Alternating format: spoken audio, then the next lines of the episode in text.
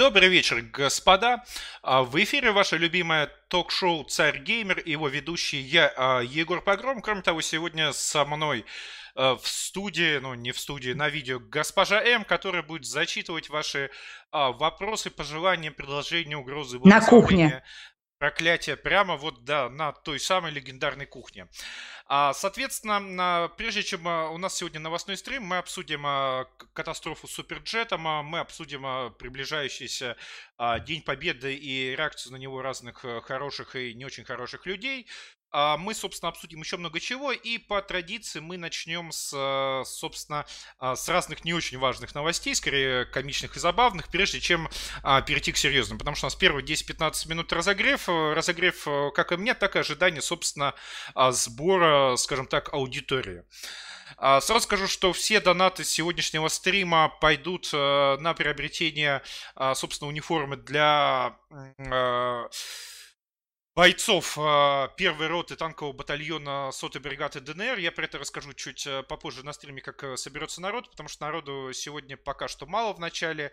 Видимо, в какой-то веке вот мы все вовремя начали, вот начали без задержек, начали с более-менее отстроенным звуком, со всем остальным. И вот, когда ты, наконец, все нормально начинаешь, без спешки, без всего, у тебя, как обычно, на стриме черт знает сколько народу. Ну, в В плохом смысле, черт знает. Так вот, давайте начнем сначала с новостей необязательным, пойдем, потом перейдем, как соберется народ, как соберутся зрители, к новостям, скажем так, более обязательным и более серьезным. Ну, первая, конечно же, смешная новость – это назначение узника режима Дмитрия Демушкина, лучшего друга чеченцев и украинцев, заместителем главы сельского поселения Барвихинское по воспитательной работе с молодежью. Я, когда услышал эту новость, я первым делом полез в Google перепроверить. А может быть, у нас в стране есть еще какое-нибудь сельское поселение Барвихинское, не то самое, которое Барвиха Лакшери Вилледж, да, а может быть, ну, какое-нибудь другое поселение, которое просто как бы аналогично называется, мало ли. Но нет, оказалось, что сельское поселение Барвихинское — это то самое, где та самая Барвиха, где живут те самые миллионеры и миллиардеры. И именно туда Демушкин назначен заместителем, значит, главы этого сельского поселения по работе с молодежью. Причем сам Демушкин после звонка Медиазоны подтвердил свое назначение, но там, правда, возникли некоторые проблемы. Первая проблема состоит в том, что это сельское поселение было упразднено пятого февраля две тысячи девятнадцатого года путем слияния с Одинцовским районом, а второе, то, что вот этот вот якобы нынешний глава этого сельского поселения, он непонятно, то ли он действующий, то ли он не действующий, и, собственно, глава Одинцовского района уже, значит, подал заявление в прокуратуру, чтобы разобрались, а кто, собственно, Демушкин, Демушкина назначил и, собственно, куда. Но в любом случае, случай, скажем так, как минимум забавный, да? Я думаю, то, то, то есть я пока не могу сказать, что это. То ли это какая-то, значит, попытка отставному Демушкину дать какую-то синекуру, но, опять-таки, какая-то очень странная синекура. То ли это просто какой-то троллинг, то ли еще что. То есть пока люди разбираются, кто именно куда назначил Демушкина. Но самое забавное, что Демушкин, как настоящий, честный, серьезный человек, он вот, значит, это все после звонка медиазоны подтвердил. А вторая новость, уже как бы не, не столь комичная и забавная, это, конечно же, то, что по сообщениям телеканала РЕН-ТВ еще вчера, значит, была пресечена деятельность группировки неонацистов в тридцать человек, у которых изъяли кучу оружия, портреты Гитлера, там, значит, какие-то наклейки про двадцатое апреля, это двадцатого апреля, кто не знает, это, собственно, день рождения Гитлера. Пять, собственно, человек обвиняются в создании экстремистского сообщества, но почему-то э, такая серьезная новость, э, ну, тридцать человек задержанных, э, фотографии реально там с горами оружия, она почему-то есть только на РЕН-ТВ, и нигде, собственно, э, больше э, какие-то более серьезные СМИ почему-то пока не сообщают вот о э, задержании такой вот огромной банды неонацистов. Поэтому я, я пока что поостерегся бы делать какие-то далеко идущие или недалеко идущие выводы, выводы по этой новости, потому что до, до тех пор, пока не появятся подробности где-то, кроме РЕН-ТВ. Потому что вроде бы событие, ну, как бы суперсерьезное. тридцать человек с оружием, да, то есть это, ну... банда целая. Но вот почему-то, и тем более, как известно, как наши либеральные СМИ чрезвычайно любят рапортовать о новых победах над русским фашизмом, но вот почему-то про эту победу над русским фашизмом рапортуют только РЕН-ТВ. Хотя, судя по тому, что они не нацисты, фашизм там был скорее не русский, а украинский, потому что, как известно, в современной Российской Федерации, если человек не нацист, то с девяносто процентов вероятностью он придерживается в дополнение к этому заукраинских взглядов. Это, знаете, есть, э, э, есть такой еще советских, советской э, эпохи анекдот про то, как, значит, негр едет в трамвае и читает газету на идише. А, и к нему, значит, подходит дедушка, смотрит на него так с осуждением, говорит: можно подумать, тебе мало того, что ты негр. И вот когда задерживают неонацистов за украинцев, все, все время хочется сказать: можно подумать, вам мало того, что вы за украинцы. То есть, ну или не нацисты. В любом случае, у этих людей вся жизнь, скажем так, боль. Ну, собственно, у нас сегодня основная тема будет, это, естественно, Суперджет и все пляски. Ну, вот, напоминаю про Мельчакова, но Мельчаков — это как раз, скорее, исключение из правил. Так вот, еще одна такая полукомичная, полузабавная новость. Из крымских школ изымут учебник с главой про коллаборационизм крымских татар. Крымские татары возмутились, что в учебнике пишут, что будто бы их, значит, сослали за массовый коллаборационизм с немцами, хотя их действительно сослали за массовый коллаборационизм с немцами, ну что-то поделать. И, соответственно, потребовали изъять вот эту вот главу и изъять этот учебник и, значит, ну в буквальном смысле переписать историю Великой Отечественной войны. Забавно, что по этому поводу как-то не особо слышно каких-то, значит, возмущений сторонников защиты священной памяти Великой Отечественной войны, хотя это вот как раз в чистом виде переписывания нашей общей великой советской истории. То есть, ну, иначе это назвать никак нельзя. А вот у нас здесь пишут, но как-то вот не, сл- не слышно возмущенного кукарекания со стороны советского петушатника. Как-то советские петухи, громко, значит, и торжественно разгромившие Дудя и Колыму, вот про, про крымских татар, всего лишь про крымских татар, там, я не говорю про каких-нибудь страшных чеченцев или там дагестанцев, да, а всего лишь про крымских татар все равно как бы они кукарекать боятся. Сосредоточен... Зато про Суперджет есть тейки от Семина, что опять во всем виноват капитализм. Вот. Ну, ну, ну, естественно, во всем виноват как бы капитализм и гомосексуализм, что ж еще. А, то есть, ну, ну, ну, просто меня это очень забавляет, то есть, что, что, что вот, как бы, как вот эта вот вся просталинская сволочь, активно, значит, отста... активно, значит, защищающая правильность репрессий против русских, всегда затыкается, когда идет речь о репрессиях против нацменьшинств. Причем, ну, даже вот в данном случае, когда, ну, прямо скажем, действительно, крымские татары массово сотрудничали с гитлеровцами. Действительно, крымские татары, мягко говоря, ненавидят русских. Русских как бы ненавидит. О русских и России пишет, скажем так, голос крымских татар Айдер Муждабаев, который до того, как сбежать на Украину, подвязался, значит, изображал либерального журналиста в России, в великой, значит, новой газете работал. То есть, ну, ну, это правда. Ну, казалось бы, вот вы все такие, значит, защитники Сталина, Советского Союза, Великой Отечественной войны, ну, встали бы, возмутились бы, заявили бы: нет, нельзя переписывать историю, нет, крымских татар сослали за коллаборационизм. Это установлено. Факты, как бы, это факты исторические, куча документов, ну, как бы, ну, здесь вообще, как бы, нет пространства для дискуссии. Но они затыкают языки в жопу, потому что, запомните, совок, он всегда отважный, как бы яростный такой боевой петух, когда вот идет пора выебываться, простите за непарламентское выражение, на русских. Потому что российские власти на русских выебываться разрешают. А вот как только хоть какое-нибудь нацменьшинство, даже вот такое не особо привилегированное, большое, влиятельное, как, собственно, крымские татары, так языки как бы сразу засовывают в жопку, и а, случается, собственно, вот а, такое вот молчание.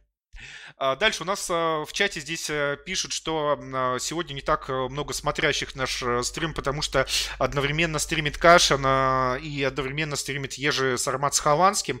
Ну, знаете, мне кажется, что те, кто хотят, те, кто способны применять наш великолепный, несравненный, божественный, невероятный стрим на э, Хованского или Кашина, те просто как бы... Сообщать, что Хованский с Ежи вспоминали как раз-таки вас на своем стриме совместном, поэтому будем ждать притока зрителей от них. Так вот, но я вижу, что и тут донаты, и, собственно, да. я думаю, настала, так сказать, пора рассказать, что, что именно за, на что именно мы собираем сейчас деньги. Я сейчас даже вам включу в честь этого небольшое слайд-шоу. К нам на почту hello собака цергеймер точка секси обратились...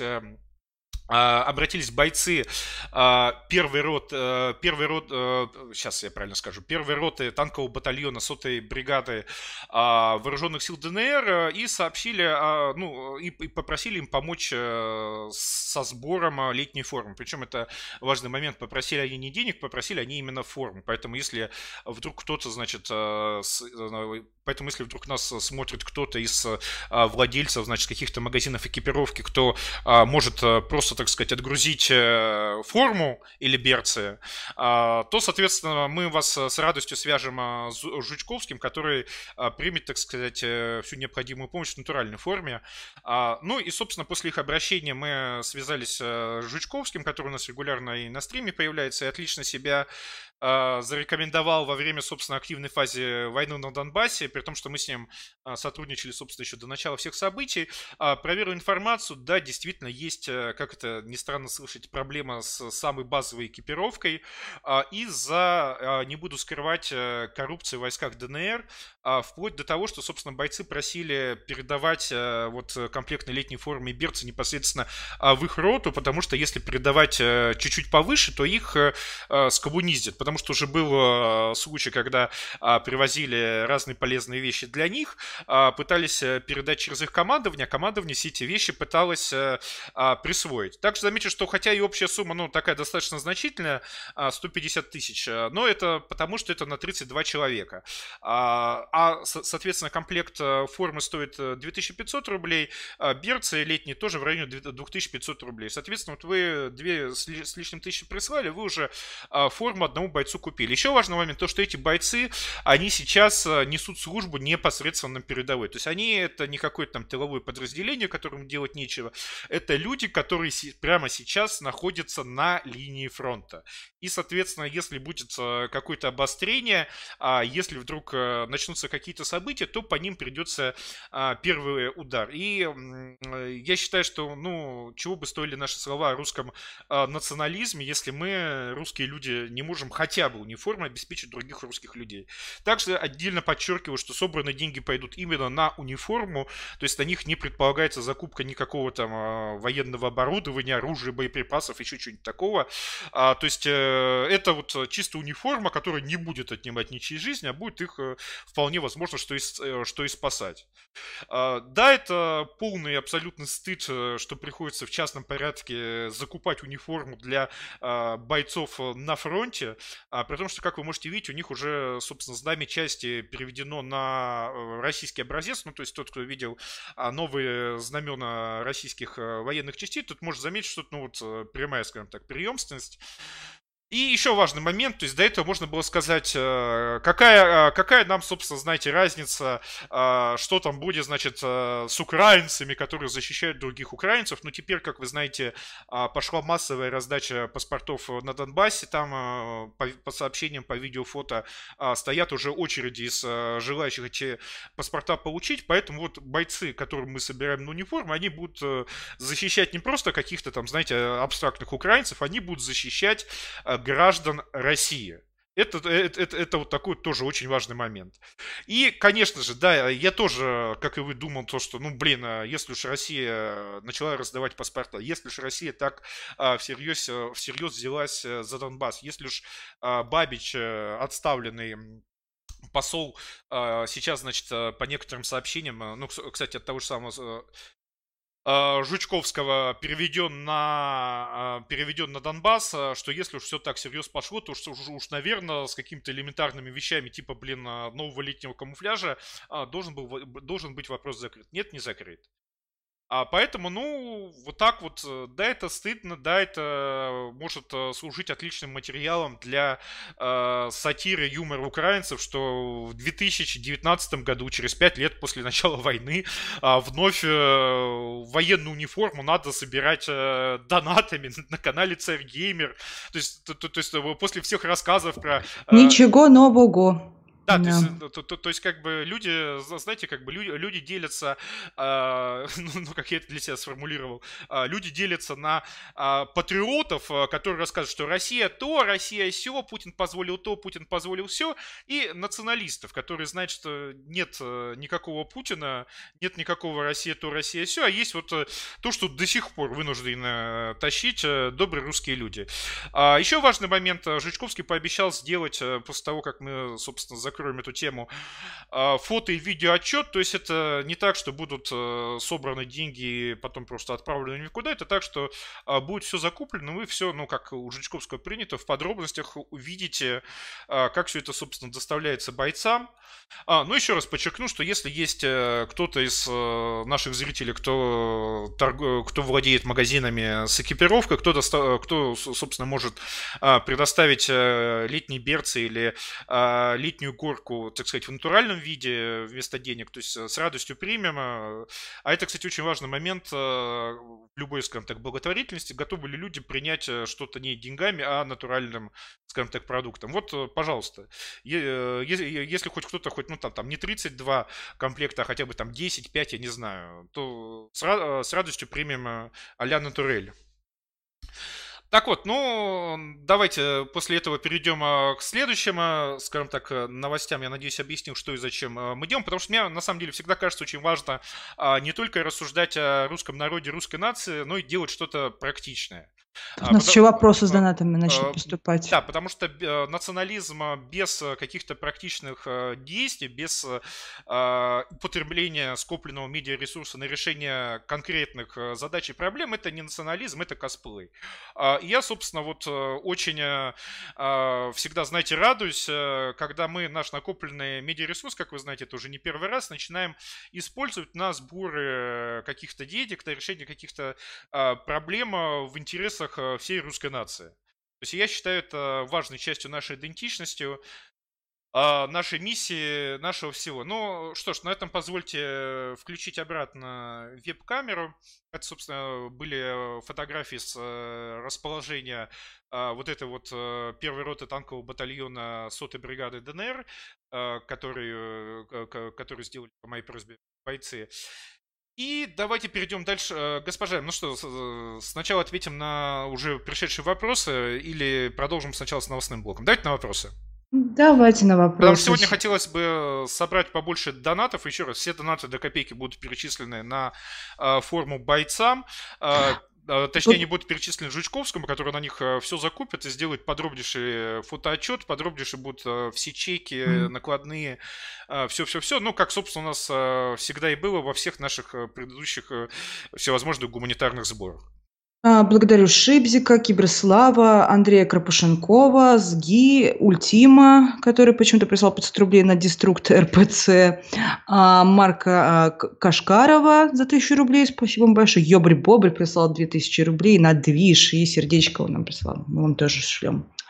Борис Каверда прислал две тысячи пятьсот рублей, ничего, нечего по копейке собирать на берцы для русских бойцов, ну а коли уж пишу, Егор, редко удается смотреть даже записи ваши ролики, поясните в сотый раз, что с Russian Sexy, почему там нулевая активность?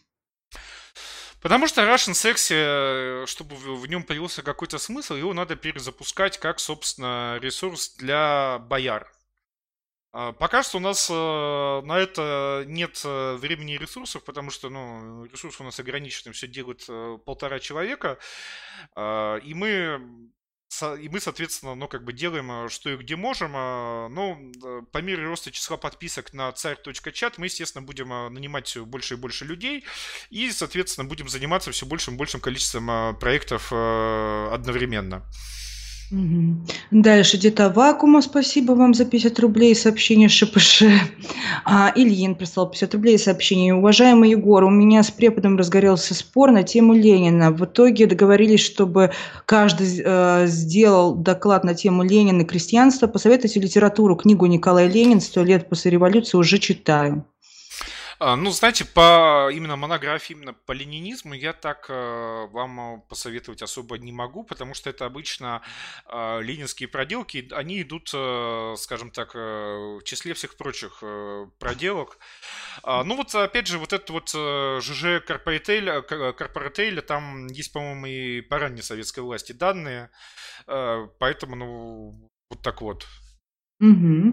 Кринжовский, спасибо вам за сто рублей. Рэпер Семин прислал сто рублей. Сообщение: «Присядь, недоры пирог, я лакомый кусочек напосред... напоследок приберег. Мы все делим пирог, но я лакомый кусочек напоследок приберег».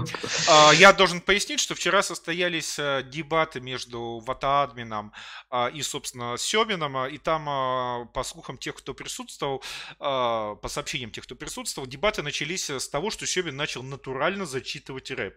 То есть как-то кто-то пошутил, уровень, mm-hmm. у, уровень культуры дискуссий Гарлем.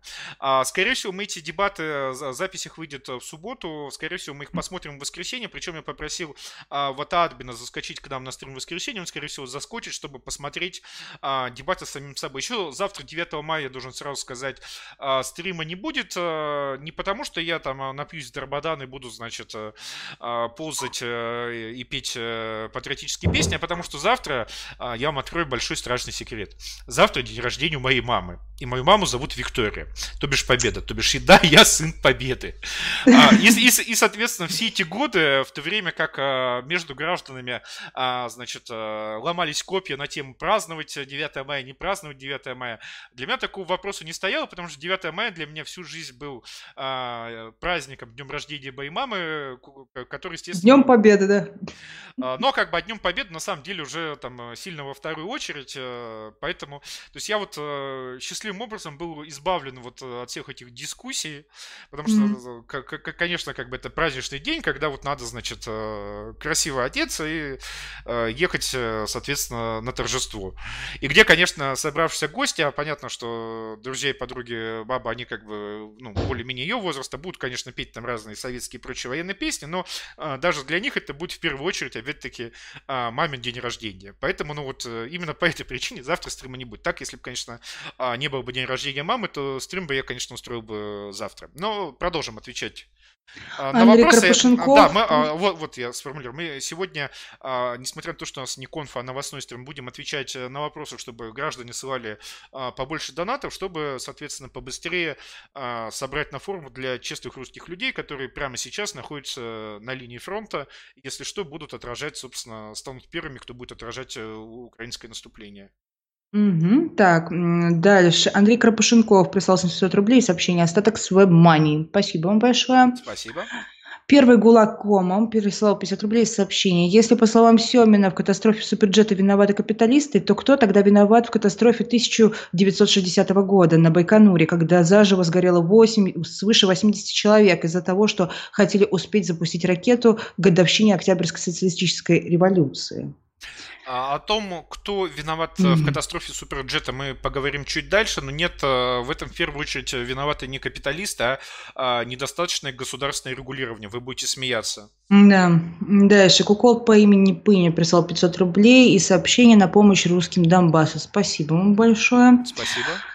Исраэль прислал пятьдесят рублей, сообщение: что в РНГ будет с юношескими организациями? До развала империи гимназии и кадетские корпуса были центром патриотического воспитания нового поколения. Сейчас же корпуса существуют, но представляют из себя советские петушиные лагеря по разведению дедовщины и уга-буга-путинизма. Также а, юнармейцы. Вы знаете, я думаю, что это на самом деле заслуживает, может быть, отдельного э, тематического стрима, потому что, ну, это такой вопрос серьезный, вопрос, э, э, который требует большого очень большого обсуждения, как, что, что такое юношеские организации, какими они должны быть, какими они не должны быть. А, причем, собственно, с, с участием каких-либо специалистов. Я честно скажу, а, я этот а, вопрос а, не прорабатывал, а, и поэтому сейчас каких-то готовых а, тейков а, решений у меня про все это нет. То есть, в отличие от а, разных других деятелей, я никогда не стыжусь признать, а, если я чего-то не знаю, если я в чем-то не разбираюсь, если я что-то не изучал. То есть я этот вопрос не изучал, какого-то готового рецепта у меня нет, но как бы вот если будет желание публики, а вы можете это желание выражать не только донатами, но и писать, собственно, в нашем чате боярском, то подготовим стрим как бы с дискуссией, в том числе про то, какие были организации в Российской империи, какие в Советском Союзе, как это сейчас, как это в других странах, какими они должны быть. То есть и вот опять же про знать не знать. Как вы знаете, во время прошлого стрима как раз случилась катастрофа, катастрофа Суперджета, и я на стриме ее отказался обсуждать, сказав, что ну как пока нет никаких данных, и я как бы ничего не могу сказать. Вот с тех пор прошло время, я появились данные, я изучил вопросы. Собственно, вот на этом стриме я, хоть и не специалист, но почитав специалистов, в том числе действующих летчиков, имею что-то сказать. Но пока что продолжим отвечать на донаты. Mm-hmm. Кауфман Туркни... Туркестанский прислал двести рублей. Сообщение: удалось ли связаться с командой Дудя? Слушайте, так все завертелось, что я на самом деле не пытался связаться ни с командой Дудя, ни с командой Шевцова, ни... потому что мне на самом деле очень нравится, как вот с просмотром Гоблина и Семина, как с... со стримом про Жука, мне на самом деле нравится не хайповать на других, не устраивать какие-то, не брать аудиторию за счет коллабов, а привлекать людей именно за счет нашего оригинального контента. Ну, смотрите, с Дудем же там мы хотели не за счет Дудя, а как бы по поводу ну, понятой данном, им темы. В, в данном случае это не важно. Ну, хорошо, не буду спорить. Анафима шестьдесят девять прислал тысячу рублей. Спасибо вам большое. Дальше Фиджи-Джи-Джи, какой-то там ник непонятный, нельзя читать, не могу прочитать его. сто рублей прислал сообщение. Егор, почему не пошел к Вата на дебаты? Он к тебе приходил поддержать. А видите ли, господин Семин в отношении меня совершил подлость и наговорил про меня столько всего такого, что если я вижу господина Семина вживую, то, ну, в общем, я практически автоматом обязан бить ему рожу. Угу. Так, а, а я, понимаете, пока что еще нахожусь в стадии похудения. Я пока что еще не готов как бы к показательному опиздюливанию советского петуха. Но я как бы этот момент помню, я как бы этого не забываю. Я вообще как бы очень редко забываю справедливость, по крайней мере, в своем отношении. Более того, я, я призываю других э, людей не забывать и не прощать э, несправедливость в их личном отношении, потому что э, требовать, э, там, знаете, справедливость в отношении своего народа, своей нации, э, когда вы прощаете личные несправедливости, ну, это как-то реально странно. То есть, как учит нас Дмитрий Евгеньевич, да не только Дмитрий Евгеньевич, на самом деле, этому все учат, должна быть иерархия интересов. Личный, корпоративный, национальный. Если человек, который не способен отстоять личный интерес, там, начинает что-то рассказывать про интерес национальный, то это всегда, ну, как бы выглядит немножечко, немножечко комично, забавно и стыдно. Хорошо. Поэтому, поэтому, вот ровно по этой... То есть, если бы Вата дебатировала с кем-нибудь, кроме Семина, то, там, не знаю, с каким-нибудь Кургиняном, то есть, вот Кургинян в отношении меня гадости говорил, но вот именно такой вот явно мерзкой подлости не совершал, и, ну, и, ну, ну как бы на дедушку бросаться это тоже как-то не особо. То есть, если бы были дебаты с Кургиняном, я бы пришел. Угу. А, дальше айтишник Смит э, прислал пятьсот рублей, спасибо вам большое. Егор, как считаешь, какая вероятность осетинского сценария после получения паспортов РФ значительным количеством населения ЛДНР? Осетинского сценария в каком смысле? В то, что нападет Украина или что? То есть я просто не очень понял, что подразумевается под осетинским сценарием. Вопрос сегодня, кстати, всего по пятьдесят рублей, поэтому не стесняйтесь присылать какие-то свои уточняющие сообщения. Тем более, что, опять-таки, даже если вы меня не любите, даже если вы меня ненавидите, ни копейки из сегодняшних донатов я не положу в свой карман, а все идет на форму бойцам ДНР. Так, Ватоп Идер прислал две тысячи рублей без сообщения. Спасибо вам большое. Дальше. Без никнейма прислал просто двести пятьдесят рублей. Сообщение: на помощь нашим бойцам по скриптам. Потенциально планируете участвовать еще в дебатах? Ну да, почему бы и нет. А, то есть я должен сразу сказать, что главный результат участия в дебатах, а, ну, во-первых, тема геноцида русских в Советском Союзе вышла в тренды Ютуба, и а, с этим видео, с, с этим вопросом, в принципе, ознакомились люди, которые там хотели, а, думали каких-нибудь там котеечек смешных посмотреть, это раз. А во-вторых, у нас на канале прибавилось из-за этого несколько тысяч подписчиков, а, то есть поэтому... Мне очень нравится, на самом деле, как это все коррелируется с дальнейшими действиями YouTube-тренда, в том плане, что после этого в трендах появился фильм про Колыму Дудя, то есть это все так отлично легло, то есть это, получается, дебаты про геноцид русских, это, можно так сказать, подготовительный такой этап был к фильму Дудя, и, мне кажется, на самом деле в плане идеологическом это очень все хорошо легло, потом, конечно, красная сволочь начала беситься. Так, тут, кстати, и Рудой нам прислал сто рублей, спасибо, я думаю, конечно, не настоящий Рудой, потому что Рудой, как оказалось, немножко заукраинец. Но он не то чтобы, справедливости ради, он не заукраинец, то есть он не видит в Украине ничего хорошего, он просто считает, что посоветовать... Ну, как всякий настоящий коммунист-интернационал, вот он такой. То, то, то есть он считает, что да, надо превратить, значит, империалистическую войну в гражданскую, и, соответственно, он желает поражения русским на Донбассе не потому, что он любит Украину, а как бы в надежде, что это, значит, приведет к гражданской войне в России.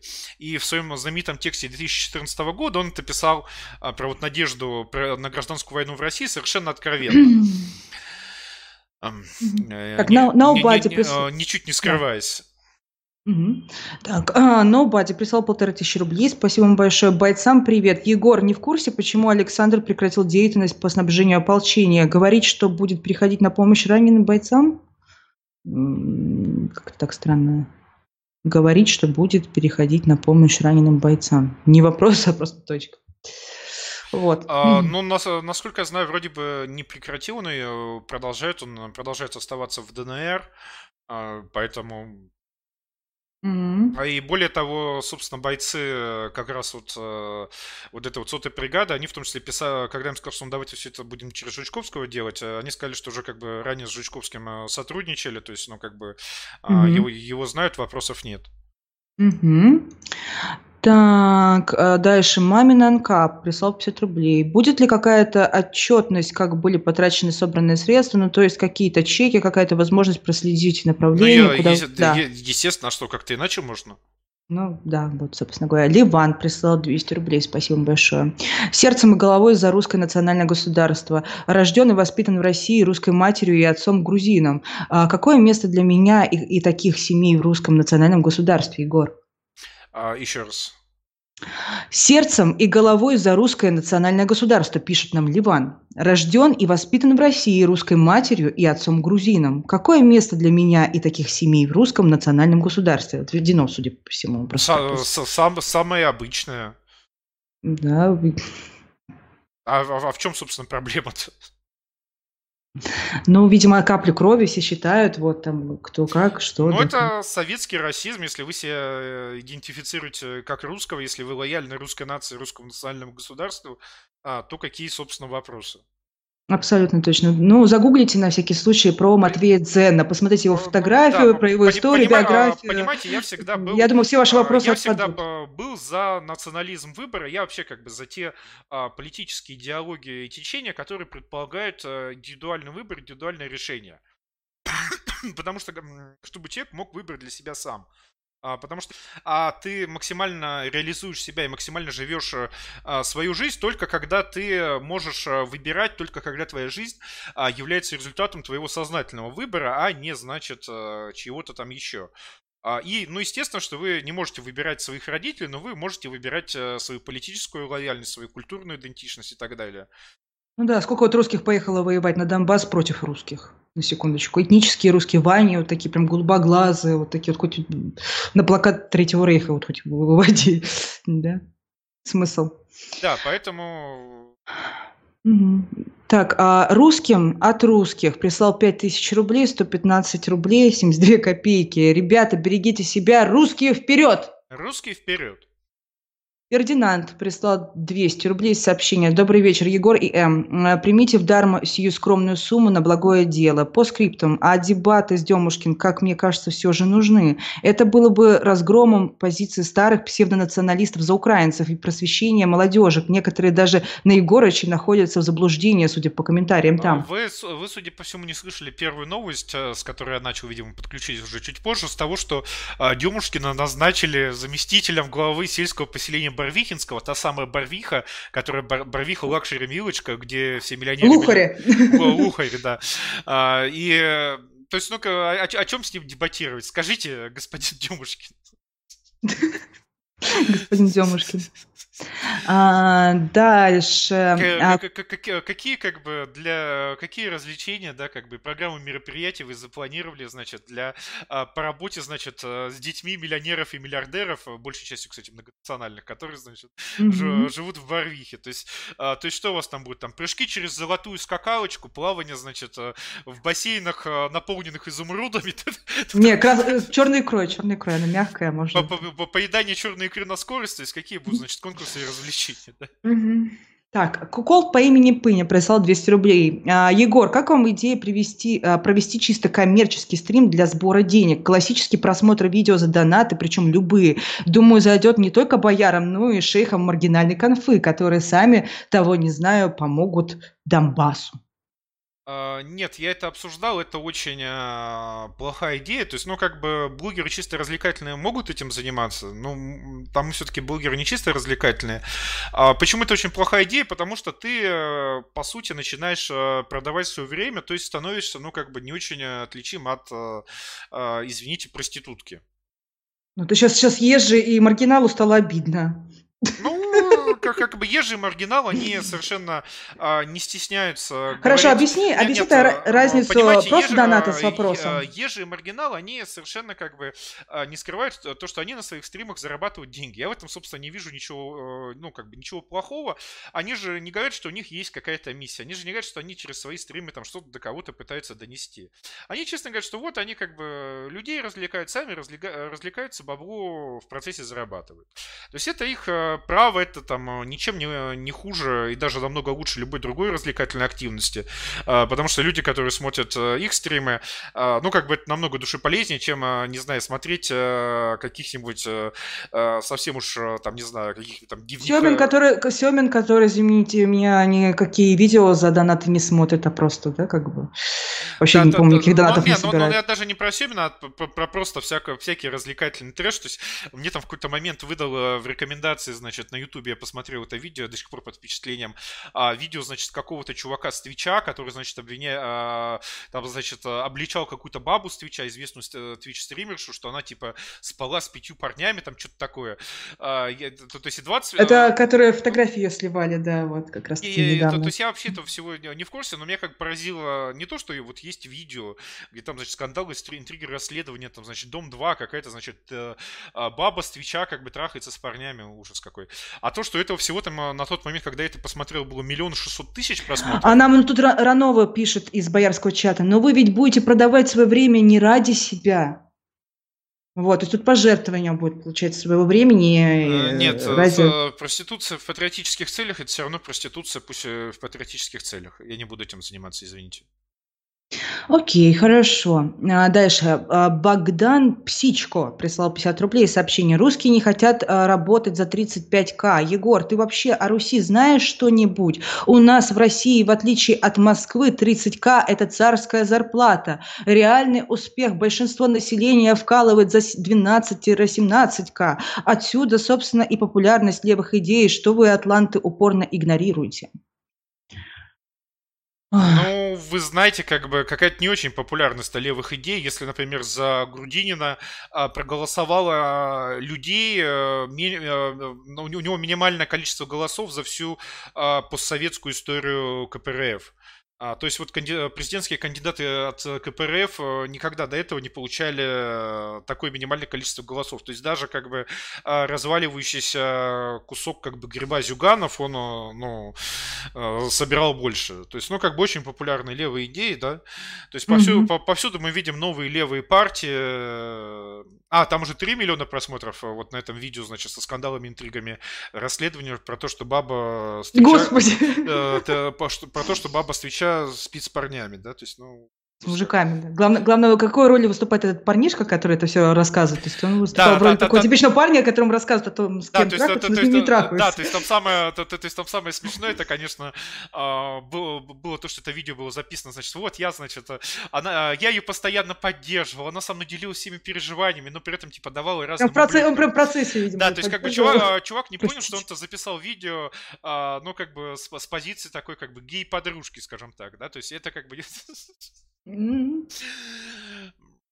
Ладно, дальше. Донатер прислал пятьсот рублей. Спасибо вам большое. Солдатушки, браво, ребятушки, где же ваши жены? Написал он нам.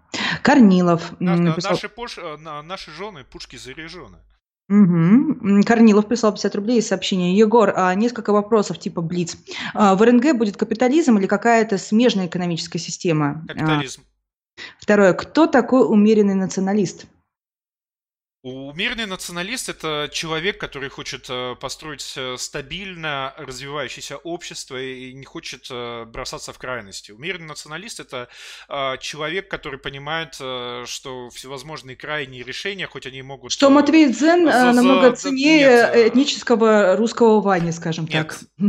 Матвей Дзен не намного ценнее этнического русского Вани. Я имею в виду, который пошел воевать за батальон Азов. Вот. Я вот это имею в виду. Но это на самом деле, опять-таки, это не умеренный, а гражданский национализм. А умеренный ну, национализм да. – это в первую очередь национализм человека взрослого, то есть понимающего, что вот, блядь, валькирии с огненными мечами под Вагнера – это все, ну, подростковое это самое. Mm-hmm. Человек, которому важен результат, а не вот какие-то там, знаете, разные фантазии, лозунги и все остальное. Угу, абсолютно. Так, вэ тэ эн эс прислал двести рублей донецким танкистам на шмот, чтобы было за что пояснить. Так, Ваня Гарден, Карик ТВ, прислал сто рублей. Привет, Ваня. Друзья, привет, рад видеть. Маму с днем рождения. В свое время удалось заставить ее замечательные работы в моем бывшем театре. Обнимаю. А мы тебя обнимаем, Ваня. Вот. Дальше. Так, Инферуш... Трио, я, может, неправильно прочитал ник, простите меня, пожалуйста. Что скажете по поводу сегодняшнего инсайда, по поводу вхождения Демушкина в состав какой-то подмосковной администрации? Ну, уже ответили. Уже, уже дважды, как бы. Да. Васян прислал сто один рубль. Добрый вечер, Егор. Очень понравились ваши дебаты, хоть и не придерживаюсь ваших взглядов, разве что частично. Пару дней назад вернулся из Иерусалима и был невероятно удивлен и обрадован плодами трудов русской духовной миссии. Очень бы хотелось, чтобы вы продвигали таких героев, как Андрей Капустин. Ну, видите ли, я немножко-множко атеист, поэтому мне немножко-множко сложновато продвигать... всевозможных православных героев, благо у православных есть огромное количество всевозможных СМИ, как бы, которые освещают их деятельность и без меня. Вот там сегодня как раз на «Православии и мире», очень популярном православном ресурсе, вышел, значит, огромный текст с осуждением, значит, культа Великой Победы. Про то, Егор, что... тут просят тебя прибавить звук, прости, что я а... тебя перебиваю, я тебе на секундочку. Угу. Про то, что как, значит... Про то, как это, значит, антихристианские, переодевать детей в военную одежду и все такое прочее. Меня, на самом деле, раньше тоже возмущался а, вот этим вот всем, а потом понял, ну, что означает, что, что хочет сказать простой, незамысловатый русский народ, а, переодевая своих детей в военную форму. Он хочет сказать, что русский народ воин, а, что русские, как, как спартанцы, должны, собственно, готовиться к войне с молодых ногтей, да? И в этом, собственно, ничего плохого нет, потому что, собственно, ну, всю свою жизнь, скажем так, русские никогда не, не были знамениты за счет своей экономики. Русские никогда не были особо знамениты за счет своих талантов в деле, там, опять-таки, экономическом. Культура русских крутая, но, опять-таки, все основные, все ключевые деятели русской культуры, это, ну, практически поголовно, это или солдаты, или офицеры, да? Включая даже деятелей пацифистских антивоенных, типа Льва Николаевича Толстого. Тиранова пишет, у православных есть госпожа М, но я очень плох, плохая православная, поэтому... Да, и, и, и, поэтому, и поэтому, соответственно, возмущаться вот тем, что, значит, переодевают детей в военную форму.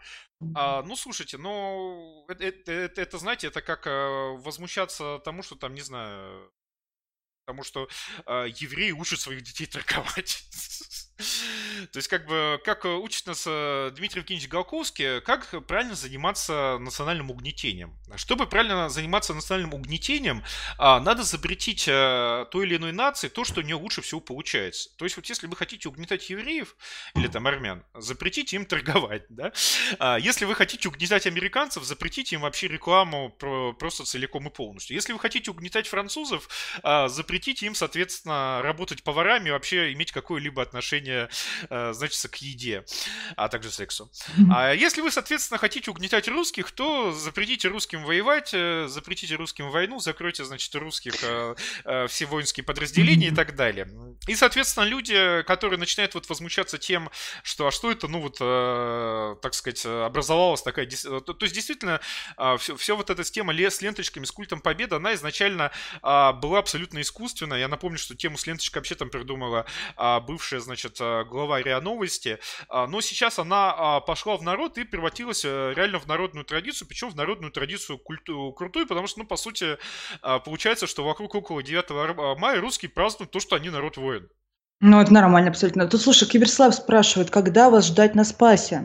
Когда нас ждать на Спасе? Ну, я писал до этого, значит, в боярском чате, что вот давайте собираем сто пятьдесят тысяч рублей, ну, уже как бы меньше, уже сто двадцать, сколько, сто двадцать семь триста, да, даже еще меньше, на форму бойцам ДНР, и я, соответственно, делаю все возможное, чтобы появиться на Спасе.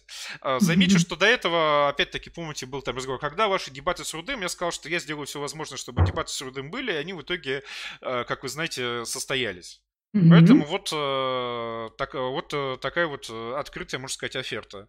Собираем mm-hmm. сто пятьдесят тысяч, и я после этого... Ну, потому, потому что я реально, э, простите, мне даже чисто в личном плане буду себя чувствовать э, полным э, пиздоболовым ничтожеством, что сижу тут, э, рассказываю про русские то, русские сё, э, русские это, русские туда, всех мы там победим одной пяткой, и при этом, типа, не можем э, собрать э, на обмундирование тридцати бойцам всего лишь. Ну...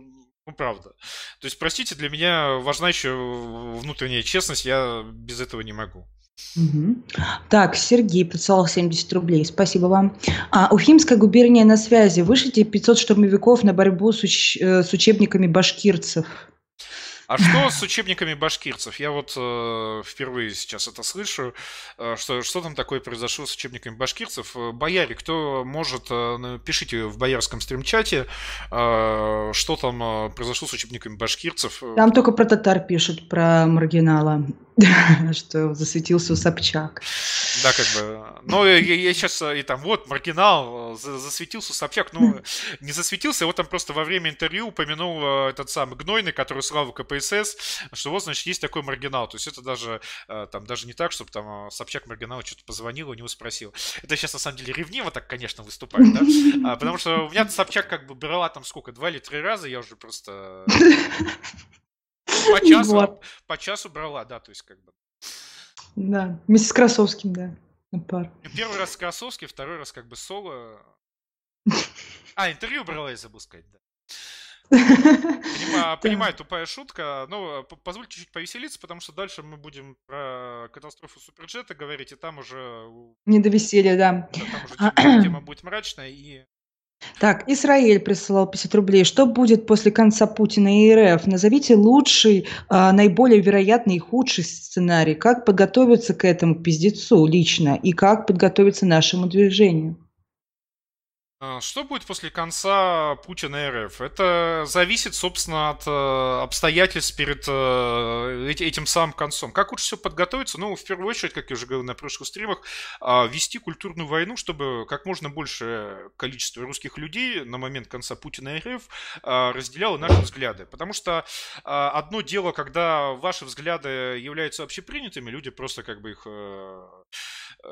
там публично не высказывают. Но, в принципе, с вами все согласны, и вопросов о том, что надо дальше строить национальное государство, нет. Другое дело, когда э, основными взглядами являются какие-то, значит, там советские, просоветские, недосоветские симпатии, э, и вопрос о строительстве национального государства дискуссионный, это все э, надо объяснять. Поэтому ведите пропаганду, ведите культурную войну, обращ... заводите свои блоги, каналы, ведите стримы, записывайте видео, подкасты, радиошоу, все такое прочее. В том числе сообщайте о них нам. Мы, если что-то интересное, будем рекламировать вас на стримах, там даже в гости приглашают. Ну, как у нас там была серия стримов с разными юными деятелями.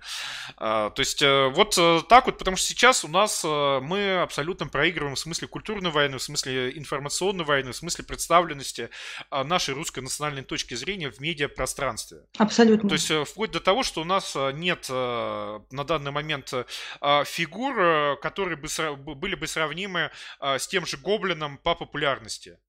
То есть, ну вот просто нет фигур русских национальных взглядов, которых можно было бы поставить в противовес Гоблину, которые были бы, ну там, более-менее по охвату, по количеству подписчиков, по количеству просмотров одного видео mm-hmm. равны ему. Конечно, хорошо, когда там тот же Дудь выпускает видео про Колыму, но вообще надо понимать, что Дудь не русский националист, никогда себя русским националистом не заявлял. И, ну, то есть это как бы, конечно, спасибо, но в любом случае это скорее, так сказать, случайная радость для нас, чем какое-то системное явление. Mm-hmm. Так, тут, кстати, пишет Тони Фергюсон э, в боярском чате. Вот, блин, в сотый раз пишу, позовите Красовского и Минаева. У вас такое эпичное интервью было целых семь лет назад, нужно повторить. И Red Devil плюсует к Красовскому. Ну, можем, кстати, позвать. Я уже рассказывал, как это было... Было эпично. Как, как, как был этот смешной момент, когда я, значит, после выхода сериала «Спящие» сидел, значит, и в Телеграме лич... в личных сообщениях писал Кашину свое мнение, значит, ну вот, блин, сразу видно, там, что Минаев писал, как бы, это херня, то херня, как бы, все херня, а, а Кашин как так отвечает, так, знаете, односложно. Ну, как будто не читать. Я такой же, как бы, думаю, на него обидеться, что, типа, Олег, а что, типа, ну, ну скажите что-нибудь, я тут душу, можно сказать, изливаю по поводу а, написанного Минаевым сериала «Спящие», а вы, значит, вот мне там уху. А, и Олег в ответ присылает видео, и в этом видео, собственно, рядом с ним сидит а, Минаев и, значит, говорит, что вот, хоть вы меня, Егор, типа, и ругаете, хоть вы про меня такие гадости и пишете, но, типа, но все равно читаю ваш спутник. Это было очень смешно. Оказалось, что они в тот момент, когда, значит, Кашин это э, все писал, они там в Лондоне в каком-то ресторане вдвоем сидели, ужинали. И Кашин ему это все озвучивал э, в прямом эфире. А, тут пишет Чикаго Аутизм Ресерчер. А, именно по причине культурной войны хайповать хорошо, поэтому надоедаю вам этим Шевцовым, потому и просит бояры на спас и т.д. А, Леонид добавляет, Красовский может про СПИД рассказать, проблема немалая. Вот. Вот. Ну, просто мне на самом деле немножечко не, не, не очень нравится вот это вот э, желание приглашать э, разных трудящихся и надеяться как-то как бы за э, их счет хайпануть. Мне намного больше нравится, э, знаете, огромный приток подписчиков после стрима про Жукова, потому что это вот тема, которую э, мы сами подняли, мы сами, скажем так, раскопали, обработали, э, создали, преподнесли, то есть, ну, без, без каких-либо предпосылок, кроме текста в «Коммерсанте», на которые никто особо так живо реагировать не стал. И мне намного больше нравится, когда у нас идет приток подписчиков за счет того, что мы сами что-то сделали, а не за счет того, что э, мы кого-то там, значит, куда-то пригласили, куда-то позвали. Кстати, пришел уже э, телесуфлер, э, с помощью которого я смогу смотреть вот так вот в камеру, зачитывать на видео. В душу. Да, и, собственно, отпраздновал день рождения матушки, после него, собственно, займемся новыми короткими роликами. Так, дальше продолжим. Вернемся к к этим, к донатам. Слушайте, мы все так... Я просто подготовил такой развернутый тейк про будет, со, будет, со, будет. Суперджет, но а, так как мы вот сегодня, видите, собираем в первую очередь на а, форму и экипировку, ну и, ну, ну и, собственно, действительно, вот если ты там патриот, если там действительно для тебя там... Уже а, собрали, между прочим, двадцать шесть тысяч триста шестьдесят один рубль семьдесят две копейки. Да. Уже хорошо, спасибо большое, зрители. А, и, кстати, должен сказать, что я на сегодняшний стрим пытался вызвать Норина, но Норин перед девятым мая загружен просто по самой перепонке, потому что понятно, что у него двести изданий сразу заказывают тексты на соответствующую тему, поэтому вы... сегодня без него. Ну, а с другой стороны, мы, в принципе, все, что хотелось, так сказать, обсудить по поводу девятого мая, Сталина и всего прочего, мы обсудили на прошлом стриме. То есть, видите, у нас вот такой немножко противоход. В то время, как все обсуждали Суперджет, мы говорили про историю Жукова, mm-hmm. а теперь, когда все обсуждают историю Жукова, мы будем говорить про Суперджет. Я считаю, это очень хорошо и правильно. Всегда надо идти в противоход, потому что, понимаете, даже какая-то популярность, даже аудитория, которая собрана на какой-то популярной теме, это, ну, все-таки это не совсем по-настоящему. Леонид пишет, телеканал Стас. Да, те, те, те, те, теле, телеканал Стас, да, как бы верите ли вы в Кукан, да? Да. Так, айтишник Смит, а, простите, да-да-да, айтишник Смит прислал сто рублей. Под осетинским сценарием я подразумевал военный ответ ВС РФ на провокацию ВСУ или ее имитацию. Я не имею в виду удар по ВСУ, скорее более лайтовый сценарий. Например, вот миротворческий контингента.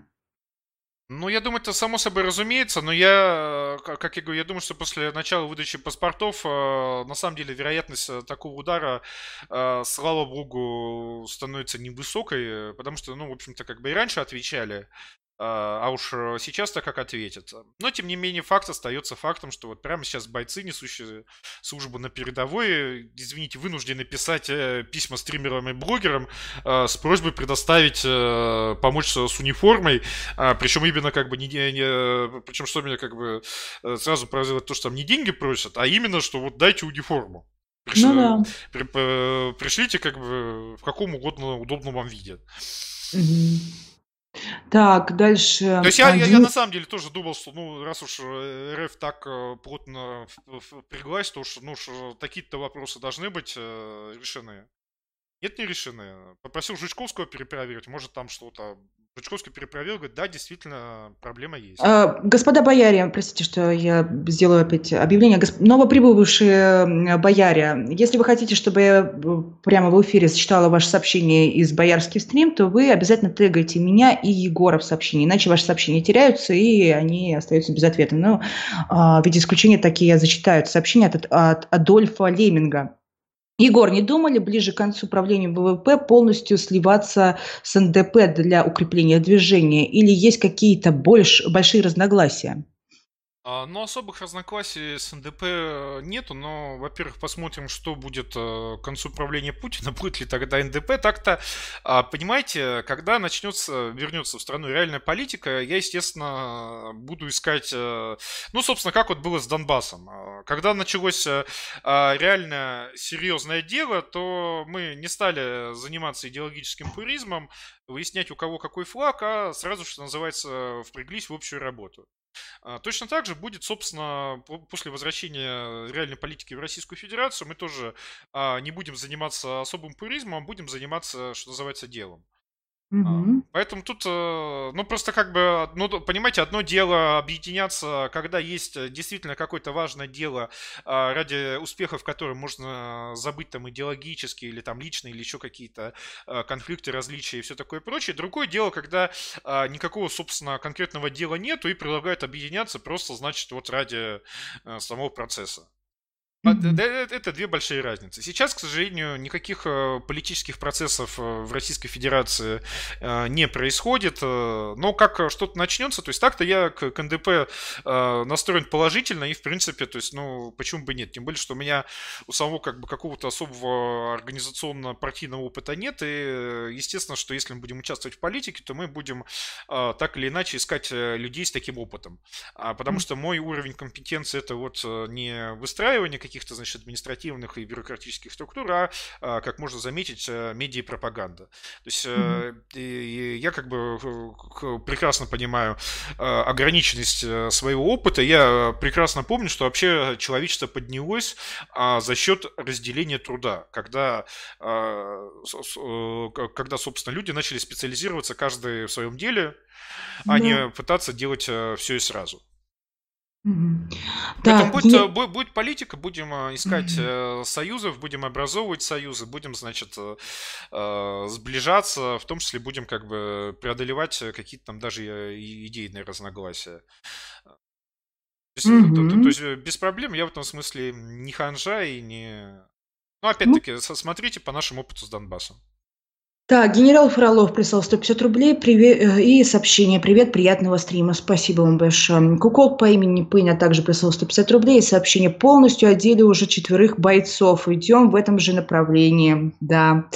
А Сергей прислал семьдесят пять рублей и сообщение «Обязательные уроки баш... башкирского в Уфимской губернии отмените, пожалуйста».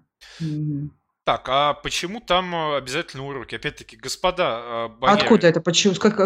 Да, то есть это, это, это же прямое, собственно, нарушение указаний великого солнцеподобного Владимира Владимировича Залупина. То есть, ну, реально, первый раз об этом слышу после уже всей этой истории. Я после стрима погуглю, если там действительно есть такая проблема, то ее, соответственно, осветим на а, следующем стриме, потому что, как вы, как вы могли видеть, еще раз, а, только что только, только что что-то узнав, я, я об этом чем-то стараюсь не высказываться, а сначала изучить вопрос, а, посмотреть на разные точки зрения, на разные мнения, и потом уже на их основании составить какое-то свое, и после этого уже, а, собственно, что-то говорить. Но То, то, то есть вот про то, что в Башкирии продолжаются обязательные уроки, я это слышу первый раз. Пишут, что директора заставляют, директора школы, типа. Угу. Ну, ну, это пишешь нам я, в YouTube-чате. Если есть какие-то ссылки, шлите, как бы. Да, после, после стрима, пруфы, э, после стрима разберемся, как бы сделаем ресерч. То есть, ну и без ссылок сделаем ресерч, но с ссылками это будет проще. Давайте mm-hmm. дальше.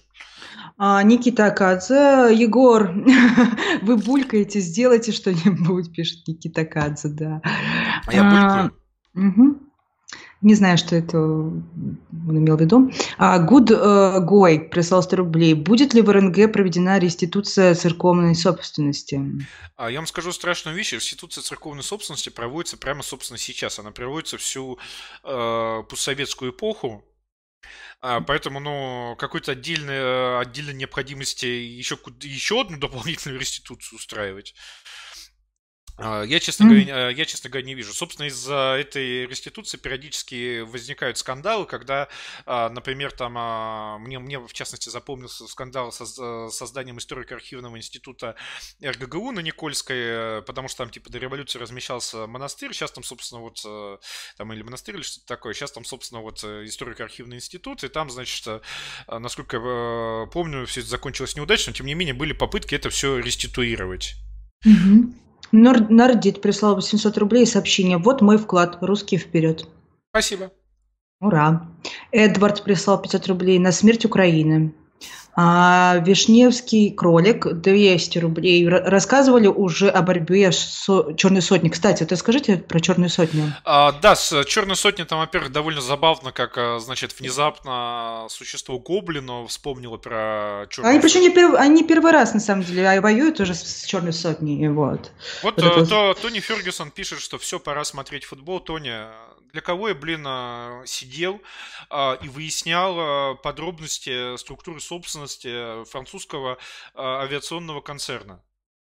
Ну для кого? Для кого я читал выдержки с мануала по управлению сухим суперджетом? Футбол они будут смотреть.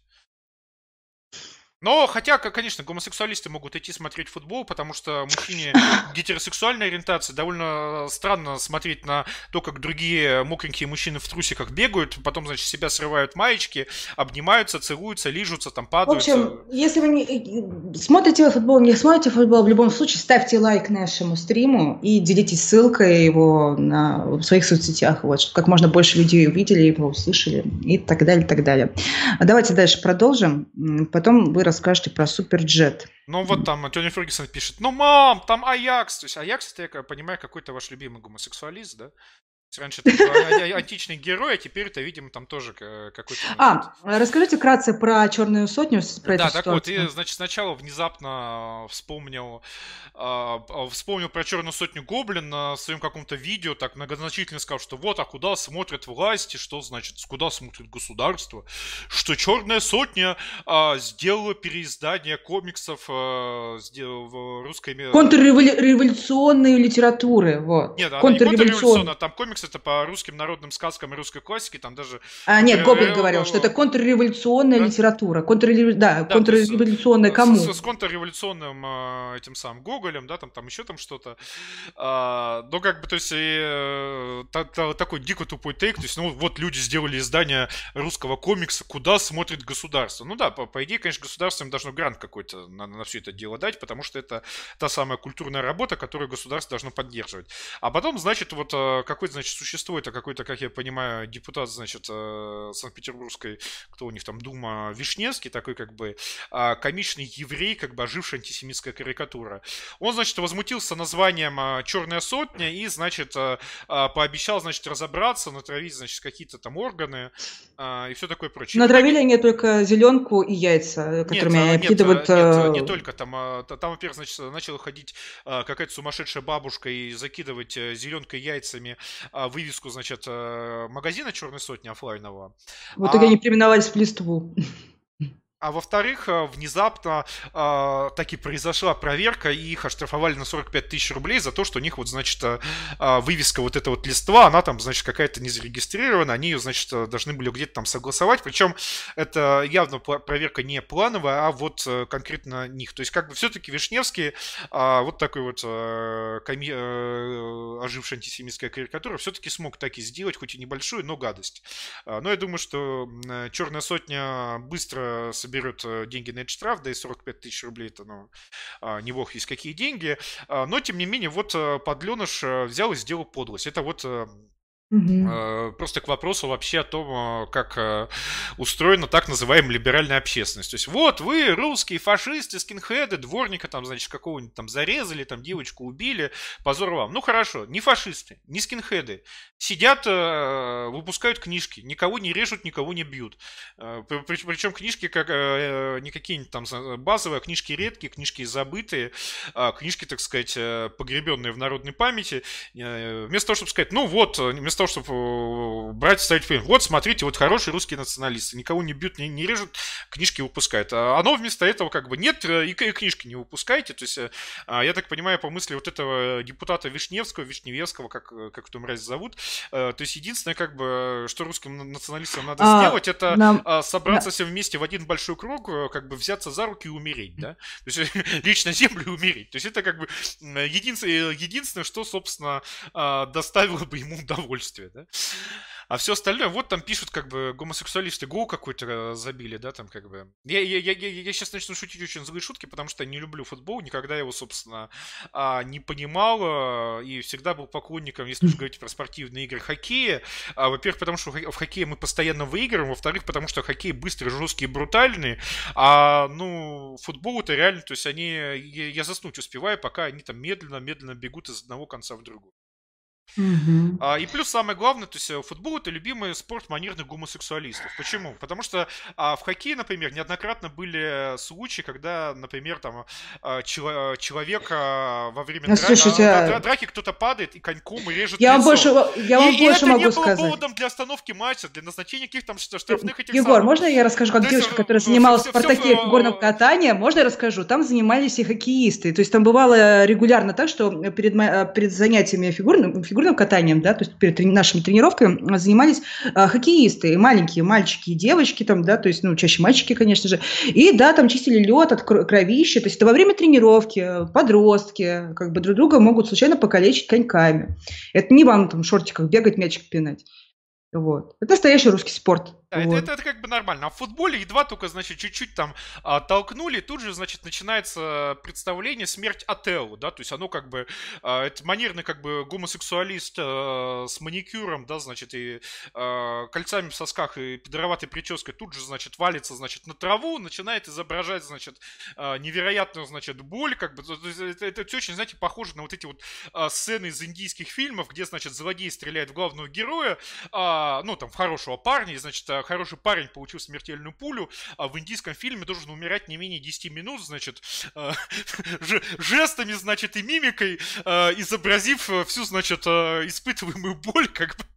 Mm-hmm. То есть, если в индийском э, э, кино герой, получив пулю в сердце, умирает меньше десяти минут, э, трагически умирает, то это плохой индийский фильм. Вот точно так же э, в футболе. Получив, значит, какой-то легкий толчок, то есть футболист должен, значит, э, изображать, э, падать Боль. на землю и изображать, значит, то, что его только что заразили, значит, спидом, сифилисом, гонореей, как бы, из-за украинства. То есть, как бы, стонать, э, диктовать завещание, там, жене, как бы, детям, да, то есть, хотя mm-hmm. откуда у футболиста, может быть, вы найдете. А, то есть, как бы там... Так, Накита Кадзе нам прислал две тысячи рублей. Спасибо большое, Накита Кадзе. И, со... и сообщение. Нам улежи. Егор все равно свинья. Ладно, спасибо тебе, Накита Кадзе, что ты как бы не забываешь про русских. Да, спасибо, Накита Кадзе, что хоть ты и сталинист, но все-таки есть, э, есть у тебя правильная закваска. А про муляжи это просто был такой мем, потому что когда начиналось, э, начинались события на Украине, там, в общем, в какой-то момент Жучковский после там каких-то сборов э, что-то, значит, там... Э, ну ладно, не буду это рассказывать, неважно. Да. Еще канал заблокируют, потому что в отличие от шуток про футболистов-пидорасов, это уже как бы не совсем шутки, не будем. Да, так, дальше человек с ником, с точкой вместо ника спрашивает, так будет ли хоть когда-нибудь великий политрук? А, политрук работает на трех работах и все не может к нам выбраться, но будет. Просто я как бы, например, на сегодняшний стрим... Его я... надо будет звать на выходные, вот я уже уточнила, я знаю, он только на выходных свободен. Ну просто к, к, его же как бы хочется звать не просто так, а на какой-то, скажем так, тематический стрим, потому что он же специалист по истории революционного движения, а мы в последнее время очень много про коммунистов, хуистов и все это, скажем так, обсуждали, рассуждали, что, ну, собственно, поэтому сегодня вот захотелось сделать... скажем так, стрим по современности, а то действительно. Ну, продолжим. Тут продолжают приходить донаты. Да, Серж прислал тысячу рублей без сообщения. Спасибо вам большое. Коля спраш... пишет. По опросам больше пятьдесят процентов россиян вообще, вообще поддерживает Сталина. Да и в целом у нас в обществе превалируют левые взгляды. Как с таким раскладом у националистов вообще может быть какая-то надежда на успех? Серьезный вопрос. Как, как вы вообще смотрите на эту ситуацию и как ее собираетесь исправлять? По каким опросам? Я же десять раз говорю, что покажите мне вот этот вот опрос с цифрами про семьдесят процентов со Сталиным. Где? Mm. Как, какой опрос? Ну да, кстати, по-моему, составлен был так косо-криво, что там ни слова да, про то, что поддержите вы Сталина или нет. Я просто не, да, да, даже с косым кривым опросом я до сих пор не видел, блин, вот где вот, вот эта вот цифра семьдесят процентов получается. На, да, кстати, на акцию-то «Две гвоздики товарищу Сталину» сколько людей приходит? То есть, опять же, смотрите, вот э, хоккей, кто такой как бы вот для русского человека настоящий хоккеист? Ну, это, скажем, Овечкин, Ови, да, э, со, своим, э, со, со своим... С выбитыми со... зубами. Да, как бы такой настоящий мужик. Э, э, э. И, и, и, и кто такой э, настоящий футболист? Там какой-нибудь Бетхем или Рона, Роналдо, Рональдини, я их путаю, который весь такой манерный, это самое, только что, значит, вышел из гей-клуба, который э, по берилю десять метров не пройдет, э, не отхватив люлей. То есть это не то, чтобы я поддерживал гомофобию, но, как бы, знаете... А, скажем, а так, я... а, скажем так, какой-то это, знаете, образ мужественности очень в античном стиле, когда там, знаете, была а, священная, значит, дружина в Фивах, которая целиком состояла из братьев не только по оружию, но и там по другим отверстиям. А, то есть, ну, как-то, как, как, как знаете, как бы очень, как-то корректно называлось в девятнадцатом веке, греческая страсть, как бы, знаете, какая-то очень пропаганда греческой страсти. То есть, ну, ну, ну хорошо, вы там, я понимаю, там что-то с вами было, вы там, вот вам это все нравится. Ну, ну детям это зачем показывать? Детей зачем приучать к тому, что вот, значит, мужчина с маникюром, мужчина там, значит, с этим вот всем, который пытается нравиться другим мужчинам, что это вот типа какой-то образец. То есть, не, я, поймите, я отношусь толерантно, каждый имеет право, но, блин... опять-таки, в рамках толерантности каждый имеет право, я такой образ мужчины не поддерживаю. Угу. Это мне так очень нравится, как это плавно так вот с поддерживаем э, Сталина перешли опять до обсуждения футбола. Э, руки прислал сто пятьдесят рублей из сообщения. Если в проекте РНГ декларировать для оскверненных коммунизмом русских людей контрактный волонтерский коммунизм со всеми привлекающими их особенностями в отношении с РНГ, соблазнит ли их это?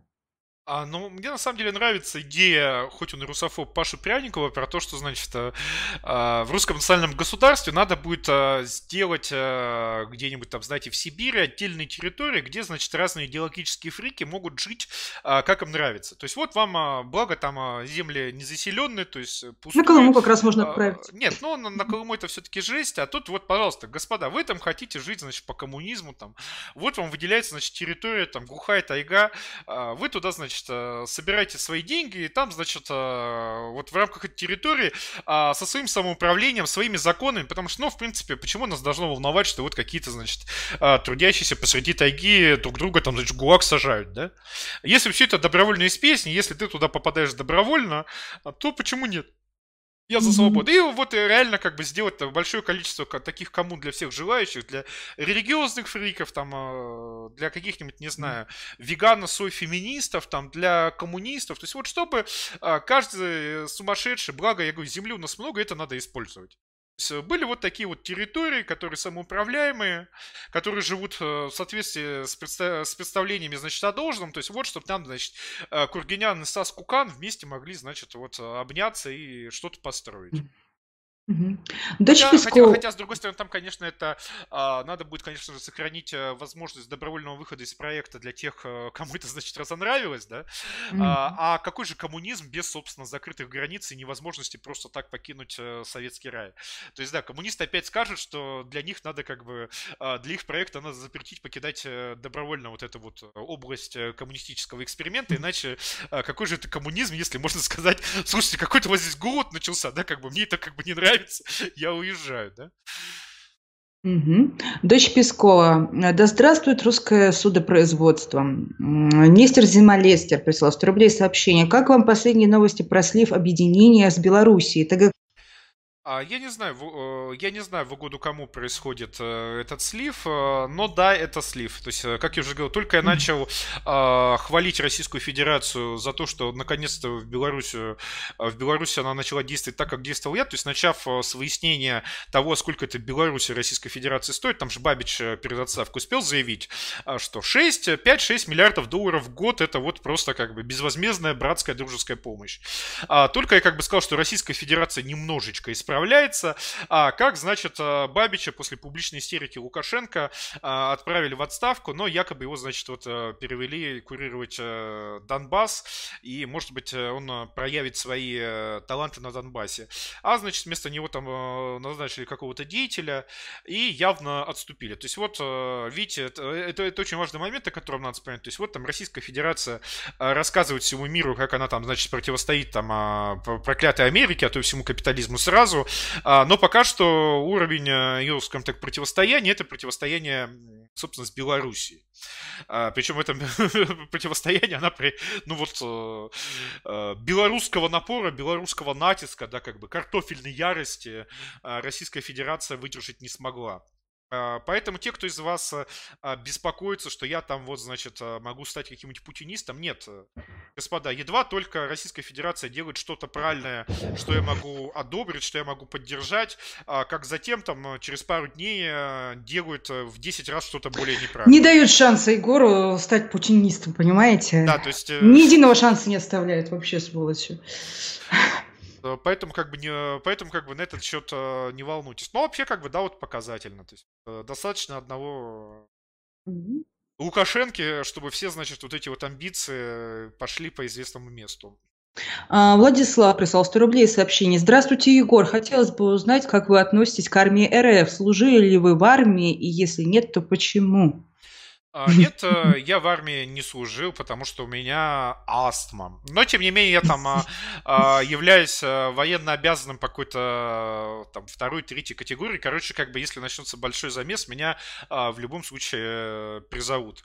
Как я отношусь к армии РФ? Ну, изначально относился негативно, но сейчас, насколько я могу видеть, армия РФ более-менее исправляется. Поправьте меня, если это не так. Но не в последнюю очередь за счет, собственно, расширения ее контрактной составляющей. Поэтому вот как-то так.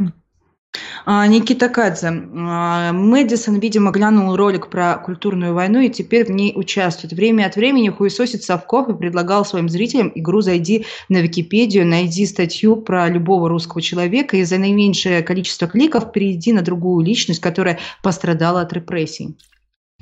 Да, Мэдисон внезапно начал э, как-то заниматься прорусской пропагандой, э, что mm-hmm. не может э, не, не рад... радовать, да. Что не абсолютно. Может не радовать, абсолютно.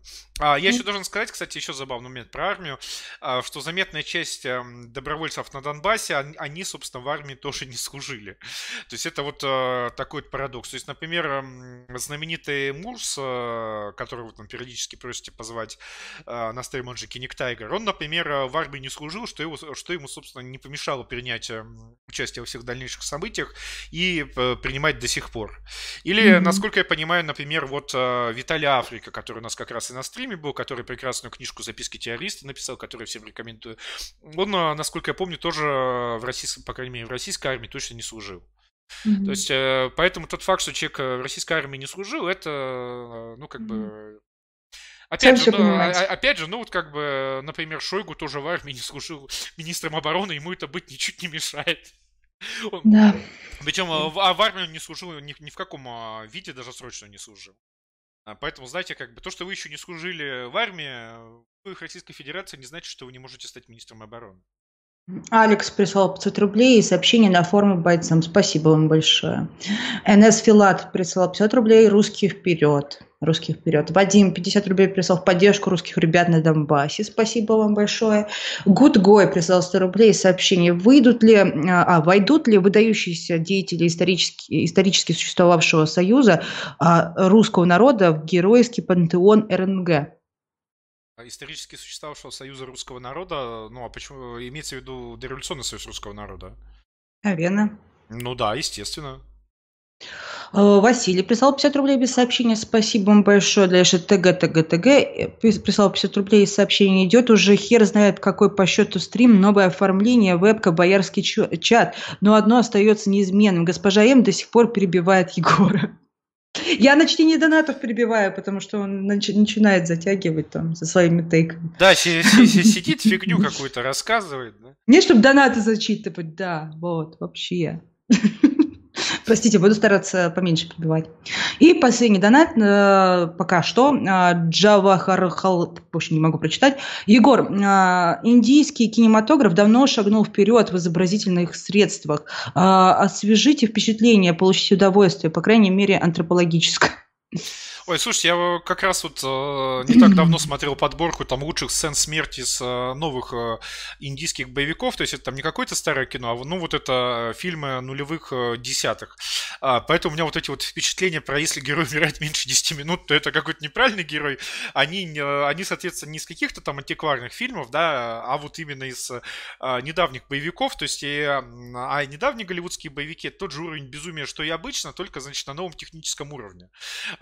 Поэтому мне в этом смысле индийское кино очень нравится, потому что вот если хочешь полного трэша и угара, то включай индийский народный фильм, как бы он, он, он тебя никогда не, не, не разочарует и не подведет. Mm-hmm. Ну что, у нас пока донаты закончились. А вот только а... что я вижу, пришел еще один. Еще один. Я думаю, просто можно переходить к новостной повестке. Так, Илья К. прислал тысячу девятьсот сорок пять рублей. Спасибо вам большое. Жуков наш. Привет, Розанов клубу. Ну что ж, да, давайте... Кстати, у них интервью интересное с Вата-админом. Да, а, так вот, давайте, наконец, госпожа, на всякий случай выключите микрофон. Да, чтобы я не прибивал от греха подальше. Да, пока что мы заканчиваем с зачитыванием донатов, зачитаем их дальше, присылайте их еще раз. Все донаты сегодня идут до последней копейки на форму бойцам ДНР, то есть даже если вы меня лично ненавидите, смерти моей желаете, то в любом случае... присылайте донаты, потому что я с них ни копейки не возьму, и мне как бы с этого никакого профита не будет, кроме морального удовлетворения, что мы помогли русским людям, находящимся на передовой. И, соответственно, давайте, наконец, перейдем к заявленной главной теме стрима, а то мы уже стрим почти полтора часа, и до нее до сих пор не добрались. Это Суперджет. А сразу после катастрофы Суперджета началось, началась специальная олимпиада по русофобии. Первым делом, конечно же, всевозможные либеральные СМИ, да и, кстати, не только либеральные, начали сообщать о том, что люди в Суперджете сгорели из-за того, что пассажиры бизнес-класса начали, значит, доставать свои сумки. И пока бедные люди в хвосте самолета горели заживо, проклятая, значит, русня из передней части салона доставала сумки, значит, под крики заживо горящих, да, не давая им выбраться из самолета. Это, как оказалось, неправда. По свидетельству тех, кто находился, собственно, в салоне самолета, а не на, собственно, игле русофобии, сумки люди из бизнес-класса какую-то ручную кладь, кладь похватали еще до приземления. А я напомню, что пожар начался после приземления, после того, как самолет коснулся земли. То есть, поэтому даже... То есть, и по свидетельству тех, кто в этом всем ужасе выжил, там уже появилось достаточное количество интервью, не было никаких... проблема с задержкой эвакуации из-за, значит, сумок. То есть, ну, поэтому большое спасибо всей вот этой мрази и сволочи, которая после катастрофы в первую очередь начала обвинять тех, кто в этой катастрофе выжил. Вы молодцы, в рот, в рот вас ебать мрази. Затем, после того, как, значит, отработала... Отработали первым залпом, пошел второй залп, Суперджет, плохой самолет, катастрофа из-за Суперджета. Сразу скажу, я изучил вопрос с Суперджетом, и, по моему мнению, затея это, мягко говоря, идиотская. Ну, как идиотская, то есть это проект направлен на поддержку французского авиастроения. Я про это чуть позже раскрою. Но в данном случае тот факт, что Суперджет идиотский проект, не должен заслонять другого факта.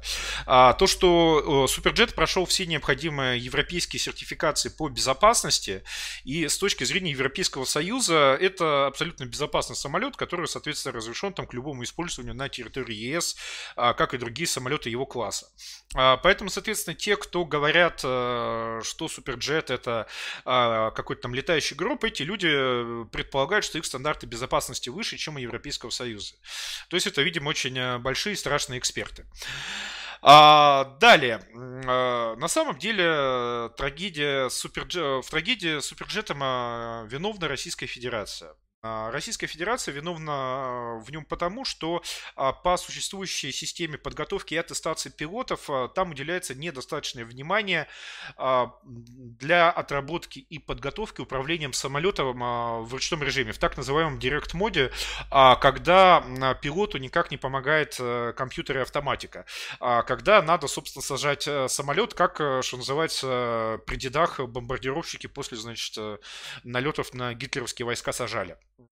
То есть, э, де-факто это все, э, де-факто пилотов этому учат, э, но пилоты, э, годами летая без э, происшествий с помощью автоматики, естественно, у них эти э, навыки автро- атрофируются. Ну, представьте, как если бы вы, э, те, кто из вас водит автомобиль, представьте, что если бы вы вот э, годами могли там как-то лишь слегка корректировать курс автомобиля, все остальное за вас бы делал автопилот, а потом внезапно э, вам необходимо переходить на полностью ручное управление. Вот э, текущая система подготовки, сертификации и ресертификации пилотов в Российской Федерации, она не уделяет э, вот этому вот э, полету в директ-моде, умению пилотировать самолет в директ-моде достаточного внимания, достаточного времени. Это э, проблема, еще раз, не отдельных пилотов, это проблема государственного регулирования, а, потому что дополнительные часы на, на тренажерах, дополнительные аттестации, а, естественно, стоят времени. Естественно, ни один а, авиаперевозчик просто так а, а, ни с того ни с сего не будет а, тратить а, дополнительно заметные суммы денег а, просто, ну, вот, от хорошего настроения. Это то, что нужно сделать а, на уровне, собственно, государственных требований а, к авиаперевозчикам а, и, в первую очередь, конечно же, к Аэрофлоту, который является, я напомню, государственной авиакомпанией. Так вот, из-за чего, собственно, а, Там я, я просто за истекшие пару суток прочел кучу самых а, безумных а, мнений и обвинений, а, включая крайне неудачную статью на ПН Константина Крылова, которая повторяет очень многие ошибочные тропы, и которая местами очень, а, скажем так, фактически неверна. Так вот, что, собственно, случилось с Суперджетом? Во-первых, еще до взлета пилоты прибыли, приняли неправильное решение взлетать и лететь через грозовой фронт. Чтобы вы понимали, никто не может, ни один человек на свете не может заставить в принудительном порядке взлететь капитана воздушного судна, если капитан воздушного судна считает, что он сейчас взлетать не хочет, не может, что... То есть, так как капитан воздушного судна отвечает за жизнь и безопасность и членов экипажа и пассажиров, то только он принимает решение о взлете. И, во-первых, капитаном воздушного судна было принято неправильное решение о взлете и пролете через грозовой фронт. Во время пролета в грозовом фронте по самолету ударила молния. Сразу скажу, что удар молнии в самолет – это штатная ситуация. В случае суперджетов, по-моему, уже до этого раза одиннадцать раз в них били молнии, и, собственно, ничего страшного не происходило. Важный момент. И в этот раз ничего страшного после удара молнии не произошло. Там просто вырубило всю автоматику, но остали, и самолет стало, собственно, необходимо пилотировать в ручном режиме, том самом директ-моде. Кроме того, я неоднократно встречал ошибочные заявления о том, что были проблемы со, со связью, в том смысле, что связь прервалась вообще. Нет, там возникли проблемы со связью, это правда, но э, там остались резервные каналы связи. Именно через резервные каналы связи э, пилот э, Суперджета запросил разрешение на посадку, и уже есть на база точка ком, это такой сайт, посвященный расследовательской журналистике, там уже есть, э, во-первых, и... Э, госпожа, а можно чуть поменьше веселья? Так вот, и там уже есть расшифровка переговоров пилотов с диспетчером, там уже есть даже фрагмент аудиозаписи переговоров пилота Суперджета с диспетчером. То есть пилот сохранял связь с диспетчером, пилот получал от него указания. И важный момент, посадка самолета в ручном режиме является абсолютно штатной ситуацией. Это не какая-то специальная экстренная ситуация, это не а, что-то особенное, невероятное, катастрофическое. И более того, если вы откроете базу точка ком, а, откроете эту самую расшифровку переговоров, то там несколько раз диспетчер спрашивает пилота, все ли штатно проходит. Пилот отвечает: да, ситуация штатная, все хорошо. А, Ну, то есть автоматика отказала, но еще раз, пилот должен уметь посадить самолет без автоматики, это абсолютно нормально, в этом нет ничего такого невероятного, катастрофичного и прочего. Пилот сделал первую ошибку, то, что он, видимо, зная, что у него не очень навыки с пилотированием в ручном режиме, он, во-первых, не стал выжигать топливо, так как после, только после взлета, естественно, топливо было до черта, а сразу пошел на посадку. Это была первая ошибка. Вторая ошибка, собственно, была в том, что после, там была слишком высокая скорость снижения, и после того, как Суперджет коснулся полосы, взлетно-посадочной полосы, он от нее отскочил. По правилам, по, собственно, ну, по крайней мере, по той выдержке из мануала к Суперджету официального, который я читал, в случае такого отскока дозволяется вновь начать набирать высоту и заходить на второй круг. Вместо того, чтобы после первого отскока вновь начать набирать высоту и заходить на второй круг, пилот вместо этого стал попытаться все-таки прижимать самолет к земле. После второго удара там проломилась стойка шасси, отлетела, собственно, в двигатель, и начался пожар. Что и, собственно, привело к дальнейшей чудовищной катастрофе. Но это еще не все ошибки пилотов. После того, как самолет наконец остановился, пилот не заглушил двигатель. И двигатели продолжали работать, раздувая, собственно, все больше и больше пламя. Что, естественно, способствовало более, так сказать, быстро, более быстрому сгоранию самолета. То есть вот и некоторые говорят, а почему там не было рядом где-то аварийно-спасательных служб, почему они не стояли, не ждали? Потому что, еще раз, посадка в ручном режиме является штатной ситуацией. Там не было... Посадка в ручном режиме — это не повод для подачи сигнала бедствия. И, собственно, поэтому там никто никакие спасательные службы заранее не активировал, потому что все ждали, что он, ну, просто как бы сядет и, ну, да, будет отмененный рейс. Неудачно, конечно, но никакой трагедии. Поэтому это в чистом виде ошибка пилота. Еще важный момент состоит в том, что оба пилота живы, относительно, как я понимаю, здоровы и будут себя защищать. То есть вот это весь, знаете, мем и троп про то, что вот опять все свалят на пилотов, но пилоты живы, пилоты будут оправдываться, потому что вряд ли из них кто-то хочет сидеть в тюрьме, поэтому это не тот случай, когда пилоты погибли, что называется, валив все на мертвых, и они, так сказать, ответа дать не смогут. Пилоты живы, ответ дать смогут. Наконец, еще один важный момент. То есть, во-первых, там Суперджет кто-то стал ругать, по-моему, это Егор Холмогоров, великий авиационный эксперт, как бы знаменитый авиационный ас. Он стал, значит, ругать Суперджет за то, что там только два выхода, не было, значит, среднего выхода, на, выхода в середине салона на крыло, потому что якобы этот выход помог бы спастись большему количеству людей. Там даже кто-то стал это все репостить. Господа, оба крылья, оба крыла были объяты пламенем от горячих двигателей. Соответственно, открыв дверь, дверь на крыло, ну, вы могли выйти прямо в огонь. Это очень простая логика, и вряд ли, как бы, возможность выйти в огонь помогла бы спасти большее количество людей. Там есть вопросы с задним выходом, который заклинило. И, кстати, один из бортпроводников, Максим Моисеев, двадцать семь года, двадцать два года ему было, он погиб в огне, пытаясь открыть эту дверь и пытаясь спасти, собственно, спасти через нее пассажиров. Честь ему и хвала.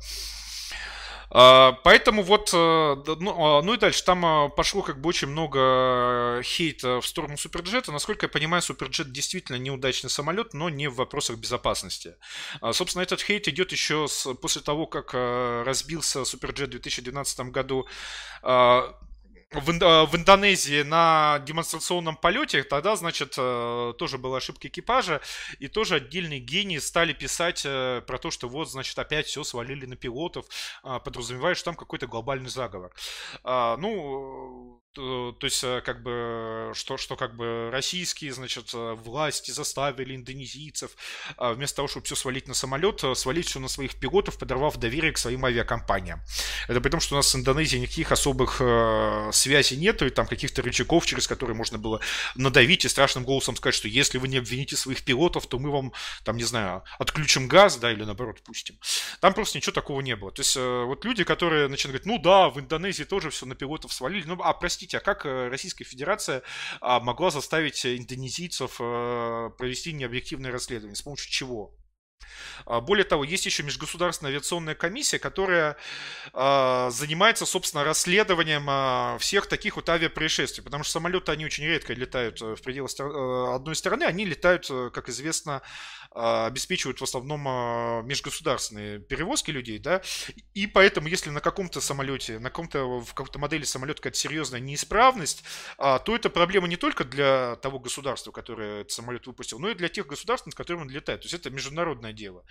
Поэтому на самом деле как-то, это, это, это, знаете, можно было в советское время там как-то скрывать, закрывать, перевирать причины авиакатастроф, а сейчас это дело международное. Народное.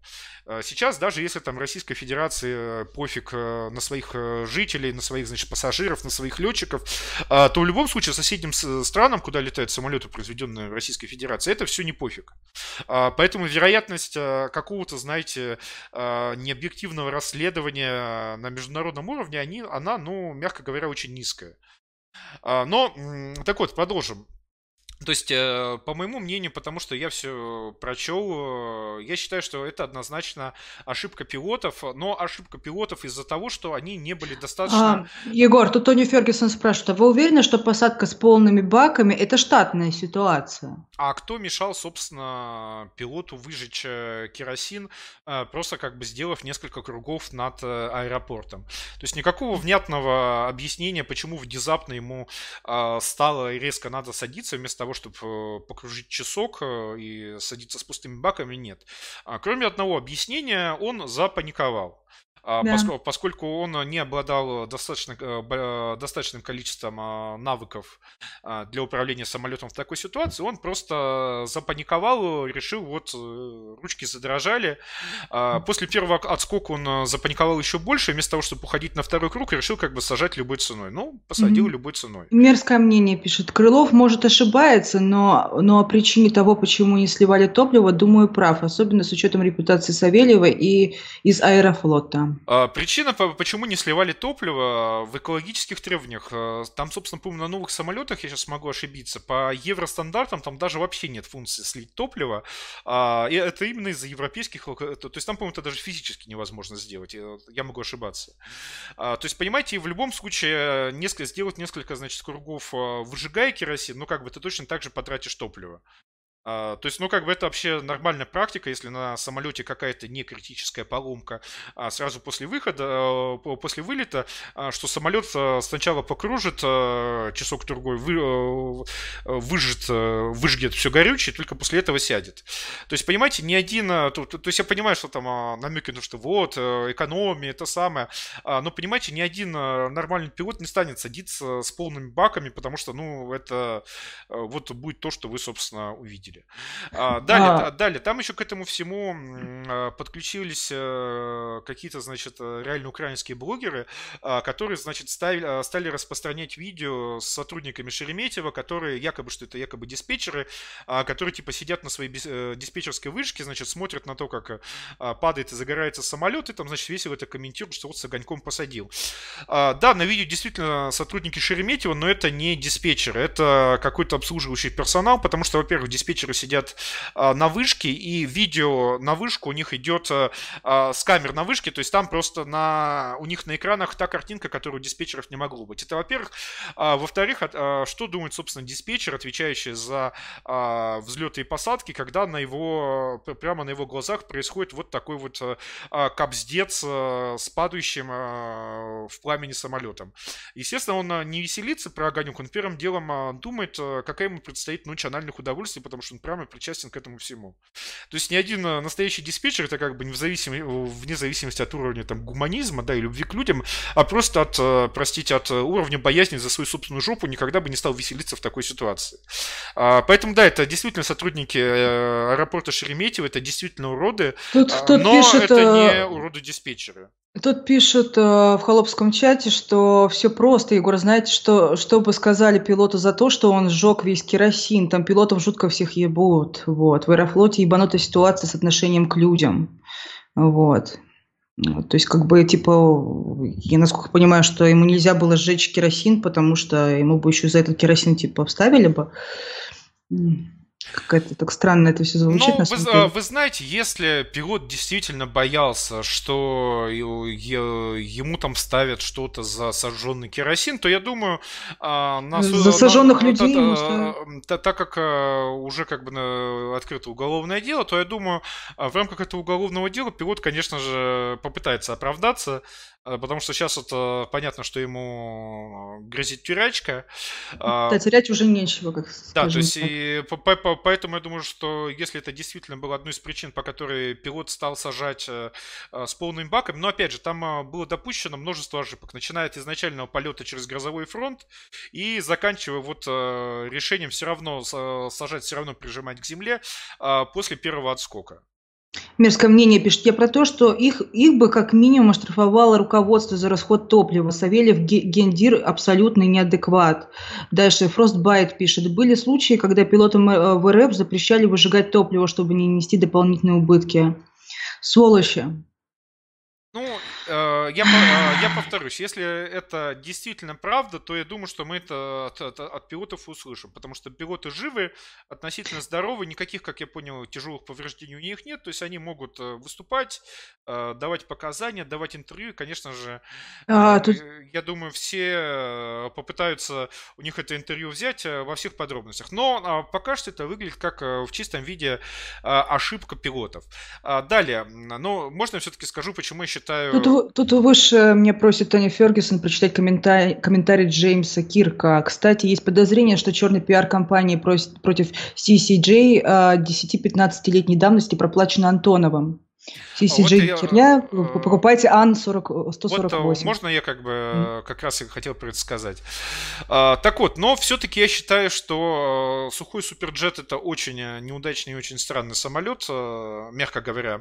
А, да, действительно, в тот момент, когда принималось решение о, о том, какой самолет, значит, будет выбрано в качестве вот этого вот регионального ближне-среднемагистрального, там был конкурент Антонов, украинские, с АН сто сорок восемь, и там действительно шла мощная кампания черного пиара, это действительно правда, против сухого Суперджета, и некоторые до сих пор повторяют, значит, какие-то основные тропы из этой самой черной пиар-компании. Но после событий две тысячи четырнадцатого года вопрос о том, что надо было выбирать Антонов, по понятным причинам отпал сам собой. Поэтому, ну, поэтому как бы не стоит повторять эту пропаганду, но все-таки вот, вот Баба Нида пишет про Ту триста тридцать четыре, Ту триста тридцать четыре тоже должен был быть украинский двигатель, то есть тогда это, возможно, был вариант, сейчас это был бы не вариант. Но, тем не менее, то, что выбрали, то, что в итоге сделали с Суперджетом, это тоже... более чем странные решения. Почему? Потому что какой, какой ключевой компонент любого гражданского самолета? Это, конечно же, двигатель. Потому что именно от двигателя, его технического совершенства, его технических характеристик зависит ключевой показатель в гражданской авиации. Именно расход топлива на одного перевезенного пассажира на один километр. Это, собственно, ключевой показатель, определяющий успех или неуспех того или иного самолета, и он в первую очередь зависит от выбранного двигателя. И зачастую двигатель, ну не зачастую, обычно двигатель начинают создавать, планировать, проектировать еще раньше самолета, потому что это самый высокотехнологичный, самый сложный, самый ответственный компонент, а все остальное, ну в общем, если есть двигатель, то там разработать планеры и все остальные системы, это уже не такая большая проблема. Так вот, и собственно, как, какие есть два пути, если вы собираетесь, значит, создать новый отечественный самолет. Есть два основных пути, ну, по крайней мере, как мне казалось, до э, недавнего времени. Первый путь — это вы берете иностранный двигатель нужного вам класса, обкатанный, э, дешевый из-за массового производства, с репутацией, сертификатами. Э, я должен сказать, что сертификация двигателя по стандартам безопасности, она э, может занимать несколько лет, э, она может э, она, она может стоить кучу денег, то есть вот если у вас уже есть готовое иностранное решение, то можно этот двигатель поставить, выбрать, получ... да, вы отдадите заметную часть прибыли иностранцам, но зато вы получите надежное, стандартное, дешевое решение с отработанным сервисом и всем таким прочим. С другой стороны, можно выбрать или начать разрабатывать, финансировать разработку своего собственного двигателя, это будет долго, это будет дорого, это будет, естественно, с кучей проблем, потому что у любого нового двигателя всегда возникает куча проблем, прежде чем его доведут до ума, но это зато создаст, создаст у вас в стране технологический задел, и там, отмучившись, условно говоря, десять лет созданием и серийным производством этого двигателя, затем зато вы получите высокотехнологичный продукт, вы получите огромное количество высокотехнологичных и рабочих мест, вы получите свою инженерную школу и так далее. То есть вот два таких пути. Первый, берем иностранное, готовое, дешево и быстро. Второй, создаем что-то свое отечественное, дорого, зато как бы с большим эффектом для экономики и всего прочего.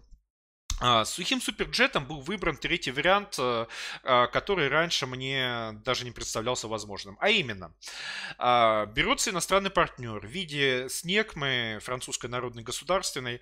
Но она не государственная, но по сути это компания Снекма, она раньше называлась Снекма, сейчас она Сафран, если я правильно читаю с французского, не владею французским, в котором десять процентов принадлежит акции Французской Республики, которая занималась, занималась и занимается поставкой двигателей э, и авиакомпонентов для французских вооруженных сил. Короче говоря, основа французской э, авиапромышленности, в том числе военной.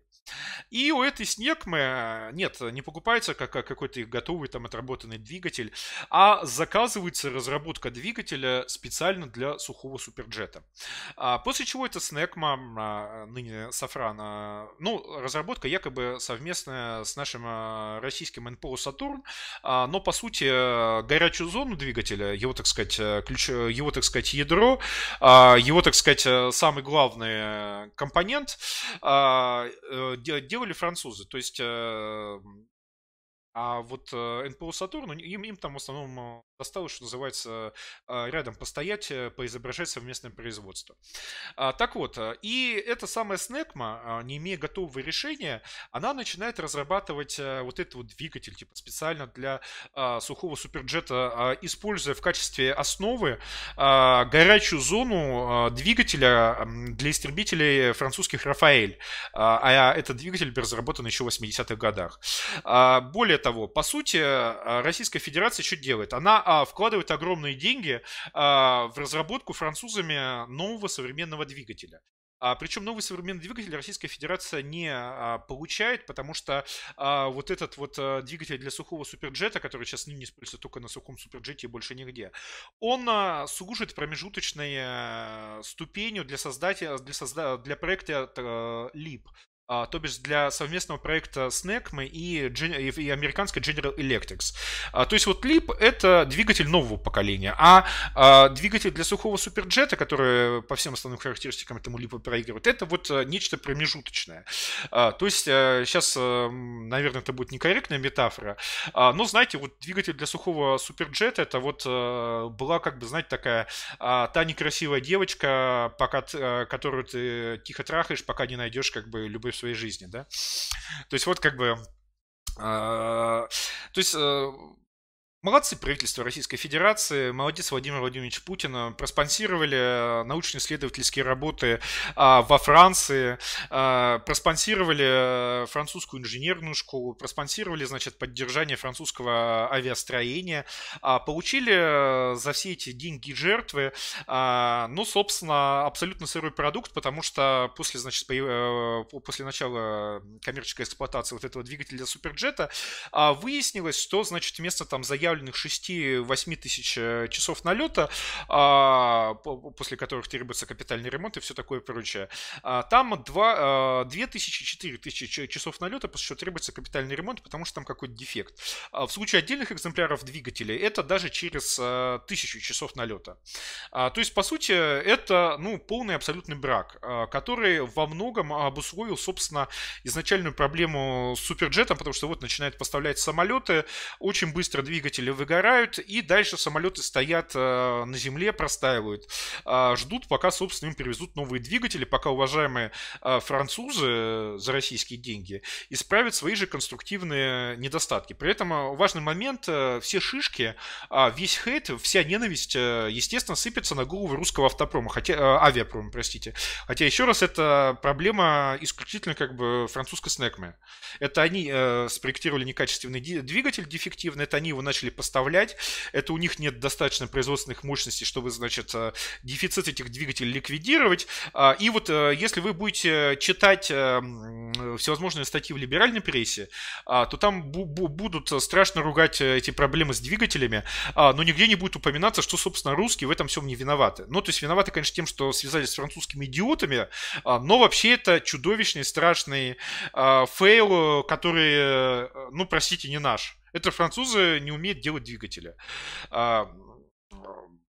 ну, точнее, теперь-то на основе этого опыта они уже с американцами сделают нормальные двигатели, будут делать нормальные самолеты, которые, естественно, значит, будут прямыми конкурентами Суперджета и будут в том числе его вытеснять. Ну, то есть, как бы, офигенная кооперация, когда получаешь, когда, когда получаешь все шишки, все расходы самостоятельной разработки двигателя, но не получаешь от этого, собственно, никаких бонусов, потому что все эти деньги, еще раз, утекли во Францию. И именно из-за вот этого двигательного затыка, ну, там девяносто процентов проблем, девяносто процентов проблем э, с Суперджетом. То есть это просто гипер-мега-идиотизм. Э, и более того, оказывается, есть даже целый сайт, целый сайт, сделанный как Википедия, посвященный типа опровержению, значит, негативных мифов о, значит, Суперджете. Но даже там чувак, который работает на эн пэ у Сатурна, который защищает, значит, Суперджет, ну, потому что это, как бы, это, это его работа в прямом смысле слова. Даже там чувак, значит, в разделе про двигатель пишет: ну, вообще, знаете, как бы да. Вообще, двигатель, конечно, как бы кхм, но понимаете, что если бы это была только наша разработка, то правительство российское дало бы на нее меньше денег. А так как это типа имиджевый проект с французами, то типа бабла отвалили больше. То есть, ну... То есть это, это пишет защитник Суперджета, то есть даже он признает, что... Ну вот, сделали, сделали имиджевый проект с французами. Франция, утонченные люди, да, как бы... Париж, как бы, круассан, пидорастье, как бы, а с двигателями не очень. А, поэтому у меня, да, вот тот самый сайт суперджет точка вики точка ком, там можете почитать, то есть там даже, собственно, вот у, апологе, у апологетов Суперджета а, вот это вот решение французской кооперации, оно... Я думаю, что там, конечно же, была коррупционная составляющая, хотя, может быть, это просто было в рамках какого-то странного заду... задабривания, скажем так, французов, равно как и, знаете, эта странная история, история с мистралями, которые нужны были нам как зайцу стоп-сигнал, но которые, значит, решили внезапно покупать, не очень понятно зачем, ну, слава богу, сорвалось, но вот из этой же серии внезапно, значит, вот спонсирование французского авиапрома. Поэтому, да, Суперджет проект неудачный. Проект неудачный вдвойне, что, во-первых, отдали кучу денег во Францию, во-вторых, за эти деньги получили кучу проблем, плохую репутацию, и теперь эм эс... И вот, кстати, вот следующий проект, эм эс двадцать один, он как раз сделан гетеросексуально. Потому что там будут ставить либо уже отработанные американские двигатели, либо по мере, значит, разработки наш, уже как бы полностью наш отечественный двигатель. То есть это вот то, как это надо делать. Там поначалу для запуска проекта можно ставить что-то уже отработанное из, из иностранных, готовое, да, а затем делать что-то твое. А вот с Суперджетом, ну, проспонсировали, молодцы, получили пиздячек, извините, получили хейт, получили всеобщий гнев и презрение трудящихся. Более того, как вот постоянно жалуются на какие-то проблемы с Суперджетами, там в какие-то моменты до семидесяти процентов, от пятидесяти до семидесяти процентов комплектующих — это комплектующие иностранные. Поэтому всякий раз, когда вы говорите: вот, опять там задержали из-за какой-то поломки, неполадки, значит, там выезд, вылет Суперджета, опять русские говно сделали, с большой, очень, с большой долей вероятностью говно сделали как раз не русские. Поэтому, когда я с этим всем разобрался, у меня реально начался огромный подхерт. А, то, что иностранцы не умеют, блядь, делать нормальный двигатель, но виноваты, блядь, мы. То есть, ну вот реально какая-то, извините, чистейшая в чистом виде русофобия. Сказка про вершки и крючки, когда, знаете, медведь с лисой как бы решили заняться сельским хозяйством, решили посадить бирюку. Ну, лиса говорит: медведь, давай тебе вершки, а мне корешки. Ну и, соответственно, медведю, понятно, ботва невкусная, а лисе бирюква. Ладно. Медведь говорит: ну, да, неудачно получилось, давай попробуем еще раз. Решили сажать пшеницу. Медведь говорит: ну, теперь ты меня не приведешь, теперь я, значит, корешки возьму, а тебе с пшеницы лиса вершки. Ну и, то есть, ну вот в чистом виде. Поэтому, что искать, я не фанат Суперджета. Я считаю, что Суперджет — это проект коррупционный, проект по распилу даже как бы не в нашу пользу, а в пользу французов. Проект, в основе которого лежит горячая зона французского истребителя восьмидесятых годов. При, при, при том, что, как бы, знаете, как бы у нас и у самих такого советского наследства достаточно, да? Проект, который помог французам перебедовать перед началом производства совместного с американским американцами двигатели нового поколения. Проект, который, ну, с точки зрения развития российской авиапромышленности ничем не оправдан. Но, тем не менее, этот проект безопасный, этот проект сертифицированный европейцами. И то, что он очень плохой и очень неудачный, еще не значит, что это летающий гроб. И, к сожалению, вот эти вот недостатки проекта не имеют отношения к тому, что катастрофа произошла, извините, но все-таки из-за ошибки пилотов. По крайней мере, пока что все об этом говорит. Возможно, пилоты, когда их там станут судить, а потому что уголовное дело заведено, сообщат какую-то новую информацию, о которой мы раньше не знали. Но, тем не менее, пока что вот так вот. Госпожа, нам пришло, пришла опять-таки куча донатов. Давайте... Да, давайте. Аббер прислал пятьсот рублей русским бойцам. Спасибо вам большое. Спонсор терроризма прислал тысячу рублей на помощь бойцам, на погибель хохлам, на горящую жопу вертолета. А, простите, перебью на секунду. Это как про спонсор терроризма. Это а, в каком-то, значит, украинском издании был, была прекрасная новость, что... террористы из ДНР восстановили, значит, железную дорогу и там, значит, восстанавливают больницу. Да, террористы. Да, террористические террористы, да, как бы строят как бы больницы и детские сады. Угу.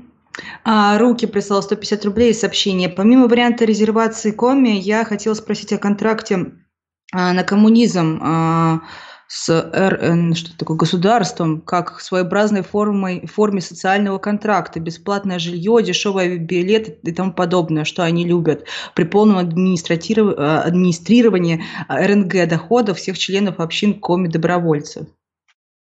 Давайте сделаем про это какой-нибудь отдельный стрим, про то, как мы будем управлять общинами диких коммунистов, да, там же mm-hmm. еще и реалити-шоу можно устраивать.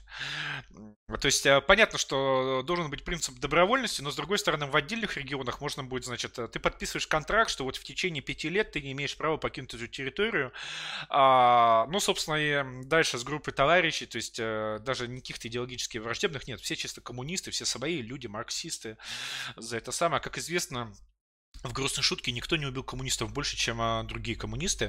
То есть, как бы там все нацисты, все остальные, они просто по сравнению с тем, сколько коммунистов нарезали коммунисты, все антикоммунистические силы просто как бы сосут. Так вот, и ты, значит, подписываешь контракт, что ты пять лет обязуешься никак не покидать территорию. Если ты пытаешься ее покинуть, тебя возвращают.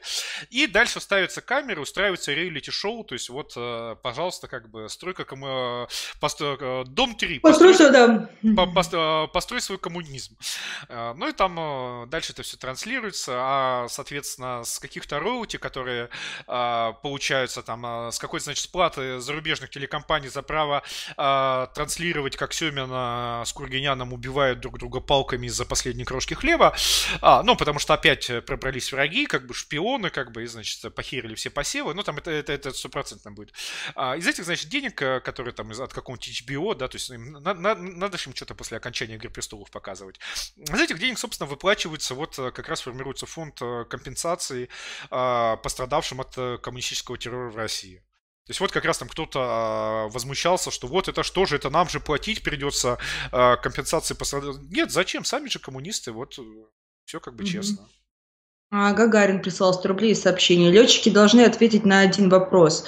Объяснить решение садиться с полными баками. На, на второй вопрос должны отвечать те, кто создал такую систему подготовки летчиков, когда они не имеют возможности получить необходимые навыки управления самолетом.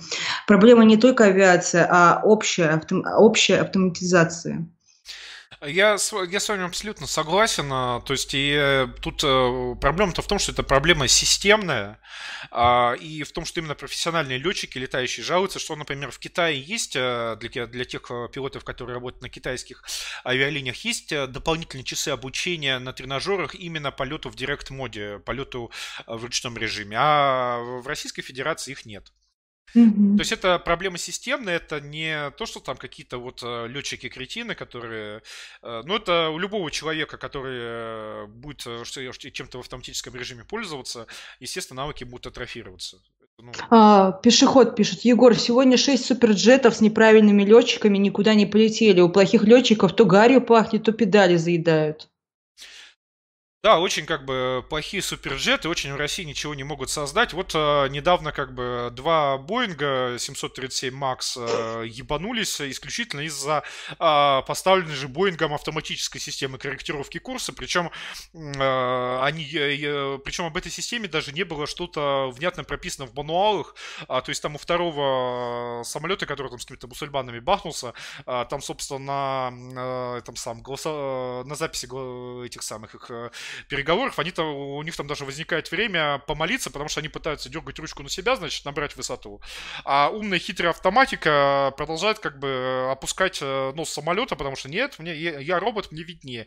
И там, значит, они умудря... успевают достать, то есть это долго все происходило, они там успевают достать мануал, значит, полистать, что за херня происходит, в мануале ничего не написано, пытается как бы еще раз... Ни хрена, как бы, и в итоге они там начинают молиться Аллаху, потому что что еще остается делать, когда шайтан-машина не дает тебе а, набрать высоту, а в мануале про это ничего нету. А, но это совершенно не значит, что компания Boeing выпустила уебищные самолеты а, с уебищной системой безопасности, с уебищной системой автоматизации, и там, собственно, половину компании Boeing за сотни человеческих жертв надо, собственно, вывести к стенке и расстрелять. Нет, это случайность, это трагическое совпадение, это самое. А вот э, русские говно, да, как бы из-за какой-то мелкой неполадки отменили вылет самолета. Э, понятно, что как бы не надо нам э, своего авиапрома. Я, кстати, не, не очень понимаю, зачем э, в боярском чате форсит Иру, которая, как бы, насколько мне известно, интересна только тем, что она форсит сама себя. Ну и, собственно, больше ничем. То есть это она вот... вот записала интервью с Вата-админом, все. Давайте, это, то, то это... не будем ругать Иру. Не, ну то есть это меня просто очень раздражают люди, про которых как бы э, известно только то, что... Она девочка, девочка, понимаешь, а в чатике откуда, но... собственно, вся пошла тема, очень мало девочек, тем более руссконациональных. Я, насколько я слышал, то, то, то есть большая часть населения Российской Федерации девочки. То есть мы, мужчины в меньшинстве, особенно в старших возрастных группах.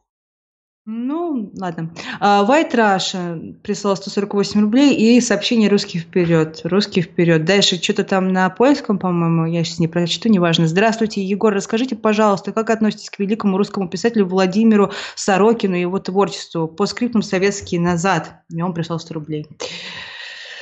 Uh, ну, раньше к его, скажем так, раннему и среднему творчеству я относился хорошо, а сейчас он после Украины уже совсем сошел с ума и стал таким очередным скучным заукраинцем. Да, калотерапия пошла не в ту сторону. А, Израиль... Нет, нет, нет, нет, калотерапия ему как бы шла на пользу. Ему на пользу не пошла украинотерапия, то есть как бы украинотерапия это нечто в разы более жесткое, чем калотерапия. То есть вот пока как бы человек как бы ел говно, он как бы а, писал интересные, талантливые, безумные книги. А стал есть как бы украинство и все, хана. То есть поэтому помните, даже говно для вашего организма полезнее, чем украинство. Угу. А, господа, пожалуйста, все, кто смотрит наш стрим прямо сейчас, поставьте нам лайк под нашей трансляцией, вот, и поделитесь ею у себя в соцсетях. Нам будет приятно, вот, а вам это ничего не стоит, так, пару кликов. А, Израиль пишет, я жду об... а, обещанного стрима со списком русских ТГ-каналов, блогеров, а. пабликов, подкастеров, а, тогда что там, а, YouTube, так, подождите, мне почему-то тут так вот оно, так, YouTube-мейкеров. После смерти Нестерова на самом деле появилось много русского контента, и они очень нуждаются в рекламе. Советую посмотреть а, молодые каналы Void и Lirium, а также послушать подкаст а, «Русский вперед». Нет, «Русский вперед» не советую вам слушать, его делают цыгане, причем буквально. А, дальше... Да, то есть э, русские вперед, это, собственно, вот, вот эти вот вангейцы, которые, э, ну, собственно, одна из причин, которые, э, по которой, собственно, Нестеров ушел э, в англичане. Ну да. То, то есть они какой... очень так э, злобно его травили, но э, просьбу вашу я услышал, я думаю, это уже э, после майских надо будет сделать на таком э, более-менее серьезном стриме. Э, пока что, собственно, бояре могут, э, желательно даже на Subscribe-старе, потому что здесь в боярском чате может потеряться, присылать, собственно, свои сообщениями на Subscribe-старе своих, собственно, кандидатов на вот включение в обзор русских всевозможных каналов, блогов и всего остального. То есть, ну, я просто еще бы, еще раз, Суперджет — это плохой самолет. Но обратите внимание, что как, собственно, еще до выяснения причины катастрофы начали крыть говном Суперджет везде, значит, по соцсетям, и как, например, нейтрально освещали падение там в течение сколько там месяца двух Боингов чисто по причине автоматики в американской прессе. Ну, бывает, ну да, что-то там, конечно, не досмотрели. То есть, ну, господа, учитесь в этом смысле у американцев. Учитесь тому, как американцы говорят даже о каких-то своих объективных недостатках. Понимаете, учитесь сочувственному тону в отношении своих. Никогда не применяйте высший уровень враждебности, высший уровень враждебного языка в отношении своих. Резервируйте это для чужих. То есть это одна из, на самом деле, проблем советской ментальности. Это применение высшего языка враждебности для своих и его неприменение в отношении чужих. Ой, да. Также Пшелту прислал пять тысяч рублей русским танкистам. Спасибо вам большое. А, дальше. Слава России прислал тысячу рублей. Ру- русским бойцам на форму, кстати, удалось ли пригласить на стрим историка Кирилла Михайлова, а, Михайловича Александрова? Это который про генерала Власова, Руа, антилиста- антисталинские крестьянские восстания и другие не менее интересные вещи. Пригласим, но, думаю, это надо уже немножко после Дня Победы, а то тут опять э, начнется известно что. Угу. А, Гагарин прислал сто рублей. Если летчик решил не сжигать топливо, пилотируя, э, пилотируя самолет с отказом, то он втройне идиот. Абсолютно. Когда твоя жизнь на, на кону, руководствоваться инструкциями такого рода. Ну да, то есть то, и, и тоже, знаете, вот и летчиков за это штрафуют. Ну, брателло, а если понимаешь... А, извините, а смерть людей это что такое? Это риск? А, да, если между возможностью, что вы, вы все сгорите в огне и штрафом, ты выбираешь штраф, то, знаешь, это говорит не только об авиакомпании, в которой ты работаешь, но еще немножечко о тебе. А, да. Потому что, знаете, на самом деле у человека всегда в любой ситуации, даже самый безнадежный, есть выбор. То есть когда говорят, что выбора нет, это неправда. Выбор есть всегда. Просто как бы всегда вопрос в том, что для тебя важнее. То есть вот для человека в данном случае какой-то там штраф, не штраф оказался важнее вот этой вот возможности. Хотя, может быть, дело не в штрафах, а в том, что человек просто испугался. Но в любом случае, даже, даже если есть какие-то штрафы, ну не знаю, я бы здесь бы рисковать не стал. Абсолютно. Но я вообще человек как бы странный, я русских убивать не хочу. Самоопускание не поддерживаю и говорю, что мы хорошие и добрые, как бы в противовес э, тварям, которые вот, значит, сначала стали обвинять во всем спасшихся, что они, значит, не давали там якобы выйти, а потом, значит, стали во всем обвинять плохой, значит, самолет, ну и там далее, и так далее, и тому подобное. То есть, ну, блин, что вообще такое? Mm-hmm. Так, интересующийся прислал три тысячи пятьсот. Воинам Новороссии наше дело правое. Враг будет разбит, победа будет за нами. Так точно. Пешеход пишет. Егор, Суперджет так хорош, что при ударе молнии выбивает всю автоматику. Но это не только у него. Это, по-моему, у многих самолетов такое происходит. При ударе молнии. На то она и молния. Как бы. А, важный момент. То, что у вас отказала вся автоматика, не, я специально учу этот вопрос, это не является внештатной ситуацией. Это не является поводом для подачи сигнала бедствия. Это не является как бы... То, то, есть, то, то, то есть совершенно нормально продолжать полет на полностью, на полностью ручном управлении. Страшно сказать, раньше так вообще летали все. И, ну... Угу.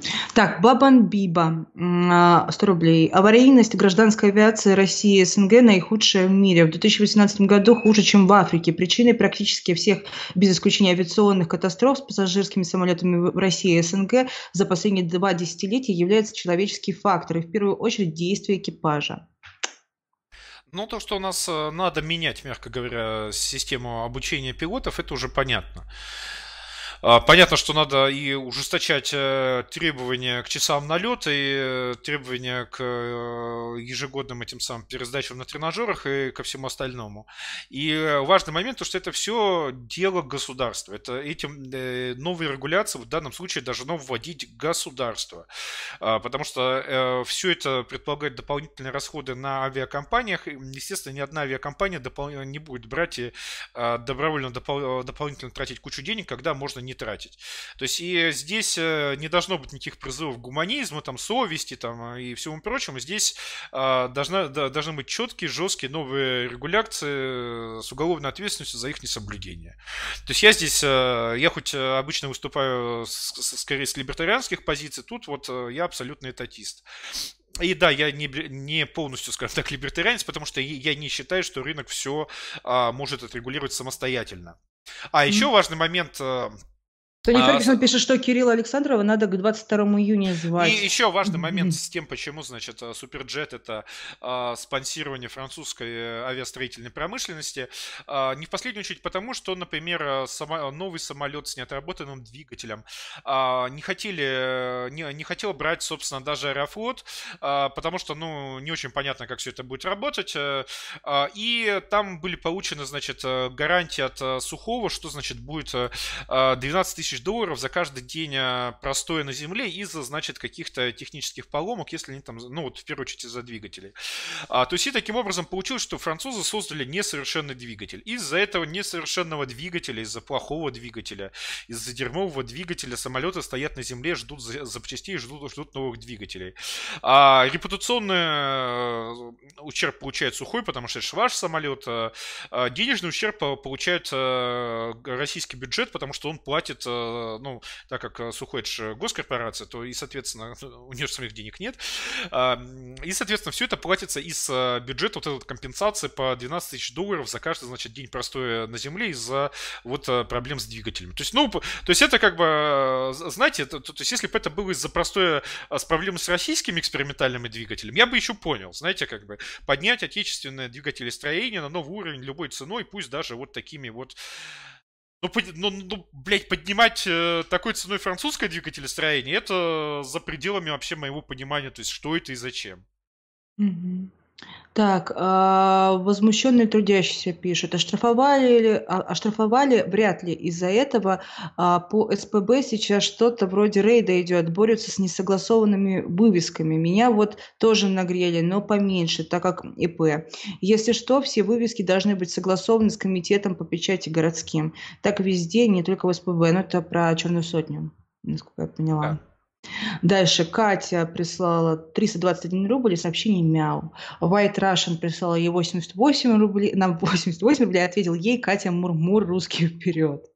То есть, понимаете, у нас уже тут идет флирт через донаты. А Розанов клуб прислал сто рублей. Вы знаете, так как сегодня донаты все до копейки идут на форму бойцам ДНР, то пускай граждане через донаты флиртуют, вы можете через донаты даже трахаться. Как бы сегодня я совершенно не против, как бы присылая пятьдесят рублей на каждую фрикцию. Ой. Розанов клуб прислал сто рублей и сообщение. Егор, Марина, спасибо за то, что делаете. Дамы и господа, поддержите добрых русских людей. Петербургский э, Розанов клуб. Смотрите наше новое интервью с Вата-админом на нашем канале на YouTube или в группе ВК. Подписывайтесь на Розанов клуб. Русские вперед! Да, да, замечу, что абсолютно одобряю название Розанов клуб в честь, собственно, великого русского философа Василия Васильевича Розанова. Это очень хорошо и очень правильно, что в принципе, да. что, в принципе скажем так, заведения или, как сказать, организации с такими названиями появляются. То есть мы одобряем, одобряем, одобряем. Давайте дальше. А, Империя и элита прислал пятнадцать тысяч рублей и сообщение на форму русских бойцов. Сик парвис магна. Да, по-моему. Вам, во многом с вами не согласен, но благое дело превыше всего. Спасибо вам большое. Вот сколько нас тут получилось, нарядили там и бойцов. Так, Ёбрь-Бобрь прислал пятьсот рублей и сообщение. А какая в итоге стоимость пролета одного человека тысячи км, планируемое и фактическое, а в сравнении с движками РР, которые были на рынке в тот момент? Слушайте, вот этот момент я, честно скажу, не изучал. Я не могу вам сказать в данном случае про экономику, но в любом случае проблема суперджетов не в том, что там какая-то высокая или низкая, или еще какая-то стоимость пролета одного километра, а в том, что она нулевая, поскольку если самолет стоит на земле, Ну, соответственно, вопроса стоимости нет. А самолеты по большей части стоят на земле, потому что там, на самом деле, как я понял, некоторое время эта Snecma, она даже отказывалась разбираться с вот этой вот проблемой, значит, там, с растрескиванием через четыре тысячи часов вместо там шесть тысяч, да, потому что там, типа, слишком малая партия, слишком малая серия двигателей, им, типа, неинтересно было там даже вкладывать какие-то деньги в дальнейшее развитие этого всего. То есть, ну, просто полный перерыв.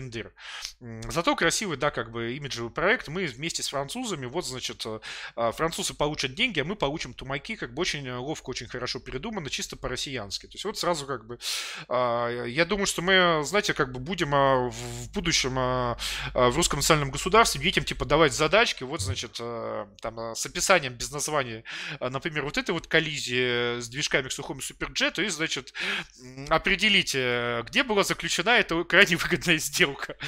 В Российской Федерации, в Российской империи, в русском национальном государстве. Да, как бы. Будем а, учить детей, так сказать, распознавать уникальный россиянский политический стиль. А, везде, mm-hmm. везде получить как бы шишки, а, тумаки, поджопники, а, и еще остаться всем должным кучу денег. Угу. Тракторист писал триста рублей и смайлик, где я в розовом парике. Пешеход писал пятьдесят рублей и сообщение, а у них на Боингах негров линчуют. Бабанбиба, сто рублей. Аварийность в гражданской авиации России и СНГ наихудшая в мире. А, так, ну это я уже прочитала, вы просто продублировали это сообщение, я уже, уже несколько раз его прочитала. Вот. Про СНГ последние два десятилетия являются человеческие факторы, в первую очередь действия экипажа. Мне просто как раз-таки писал Бабанбиба у нас э, в боярском чате, я говорю, что где же мой донат? Я его как раз зачитывала. Так, пешеход. Егор, но ведь ты сам так, э, та, таки, чё, господи, токсично и по-советски назвал припуганных суперджетами россиян хуилами. Ну, как бы перепугано это одно, а когда там началось, вот только не успели, значит, после начала выдачи паспортов на Донбассе перестать скандировать «не надо русским денег», как, значит, началось новое коллективное скандирование «не надо русским авиапрома». То есть, ну, ничего русским не надо. Ну, вообще а... ничего, да. Ну, тут просто недоразумение у вас произошло, потому ну, что... Ну, ну, как бы... ну, ну, простите, опять же, перепуганы, значит, россияне. Я напомню, что на прошлом стриме, который был про Жукова и про Сталина, то есть вообще никак не про авиацию, там, значит, какой-то деятель умудрился прислать донат про вот эту вот катастрофу, которая там только-только случилась, там буквально за, чуть ли не за час до начала стрима, там с, с, с вопросом, ну вот, когда же, когда же это россиянское говно, значит, снимут с полетов и, типа, разберут на части и обоссут. То есть, как бы, а, еще, собственно, в буквальном смысле слова, остов самолета не догорел, да, а, еще, mm-hmm. собственно, не все тела вытащили, а как бы человек уже провел расследование а, с помощью телепа- телепатии, кино- телекиноза и, урин- и, и уринотерапии, да, как бы, а, то есть, как бы, выяснил виновных, постановил, значит, самолеты на свалку, то есть, ну, молодец просто. То есть, извините, это, по-моему, не перепуганные бедные россияне, это, по-моему, хуесос. Давайте дальше. А, дальше про Капос прислал триста рублей и сообщение на форму. Спасибо большое. А, Рок а, прислал пятьсот рублей, аж на десять фрикций, Егор, и сердечки фиолетовые. Это, по-моему, девушка, если не ошибаюсь, по-моему, Рок. Вот. Так что, видите, какая у нас бодрая девушка-то присутствует. Так, Свято... Святой Нестермани прислал пятьдесят рублей и сообщение. Он там совсем затих, подкасты почти все удалил. Видео даже на англоязычные почти месяц как не выходит. Я боюсь за его здоровье, ибо депрессия вещь страшная. По поводу э, пидорджета, есть ли многонациональный фактор в плане пополнения рядов пилотов? Не та же ли ситуация, как в сфере медицины? Ну, как я смотрел, пилоты там вроде бы с русскими фамилиями, поэтому э, я, собственно, с радостью свалил бы все на многонациональных россиян, которые э, не умеют, э, собственно, пилотировать самолеты, но, к сожалению, там не многонациональные россияне, э, поэтому этот, фак, э, э, этот фактор там не является, скажем так, определяющим. А пока, собственно, госпожа М отлучилась перед дальнейшим зачитыванием ваших данных сообщений, давайте еще поговорим о новостях. А, таких уже чуть более смешных и забавных новостях.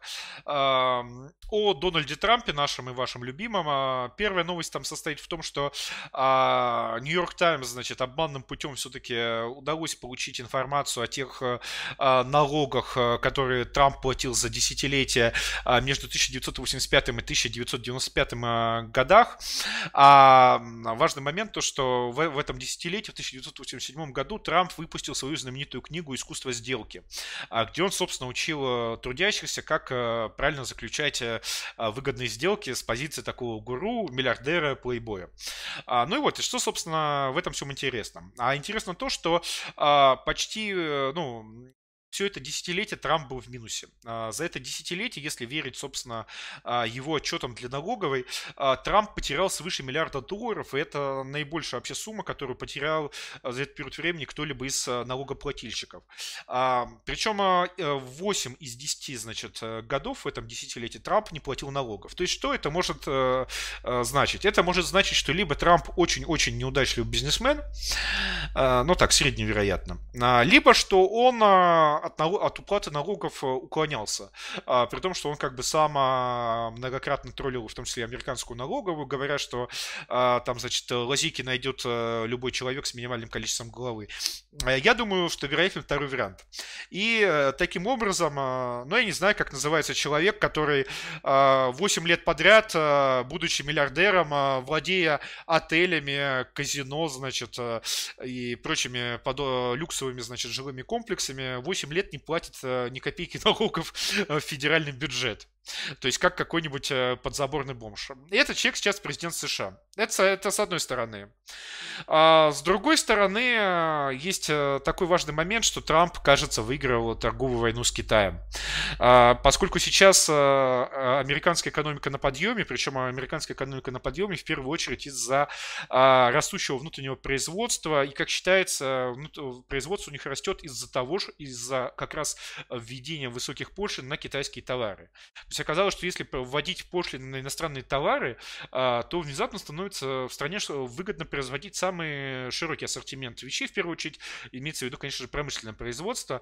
То есть Трамп, по сути, повторяет стратегию Александра Третьего, который строил, вот, который был протекционистом и вводил пошлины, в первую очередь, для развития своей российской отечественной промышленности. И при всем при этом на фоне, расту... на, на фоне как бы все улучшающихся прогнозов по росту американского ВВП, прогнозы по росту китайского ВВП все ухудшаются. То есть у китайцев в этом году шесть целых шесть десятых процента ожидается рост ВВП. Это очень солидные цифры, что для России, что для Евросоюза, что даже для американцев. В Штатах ожидается три целых пять десятых процента рост ВВП. Но это совершенно ничтожные цифры для Китая, где десятилетиями рост был хорошо за десять процентов. процентов ВВП. И, собственно, считается, что если Трамп исполнит свои угрозы о введении дополнительных пошлин на китайские товары, то китайский рост может замедлиться на целых два процента. То есть стать по китайским меркам совсем печальным. А важный момент, что в Китае экономический рост – это политический фактор.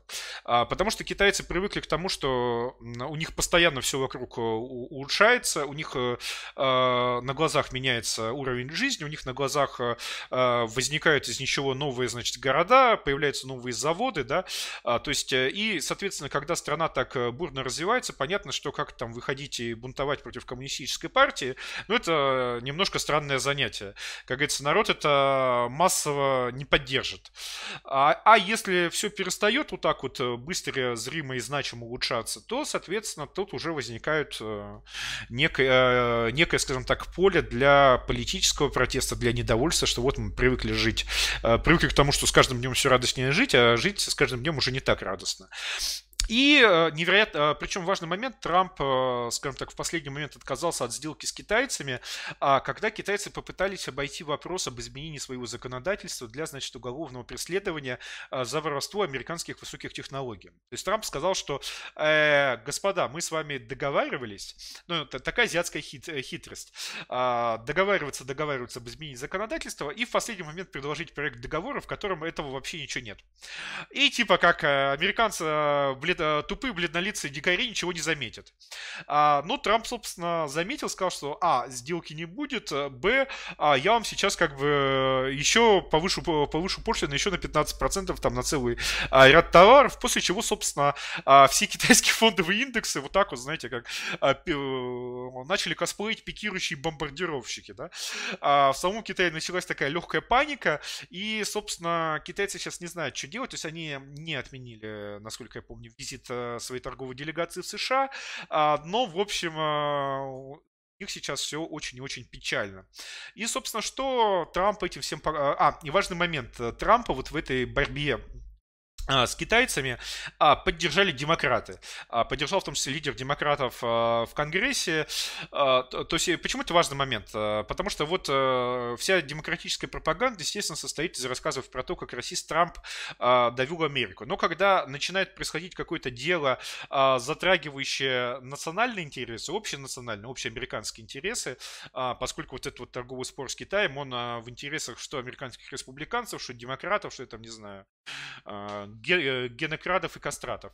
Американцы и... забывают партийность. И это очень важный момент, это то, чему надо поучиться. То есть, когда я, например, пытаюсь забывать партийность в тех случаях, когда Путин начинает отставить общерусские интересы, а не только, собственно, свои личные путинские, меня начинают упрекать в том, что я там продался путинизму, продался еще кому-то. Господа, ну, Тут б- б- берите, в чате б- берите не... пример с Америки. Берите mm-hmm. пример с американского единства, с американской солидарности перед лицом, значит, какого-то общего врага, когда американцы, когда политические деятели, уже заебавшись, извините за выражение, плеваться ядом в Трампа, этот яд убирают, когда вот доходит до важного общеамериканского дела. Это то, чему мы можем у них поучиться.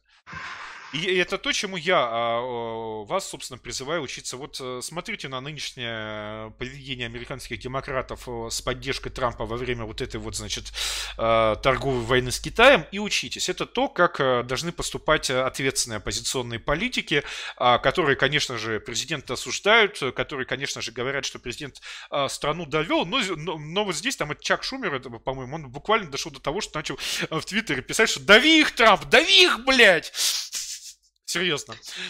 Тут uh, Infante Terrible пишет uh, в боярском чате, почему я, как русский человек, гражданин своей страны, не могу попасть на Курильские острова и кучу других территорий без пропуска, который практически невозможно получить? Ну, потому что вы живете при оккупационном режиме. А я напомню, что Курильские острова и другие территории, они считаются территориями пограничными, и поэтому они, значит, находятся, типа, в ведении эф эс бэ, и там действительно надо, значит, получать специальный пропуск, потому что это, вот, типа, особая территория, mm-hmm. куда так, значит, просто не за это самое. Ну что, к донатам возвращаемся. Вот Сергей Кринжовский пишет, женщина опять перебивает. А это потому, что я боялась, что сейчас потеряю сообщение, вот, потому что у меня почему-то у людей в последнее время какая-то проблема меня тегнуть, вот, не тегаюсь я. Почему? Жалкие оправдания. Ну, простите. Жалкие, ничтожные оправдания. Кауфман Туркестанский прислал двести пятьдесят рублей и сообщение. Давайте отметим двадцать пять ка канала боярским пиром э, в ламповом месте. Можно, можно, можно. Я, кстати, даже не стал как-то торжественно объявлять о двадцати четырёх тысячах подписчиков, потому что там пошла динамика по сто с лишним подписчиков за день, правда, сейчас чуть поменьше. Я так подумал, ну, чё ж, как бы уж про двадцать пять будем радоваться. Но, опять-таки, меня очень радуют темпы развития нашего канала, радует большое количество, значит, новых людей, радует запись, комментарии, почему это мне показывают в рекомендованных видео, как я уже научился отвечать, потому что Господь любит вас. Да, а, да, да. Отличный ответ, мне кажется. Отличный просто. Так, дальше сейчас к донатам возвращаемся. Андрей пишет. Статью Вата-админа про джет комментируем, да? А там, кстати, в статье, в статье Вата-админа, я ее начинал читать, там с самого начала какие-то некорректные утверждения, я сейчас уже не помню точно, там про то, что, значит, отказала вся связь или что-то такое. А, то есть там... А... Там, там, там фактически некорректно. И дальше, как бы, дальнейшие рассуждения не очень интересны, конечно, но к... А, или, или простите, или, или это та статья, где а, Вата-админ, значит, ругает а, авиационный завод в Комсомольске-на-Амуре и говорит, что это а, почти закрывшееся авиационное предприятие. Я правильно помню? Господа а, бояре, напомните, пожалуйста, в боярском чате. Это, это, это вот Вата-админ в статье, значит, писал про то, что вот авиационный завод Комсомольске-на-Амуре Амуре, он почти, значит, мертвое предприятие, что-то такое. Если это так, то это, конечно, полный трэш, потому что в заводе на Комсомольске-на-Амуре, собственно, производится практически вся а, боевая авиация, которая, собственно, сухого. То mm-hmm. есть он не, не только там не полумертвый, а, а ровно наоборот. Mm-hmm. Так, дальше возвращаемся к донатам. Андрей Карпушенков прислал пятьсот рублей и сообщение десять фрикций товарищу Сталину. десять фрикций товарищу Сталину. А, возмущенный трудящийся. А, Катя, а, я а... вошел. Потом возмущенный трудящийся. Катя, я вышел. Ну, хорошо, главное, чтобы ваш донат секс, как бы, он обеспечит бойцов Новороссии экипировкой. Но, но я, как бы, начинаю волноваться. А где же Клим Жуков и его конь? Неужели это поло распалось? Я прям, знаете, как... Я, я, я переживаю за их отношения больше, чем за свои. Как же Клим и его, как бы, верный конь. И вот, кстати, про Сталина. Очень важно быть крайне, скажем так, фактически корректными в своей критике Сталина, потому что хуже сталинистов — это только те антисталинисты, которые пишут, ну, откровенную долбоебщину, легко проверяемую, который, собственно, дает возможность над ними смеяться. Ну и вообще... Red Devil как... спрашивает, а где Артем и Сергей? Да, так можно все-таки закончить свой тейк. То есть вот там а, как раз а, какая-то, значит, писательница, хуев-сосательница а, Чижова, или как-то так ее, значит, в швейцарской газете на днях, значит, а, выпустила душещипательный антисталинский текст, который я, как антисталинист со стажем, я могу только сказать, что это лучшего подарка сталинистам не придумать. Почему? А, потому что в этом тексте сказано, что Сталин ненавидел Ленинград и специально, значит, хотел отдать его на растерзание немцам, потому что, значит, а, свободы свободолюбивый дух жителей Ленинграда претил, значит, Сталину тирану. Сталин тиран, как бы, свободолюбивый дух он не любил.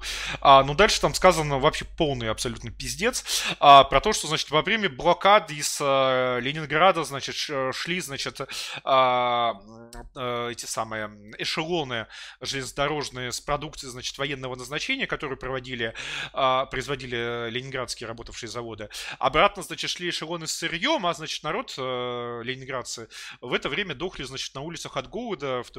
Но, как бы, тейк сильный. В принципе, это во многом в духе сталинизма. Но проблема в том, что никакого железнодорожного сообщения, собственно, с момента замыкания кольца блокады и до прорыва этого кольца в сорок третьем году с Ленинградом не было. Ну, просто не было. Более того, как вы понимаете, город, с которым есть железнодорожное сообщение, регулярное, постоянное, ну, его, как бы, очень сложно назвать блокадным. Это не блокада. А, причем а, вот это вот, а, то, то есть, ну ладно, там какая-то не очень известная тетка написала какую-то а, дичь, а, то есть, ну, а, то, то, то, то, то, то, то есть, я надеюсь, сейчас никто не скажет, что я там как-то пытаюсь а, обелить Сталина, а, нагло утверждая, что блокадный Ленинград был полностью, собственно, отрезан от а, большой земли, что поезда туда не ходили ни с военными материалами, ни с какими еще материалами. И что город, куда по расписанию или там даже без расписания ходят целый эшелон, он блокадным считаться не может. Так вот, и самое главное даже не то, что какая-то тетка, ну, наверное, в какой-то, значит, швейцарской газете написала эту дичь, а то, что дальше эту дичь, естественно, радостно потащили, ну, во-первых, сталинюги по РФ, потому что, ну, понятно, смотрите, вот против Сталина, вот какая мразь тупая, даже не может Википедию открыть, посмотреть, что никакого железнодорожного сообщения с Ленинградом в блокаду не было. Ну, вот посмотрите, вот все они такие, Солженицыны обсчитались и, значит, считают, значит, поезда невидимые, волшебные. Самое главное, что потом, значит, выступил мудак Сванидзе, который, конечно же, для распространения идеологии сталинизма сделал больше, чем, сделал больше, чем собственно, может быть, даже и Гоблин Топучков, а, своим суперидиотскими антисталинскими тейками, сказал, что, ну, там, конечно, знаете, она как бы не так, чтобы во всем права, как бы, может быть, там действительно, как бы, совсем уж, как бы, поезда не так, чтобы катались, но, в принципе, в главном она права и все такое прочее. То есть, как бы, опять-таки, то есть, мне кажется, что это реально какая-то, ну, не знаю, провокация КГБ, то есть, а, вытаскивать ярмарочных идиотов, а, заявляющихся какую-то ебучую, ебаную, дичайшую хуйню, и потом все сталиницы с пальцами радостно показывают. Вот, посмотрите, вот, да, ага, ага, вот, вот типичная критика Сталина за то, что он посылал, значит, эшелоны а, с военными материалами вместо того, чтобы посылать продукты в блокадный Ленинград. То есть, ну, это, то есть, это реальная игра на сталинистов. То есть, ну... Я, я иного, и, и, и ладно, это чужого, ну ладно, там какая-то эмигрантка, идиотка, там что-то написала. Но зачем это начал тащить, типа, Сванидзе? То есть я всегда презирал Сванидзе, а, потому что он является, я даже не могу определиться, то ли ожившей антисемитской, то ли ожившей антикавказской карикатурой, то ли и тем, и другим сразу. То есть, ну, просто это человек, вызывающий омерзение на, ну, просто одним своим видом. То есть, как бы, сразу желание, как бы, знаете, вспомнить, как бы, славную черную сотню, как бы, не в том смысле, что там книжки издавать, да, и который при этом лепит какую-то дичайшую чушь. То есть, ну, вот такие вот два лагеря, да, как бы, сталинисты-русофобы и антисталинисты-русофобы. То есть, они просто по-разному маскируют свою русофобскую риторику. А единственная критика Сталина нормально, она может идти с прорусских позиций. Ну, естественно, она вся должна быть исторически и фактически конкретно. Вот как у нас... На прошлом стриме мы цитировали а, проект доклада Жукова, цитировали, собственно, много чего другого, а, где вот это вот документы, которые есть в архивах. А, это корректная критика. А, ну, собственно, вот эти вот а, а, всевозможные, знаете... А... В общем, вы поняли. У нас тут, как я вижу, куча донатов идет, госпожа М. Да, да. М-м, Конь написал. А, Клим, я вошел, выходить не буду. Новая э, Ладога прислала триста рублей, сообщение. На стримах Кашина много обсуждается тема русофобии на примерах Бабченко, Милова, Ильи Новикова и им подобных. А Кашин против выписки таких из русских, хотя они себя сами выписали. Звучала и ваша позиция. Нужен диспут с Кашиным для формирования манифеста русского националиста по поводу русофобии. А Кашин разве русский националист? Это не то, что я выписываю из русских националистов. Это я говорю, а Кашин разве где-то себя называл русским националистом? Да, кстати. То есть это я не то, что я отказываю ему в праве быть русским националистом, я просто интересуюсь, но как бы он себя сам считает, да. Это, во-первых, а во-вторых, то есть, ну, Бабченко. Бабченко заявил, что он украинец, что он за единую незалежную Украину, что он украинский националист, буквально. А, то есть, ну и какие после этого к человеку вопросы? То есть, зачем да. его... А, то есть, человек сам себя выписал из русских, как бы зачем к нему навязываться в родственники? Ну, то есть, человек вам говорит, все, русские, пошли, фу-фу, не хочу вас видеть. Ну, как бы, и что действительно выступать как бедные родственники из деревни, да? То есть, ладно, mm-hmm. ладно, Бабченко был каким-то, там, знаете, плейбоем, миллиардером, да, там, значит, главой корпорации Apple. Мы такие, нет, Бабченко, ты Apple основал, ты iPhone придумал, ты русский, Бабченко, мы тебе mm-hmm. хохлам не отдадим. Так а нет, это, сбежал, да, да, так нет да? это же тупой, блядь, нет, не, не, так нет, это же, блядь, тупой дегенерат, вырожденец, блядь, нищий, Абаска. сука, комичный, нищий обоссанец. То есть, ну, ну, ну, как бы нашли, можно он, пожалуйста, русским не будет, то есть это как бы вот тот случай, когда, знаете, как бы одноглазый, как бы сифилитичный бомж говорит, я не русский, я древний укр. И это как бы тот случай, когда как бы лучше все сказать, да, чувак, мы тебе верим, да, абсолютно, мы с тобой не спорим, ты, никаких возражений, как бы, твое тело, твое дело, как бы, базару нет. То есть, что yeah. это, он, он ученый какой-то гениальный, блядь, что, что, что, что он, блядь, придумал, как бы? Невидимый кукан, на котором постоянно сидит, да, как бы? То есть, он даже не Цой, как бы, понимаете? Вот. Ну, то есть, как была-то Цой, как бы, ну, значимая фигура, как бы. Да. Ну, Бабченко, то, может, творчество... Бабченко тоже, в принципе, значимая фигура, фигура анекдотов. Ну, вообще, как бы, давайте, серьезно, плохих слов о Бабченко не говорить, потому что о мертвых либо хорошо, либо ничего. Давайте дальше. Капрофил пишет. Вопрос. Почему китайцы со всем э, своим ай кью и древней цивилизацией умудряются натурально срать на улице? И нет, я не про мусор, я про буквальное китайское говно, выходящее из буквально китайской жопы. Почему в действительно древней и интересной культуре приняты такие социальные нормы? Не знаю, кто там на китайский ай кью дрочит, как бы, не знаю. Ну, слушайте, на самом деле интересный вопрос, и я не знаю на него ответа, потому что, да, китайцы коллективисты, и теоретически а, в коллективе как раз а, такие вещи, ну, как бы, должны жестко не одобряться, потому что не очень приятно ходить а, по улице, где насрали. То есть, как бы, такой человек теоретически в таком коллективистском обществе должен получать звездюлей от своих же а, друзей и товарищей, но почему-то не получает, я не знаю почему. У меня нет а, ответа на эту загадку. То есть, ладно, они там были все гипериндивидуалистами, типа насрал, как бы и не волнует, да? Вот такие вот действительно общинными. Ну да. Так, дальше, Макс. А вы были на дебатах с Семиным и как их оцениваете? А, как я уже сказал, я не был, потому что мне бы там пришлось с Семиным драться. А как оцениваю, видео с дебатами выйдет в субботу, мы его будем смотреть на стриме в воскресенье, в том числе с участием Вата-админа. Ну, собственно, и там и оценим, у нас будет на это видео царь реактор. И там, mm-hmm. и там, собственно, всячески обсудим. Но, судя по отзывам, Вата-админ всех приятно удивил тем, что он, как я понял, достаточно так серьезно раскатал Семина. Ну, а Семин решил устроить концерт, чтобы все забыли об этом, не обратили внимания. А, дальше Конь э, прислал сто рублей и пишет: «Я вхожу в Климова без стука». Вошел и не вернулся. Да, вошел и не вернулся. А кто не, кто не понимает, про что эти шутки, загуглите Клим Жуков и Конь. Это совершенно гениальное видео сделано. На царских хайлайтах, да. Да, там всего, там всего две минуты, то есть много времени вас не займет, но хорошее настроение минимум на неделю вперед вам гарантирую. А оно, по-моему, есть в, в этом самом, в да, подборке и, на канале? Да, и у нас на канале есть плейлист «Лучшие моменты стримов». Оно и в этом плейлисте его даже искать не надо. Мы, кстати, поддерживаем хайлайтеров, добавляя в этот плейлист, собственно, вот то, что зависим. В отличие от... Да, любим и ценим. Так что, если вы хотите стать хайлайтером, давайте смелее. Мы вас всегда поддержим. Давайте дальше. Так, ну, у нас больше нету пока донатов. Вот. То есть Конь вошел и все. Вот.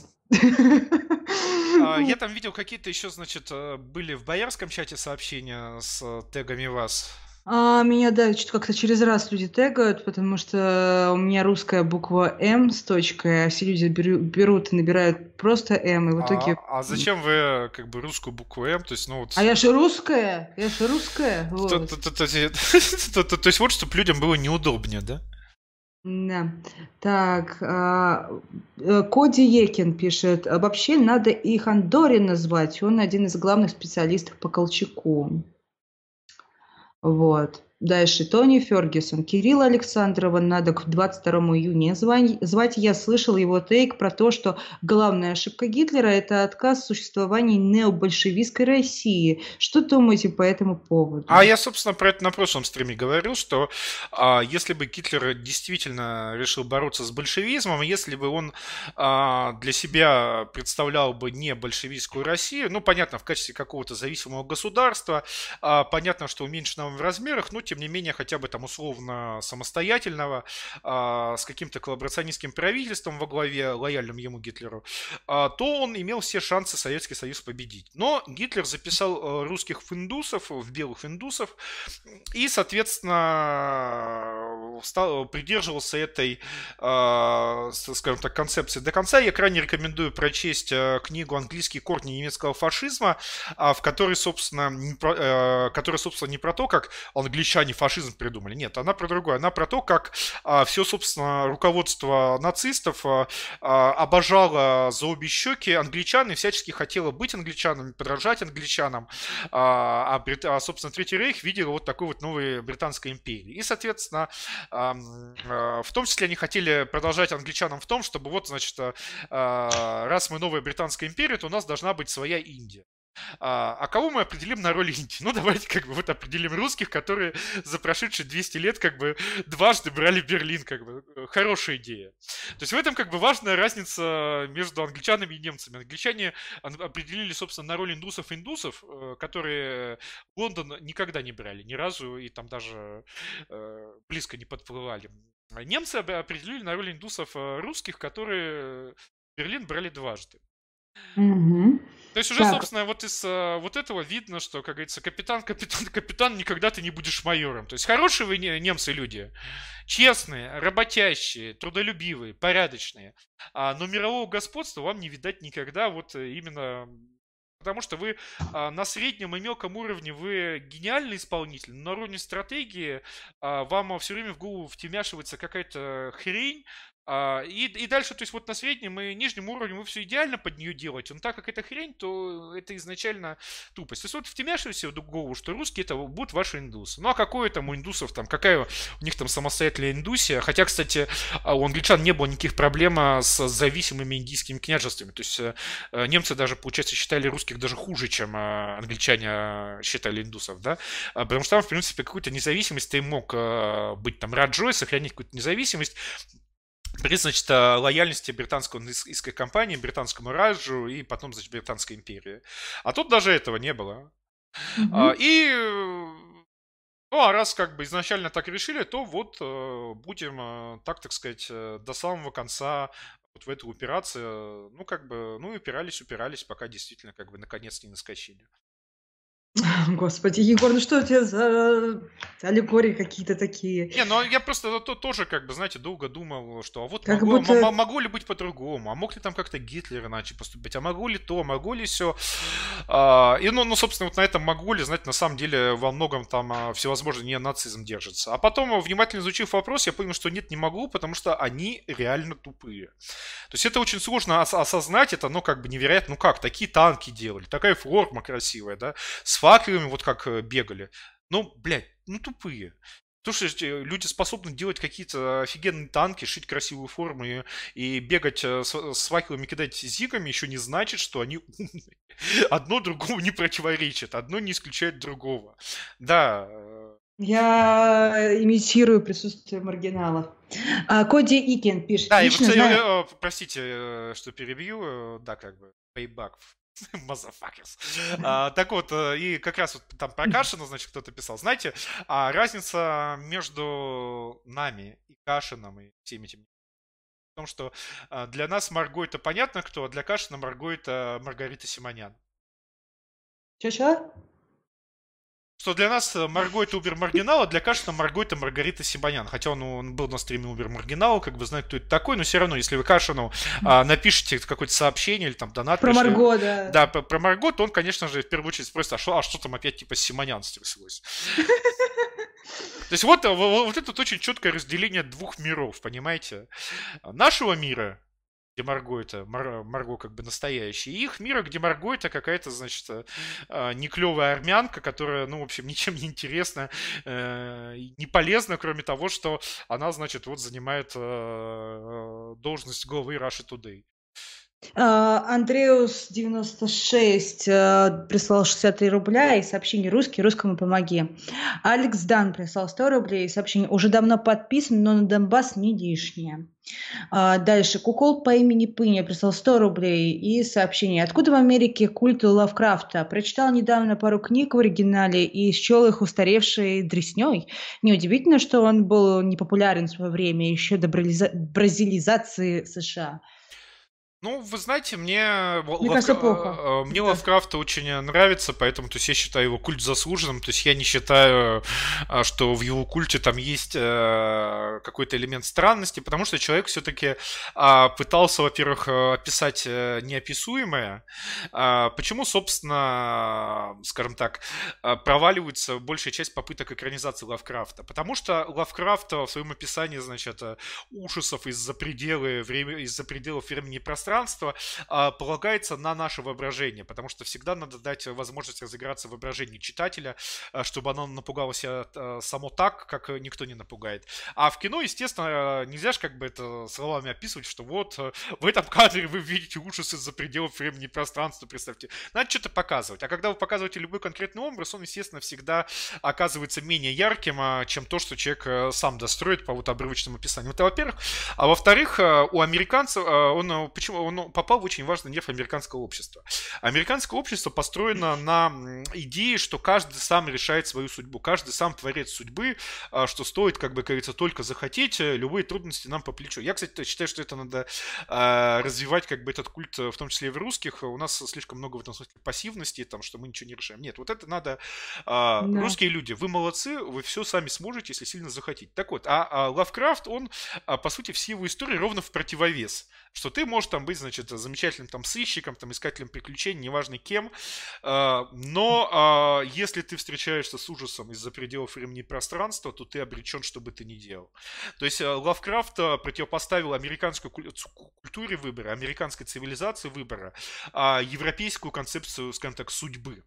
То есть Лавкрафт в этом смысле, хоть он был абсолютным американцем, а в культурном в этом смысле он абсолютно европеец. То есть судьба – это судьба. Что, если, что, что есть такие вещи, которые ты не в силах изменить, и неважно, сколько каких-то мотивирующих кричалок, и неважно, сколько каких-то там призывов и курсов по самосовершенствованию ты пройдешь, но если пришло нечто, то это нечто тебя даже не то, что сожрет, а просто как бы сведет с ума. И ты не сможешь сделать ничего. И, и, и, собственно, это самый главный ужас американца, что вот у него отняли выбор. Что вот что что-то от него не зависит, что что-то за пределами его контроля. И это, конечно же, до сих пор попадает вот в этот вот нерв американской культуры. Так, Коди Икин в боярском чате пишет, пишет: лично знаю Александрова, могу предложить поучаствовать на стриме, но он человек затравленный, возможно, не пойдет. А, ну, мы-то его травить не собираемся, скорее наоборот. Угу. А дальше Запинус писал еще в боярском общем чате, почему-то не, этот, не наш боярский стрим. Недавно наткнулся на некоего Егора Холмогорова. Кто это и что? Стоит у него почитать? Что бы вы посоветовали почитать у господина Холмогорова, эксперта авиационного? Почитайте статьи Холмогорова о Византии на «Спутнике и Погроме», они хорошие. Вообще исторические тексты Холмогорова обычно хорошие, а тексты об актуальной политике не стоит читать вообще. То есть вот то, что Холмогоров пишет про историю, читать можно. Хотя и там он не всегда корректен. То, что он пишет про актуальную политику, это сразу, что называется, обнять и плакать. Угу. Так, ну, то есть давайте... он в какой-то момент додумался до великого текста «Рамзан Кадыров как триумф имперской политики России». Угу. Так, Новая Ладога прислал двести пятьдесят рублей и сообщение. Кашин себя считает а, русским националистом. Повторял это неоднократно на стримах, за что был а, Кац Шацальбат с тусовкой записан фашистом. Кашин наш русский журналист, и лучше все вопросы выяснять а, в публичном диспуте. И хорошо бы провести диспут с либералами, например, Барон... Бар... Баронова уже не либерал, она работает на Russia Today и получает зарплату от а, неправильного Марго. Неправильный, точнее.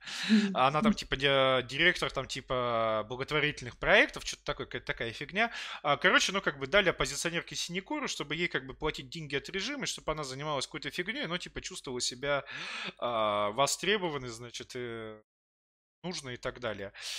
А, а с Миловым, ну, как бы это существо, ну, заукраинец а, в крайней степени, а, причем заукраинец комичный, потому что Милов известен, как бы, своей любовью всех крыть хуями, а, по, что вместе с его любовью говорит, что он встроен в мировую элиту, а, то есть, то есть буквально, я встроен в мировую элиту, нахуй пошел, тварь, мамку твою ебал, блядь.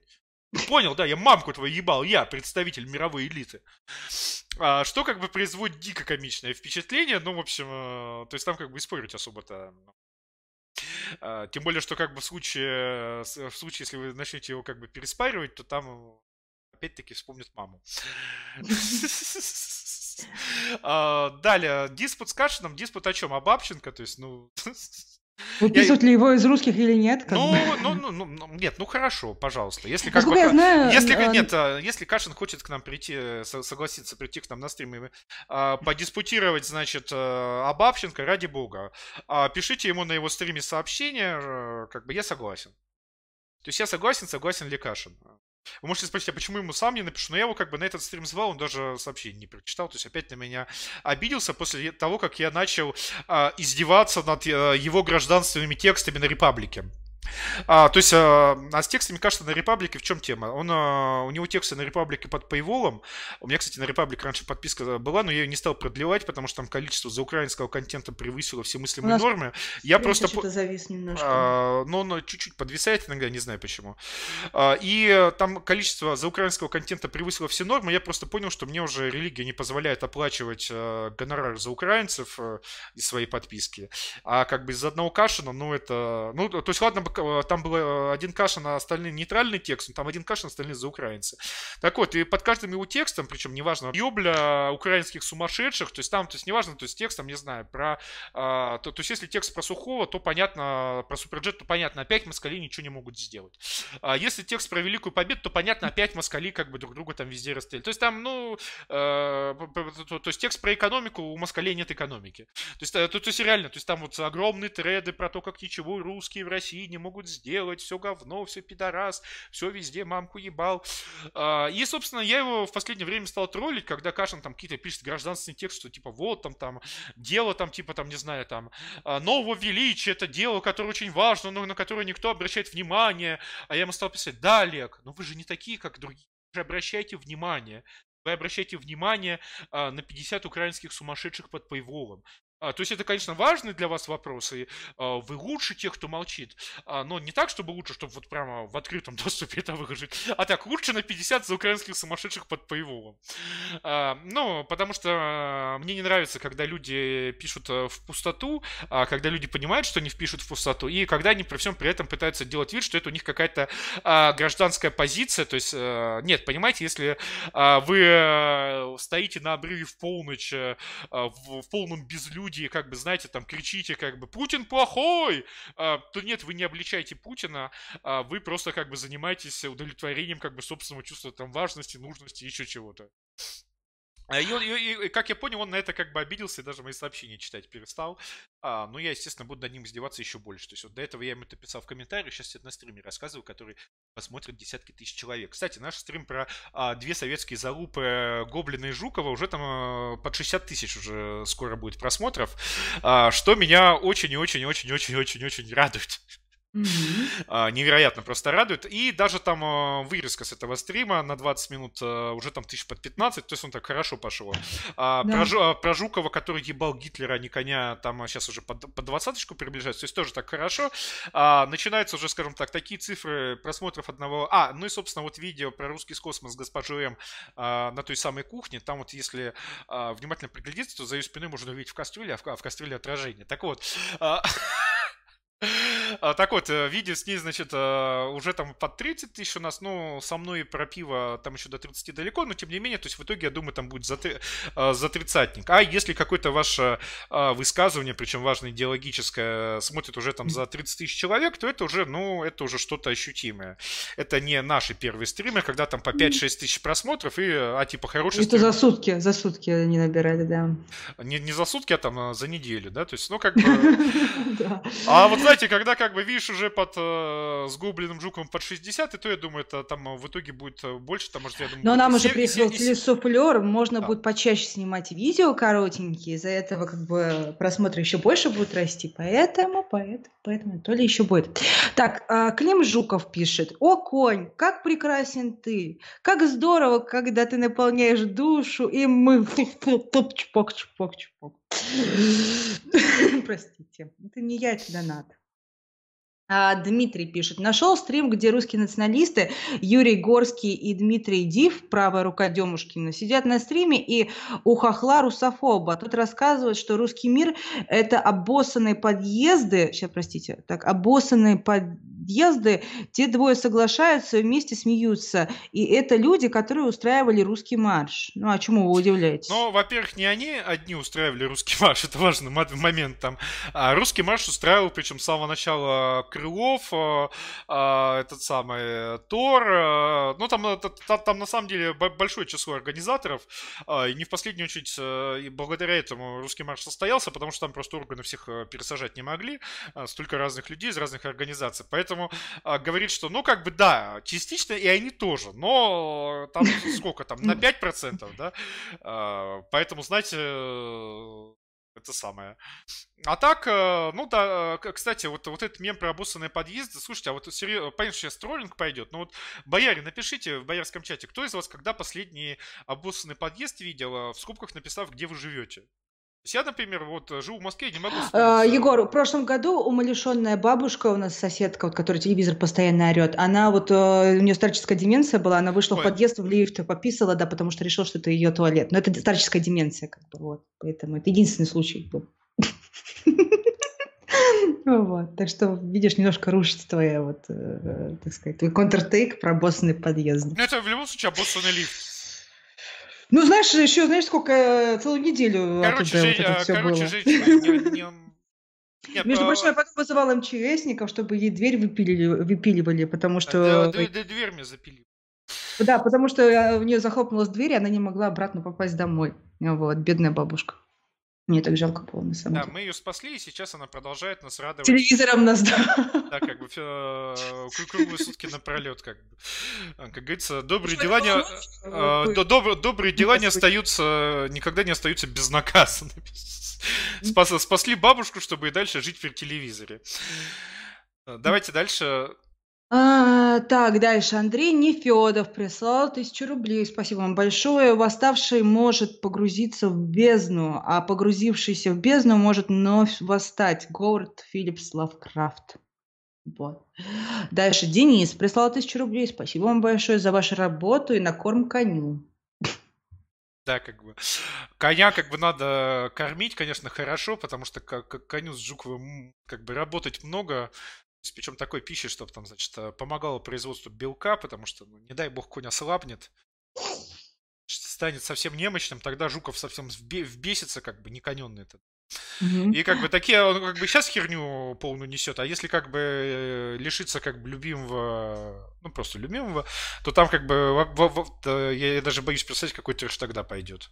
Это он сейчас еще, это, это он сейчас еще доволен, а вы представьте неудовлетворенного Клима Жукова. Ага. А дальше Филя Лавкрафт прислал сто пятьдесят рублей. Еще факт. Посмотри, посмотрим, как это все закончится. Я не знаю, что он имел в виду. Про лифт, что ли? Так, Клим Нестеров. А я напоминаю, что главный способ вернуть Нестерова – это ему отсосать. Нестеров гей, он сам это говорил на двух подкастах. Поэтому русские парни, будущее в наших губах. Вам же, Егор, остается нет, выбрать Нестер, самого нет, красивого из актива пассива РС из подобия. Нет, вот... Нестеров, ква... Нестер, Нестеров, к вашему сожалению, не гей, и более того, чуть было не увел бабу, не скажу у кого, потому что это как бы не моя тайна. Но, в общем, тут была такая драматичная история, но не будем в нее углубляться. Да, называется вот...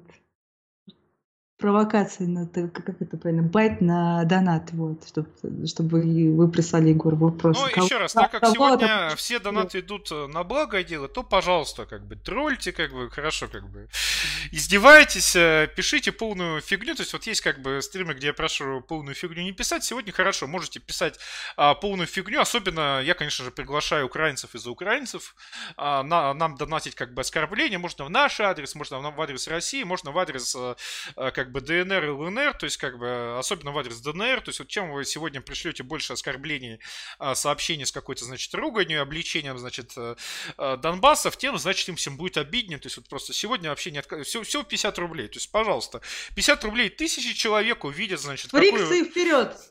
Какую, значит, в ДНР делают везде там неправду, то есть, господа, то есть, украинцы, вот кто нас а, смотрит, как бы, но сдерживал до этого Тони чувства. Фергюсон сегодня... пишет, топовый донат, а, за Русь не стерманом засосусь. Слушайте, да. Все-таки вот э, то видео с контрапоинта, оно что-то навсегда изменило.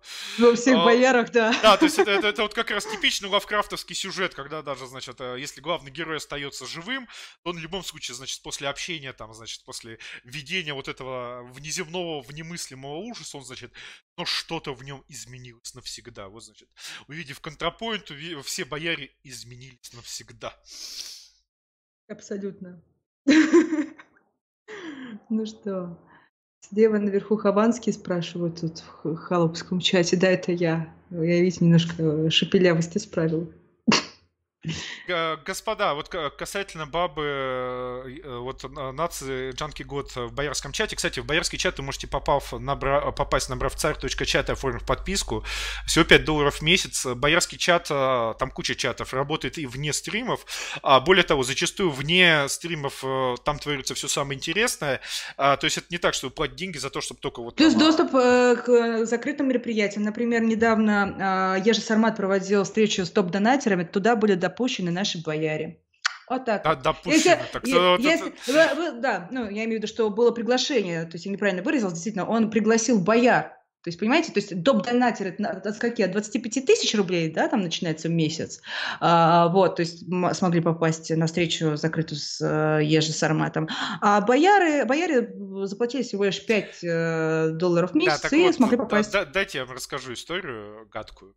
Он там пишет, э, нация Джанки Гуд, что он бы дико ржал, если бы э, Нестерман увел бабу Дега. Но тут есть, э, э, вот как раз кто про Холмогорова спрашивал, есть слухи, не подтверждены, что, собственно, знаменитая жена Холмогорова, Вера Холмогорова, Google вам дальше расскажет, она там из очень приличной московской интеллигентской семьи, и изначально, собственно, ее хотели, родители планировали сплавить замуж за Дмитрия Евгеньевича Галковского. Но потом, значит, пришел ёбер-террорист Холмогоров, в данном случае это можно говорить практически без иронии. И, значит, увел Веру Холмогорову себе. А Галковский, ну, собственно, до сих пор Холмогорова ненавидит и презирает. И в какой-то момент там, значит, буквально призывал его убить. Там есть знаменитый текст Галковского про то, что настоящее русское национальное движение начнется, значит, с убийства Холмогорова. Пока Холмогорова не убили, это, значит, не русское национальное движение. То есть вот кто там, значит, ездил там, не знаю, на Донбасс воевать с украинцами. Это все не по-настоящему.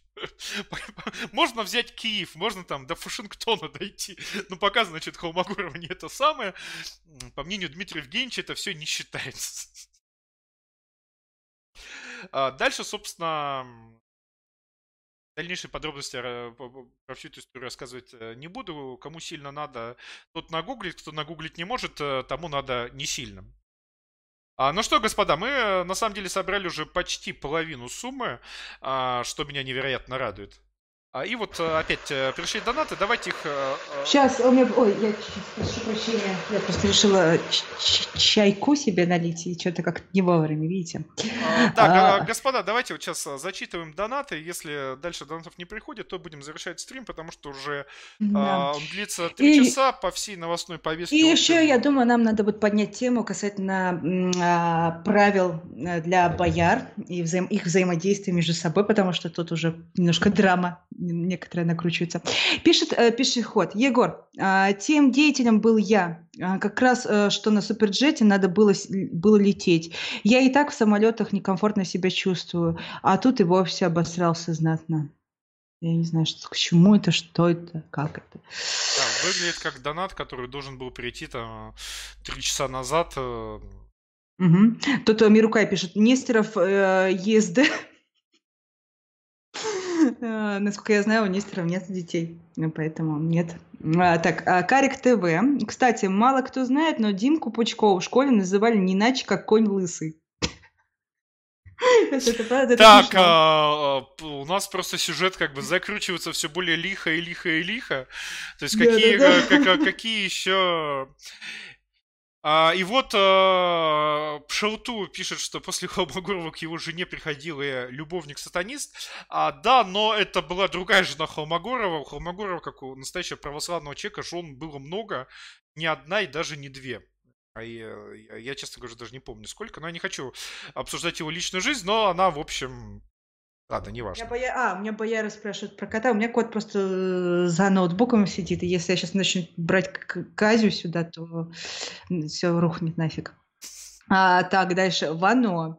Пока хохлы обсуждают Читу и Мурманск, вот посмотрите, как в центре Киева а, выглядят советские панельки.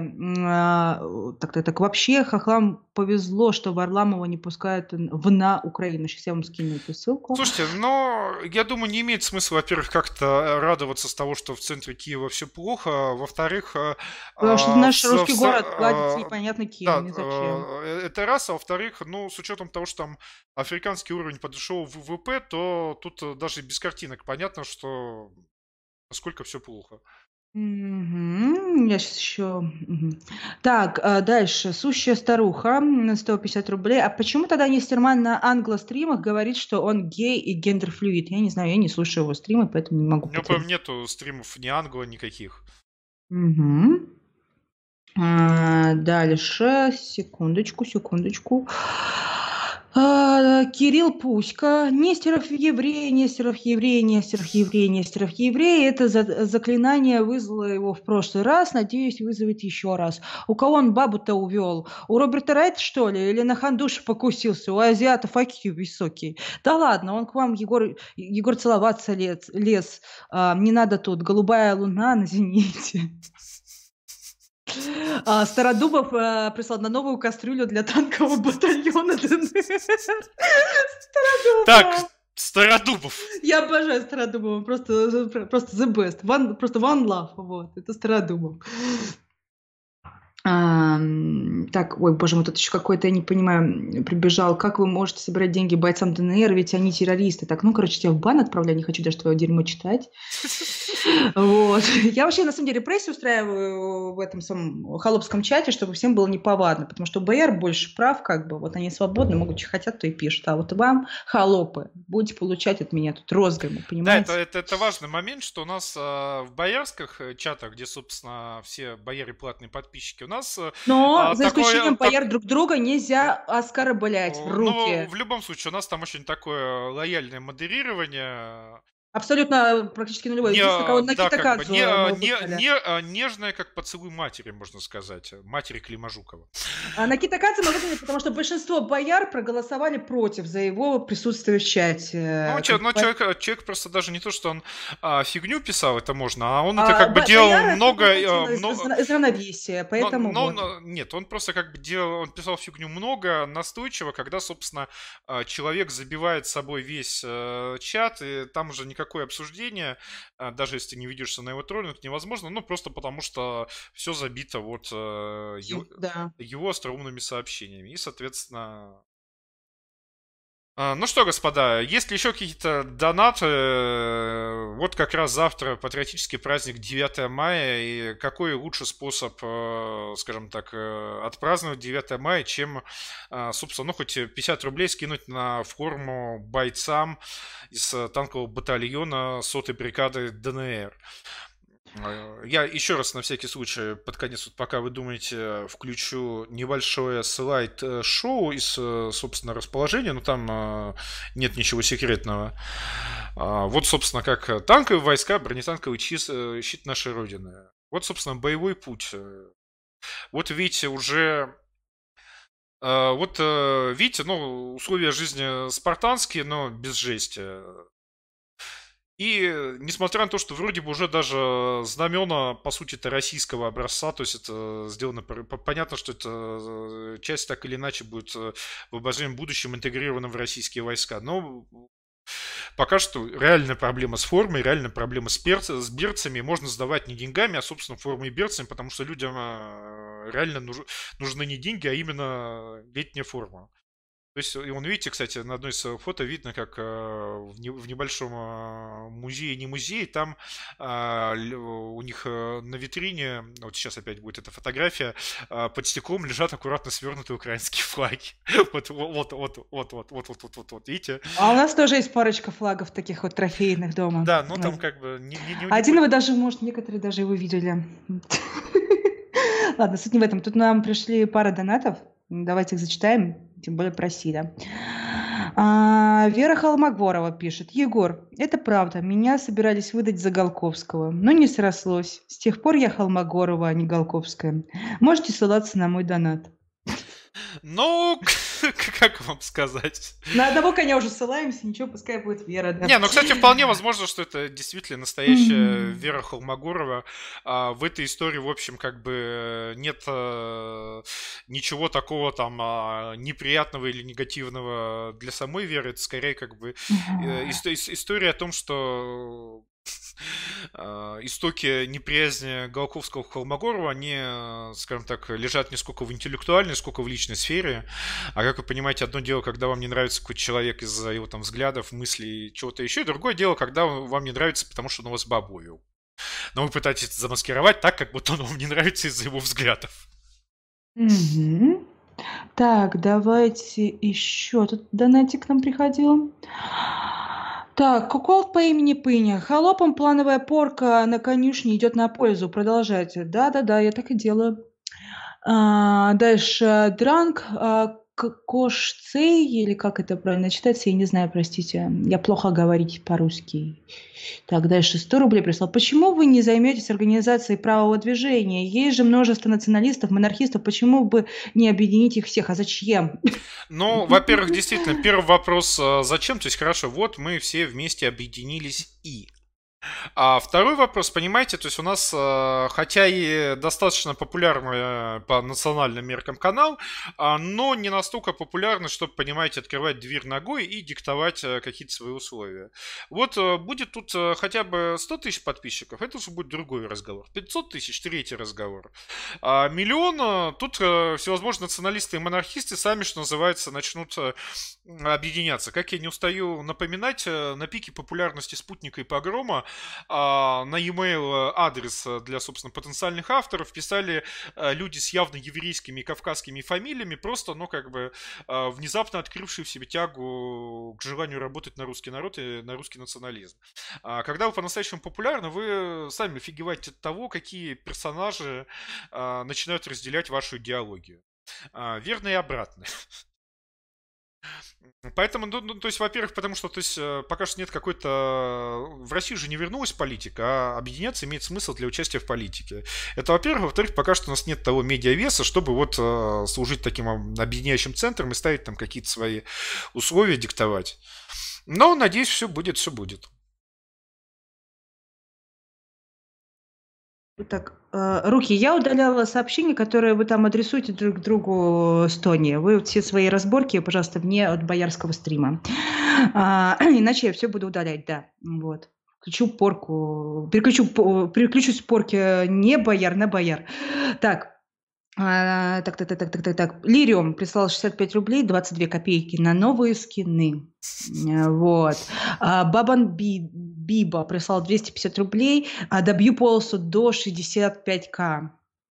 А, дальше. Дмитрий Пучков. Ебу я, значит, в жопу Клима Жукова как-то раз. Жопа такая красивая, толстая, с блестками, а внутри говно. Видел как-то давно порно, где баба сосала у коня. Теперь эта хуйня еще и политическая теперь. Будет ночами сниться. Такие фриксы я в рот ебал, нахуй надо. Чай была лео до того, как к ней струбил. Что самое смешное, это не особо отличается от того, что, собственно, Гоблин всерьез рассказывает на своем канале. Ну, точнее, не смешно, скорее трагичное. А, то есть, я, кто не смотрел наш разбор а, критики Гоблином и Жуковым Колымы Дудя, посмотрите, но там эта критика начинается со стромного анекдота про наглый, как колымский пидорас. А, поэтому, собственно, вот этот вот крайне эксплицитный донат, он реально не очень сильно отличается от того, что они на своем канале а, рассказывают как бы всерьез и даже там без какой-либо иронии. То есть, это... То есть это не так, что они там, знаете, сидят, значит, с оттопыренным а, мизинчиком, пьют, значит, чаечек из фарфоровых чашечек, да, подтягивают, а тут, значит, про них какие-то гадости нет. Это как бы не то, что там они действительно были такие интеллигентные мужчины, да, мы тут, значит, гадости не пишем. Так, ну что, у нас больше донатов... А, нет, подождите, Кенга прислал пятьсот рублей пять минут назад. Спасибо вам большое, Кенга. Так, сейчас зайду к боярам, посмотрю, что же там у нас у бояр. У бояр, ну, по-моему, тихо, все хорошо. Не ругаются. Да, пишут, гей-канал какой-то, да, то есть как бы... Гей-канал, да. Там георгиевские ленточки раздают героям Донбасса. Пишет Варт Лоун, как его правильно ник читается. Ну что, я думаю, на самом деле можно вот, же... Евпатий Калаврасий. Ну, можно просто сейчас на донаты отвечаем. То есть, потому что то, о чем я хотел рассказать, я рассказал. Mm-hmm. Ну что, у нас донатов пока нету. Вот, Евпатий Калаврасий. А, Евпатий, Ев, Евпатий Калаврати, да, русский вперед, прислал нам сто пятьдесят рублей. И Кенга еще раз прислал пятьсот рублей. Спасибо вам большое. Вот. А, очень много. Ну да, что, почти, почти половину уже собрали. Угу. Да. А, да, руки, давайте вы не будете вот это вот все обсуждать, мы не будем боярские стримы, а давайте вы это обсудите либо в боярском общем вместе с редакцией, если вот вы там недовольны, так сказать. Ну, там все какой-то с... личный конфликт между руки и, значит, Тони. И дело даже не в том, какую лексику вы употребляете, а дело в том, что это ваш личный конфликт, интересный, ну, собственно, только вам. Да, вы... не, не, не имеющий, так сказать, общественного значения, общественного интереса. Вот я как бы специально сейчас об этом на стриме говорю. И, и поэтому, когда вот у вас какие-то такие личные вещи, которые представляют как бы интерес только для вас и больше ни для кого, но как бы надо избегать такого, понимаете, в публичном пространстве. Точно так же, точно так же, ну, слушайте, ну, вот у меня там тоже, я могу начать рассказывать, имеющее, знаете, тоже что-то представляющее личный интерес только для меня. Но я же этого а, не делаю, потому что, ну, как бы, зачем грузить других людей какими-то вещами, я, да, просто, которые, просто я которые им не нужны. Почему я его сообщения удаляю? Потому что эти сообщения, ну, сейчас, ну, как бы, зачем их сейчас дублировать, сейчас жаловаться, что, ой, это же не свободный чат, вы зачем вы сейчас его удаляете? Я удаляю все эти сообщения, потому что они сейчас как, никакой смысловой нагрузки не, ну, да, не несут. Да, и пусть, господа, вот вам сейчас станет стыдно, потому что все это тысячи людей потом увидят. Да. А, как, который будет этот стрим смотреть, то есть э, узнает, что вот э, есть вы там такие, такие Тони и руки, которые вот, значит, э, не понимают, почему э, личные разборки не надо выносить э, в стрим-чат. А, да. Ну, там пришли еще донаты, давайте. Да, давайте. А, дальше. Кукол по имени Пыня. К, к вопросам о молочных попках. Напомните название этого самого рассказа Галковского про жизнь одного чекиста? Я не помню, что? В каком рассказе Галковского про жизнь одного чекиста были молочные попки. Господи, какой кошмар. Так, Анафима шестьдесят девять прислал тысячу рублей, спасибо вам большое. А, ту, тайм-ау, тайм-аут на шутке про коня Клима Жукова. Да. Бабамбиба сто рублей. Егор, а вам-то как фильм Дудя про Колыму? Так мне ж понравился. То есть там есть разные упущения... Но, в принципе, то есть это, это очень хорошо сделанный эмоциональный фильм, который э, бьет по самому, собственно, уязвимому, что есть у совков, это именно по эмоциям. Потому что совок, он вот плановая экономика, статистика, цифры туда, цифры сюда. Да, там типа миллиончик э, пустили в распыл, зато страну подняли, да. А что такое миллиончик? Миллион это, ну, это абстрактная цифра, невозможно себе представить миллион людей, невозможно миллиону сочувствовать, да. Да. А здесь именно конкретные истории конкретных людей, которым сочувствовать э, можно, и их это дико, дико выбешивает, э, потому что они хотят, чтобы вы не видели людей, вы видели только абстрактные цифры. И, соответственно, рассуждали в категории, можно ли одни абстрактные цифры, человеческие жертвы, обменять на другие абстрактные цифры, то есть на экономический рост. А когда начинаются не абстрактные цифры, а конкретные люди с конкретными трагедиями, то как бы говорит, что ну вот тебя бабка тоже в печку надо, это уже как-то, как-то, как-то, как-то, как-то, как-то. Ну, что ж, если все... Еще, еще, еще, еще есть. А, так, Дранг Кощей, Дранг Кощей, да, наконец-то я прочитала, восемьдесят восемь рублей. У того же Вестника Дури около ста тысяч под песоты. Войну за сознание малолетних дебилов, в чьих, в чьих головах просыпается гражданская позиция, мы проигрываем. Слава Малороссии. Ну, я должен сказать, что я не уверен, что у Вестника Дури настоящий стака под писоты. Во-первых, потому что он, ну, когда разговор происходит не под запись, он постоянно оперирует эс эм эм-терминами, то есть он мыслит как эс эм эм-щик. Во-вторых, потому что у него, например, у Светова был приток, значит, подписчиков после дебатов у нас, был, причем и у Светова значимый, и у нас значимый. И только у Вестника Дури почему-то не было никаких статистически значимых отклонений от типа... Все стабильно. От, от типа среднего числа подписывающихся за а, сутки. То есть а, первый вариант — это то, что он так неудачно выступил на дебатах, что значит. А второй вариант — это то, что у него вот эти вот средние значения крайне высокие подписывающихся за день — это просто значения липовые. И когда, соответственно, у тебя липовые значения, то приток настоящих подписчиков, он, ну, там не ощущается. Mm-hmm. а, То есть там да, надо дальше глубже, хотя мне не особо интересно, копаться в статистике его канала, смотреть, увеличивается ли у него количество, среднее количество просмотров на одно видео по мере роста подписчиков, скорее всего, не увеличивается. А, то есть я думаю, что это реально тут столько. Я думаю, что реально ему а, депутат, бывший депутат, простите, Пономарев а, и друзья вкладывают деньги в развитие а, его канала, а Дудь им, а, собственно, о, господи, Дудь, а, я их уже путать начинаю, Рудой, собственно, им а, накручивают вот этих вот самых подписчиков, чтобы, значит, демонстрировать перед инвесторами а, mm-hmm. не, а, успехи движения к коммунизму и всему такому прочему. Думаю, но, тем не менее, проблема засилия красных есть. Есть такой очень мощный красный пропагандист Бэдкомедиан, который... И Катя теоре... Клаб вместе с ним, между прочим. То есть Бэдкомедиан, он как бы теоретически не красный пропагандист, а просто, значит, обозревает фильмы, но у него там очень явные просоветские симпатии, плюс он приходил на канал к тому же Рудому, дав очень мощный буст по аудитории к нему. То есть это чувак, который, ну, там, девяносто процентов времени выступает политически нейтрально достаточно, а десять процентов занимается пропагандой красных взглядов и, значит, разные красные сволочи, конвертируя свою популярность, соответственно, в популярность вот краснюков. Угу. Так, давайте дальше. Ой, у нас еще куча донатов пришло, господи. А, проводник.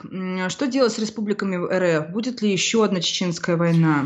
Республики РФ распустить насчет еще одной чеченской войны — большой вопрос.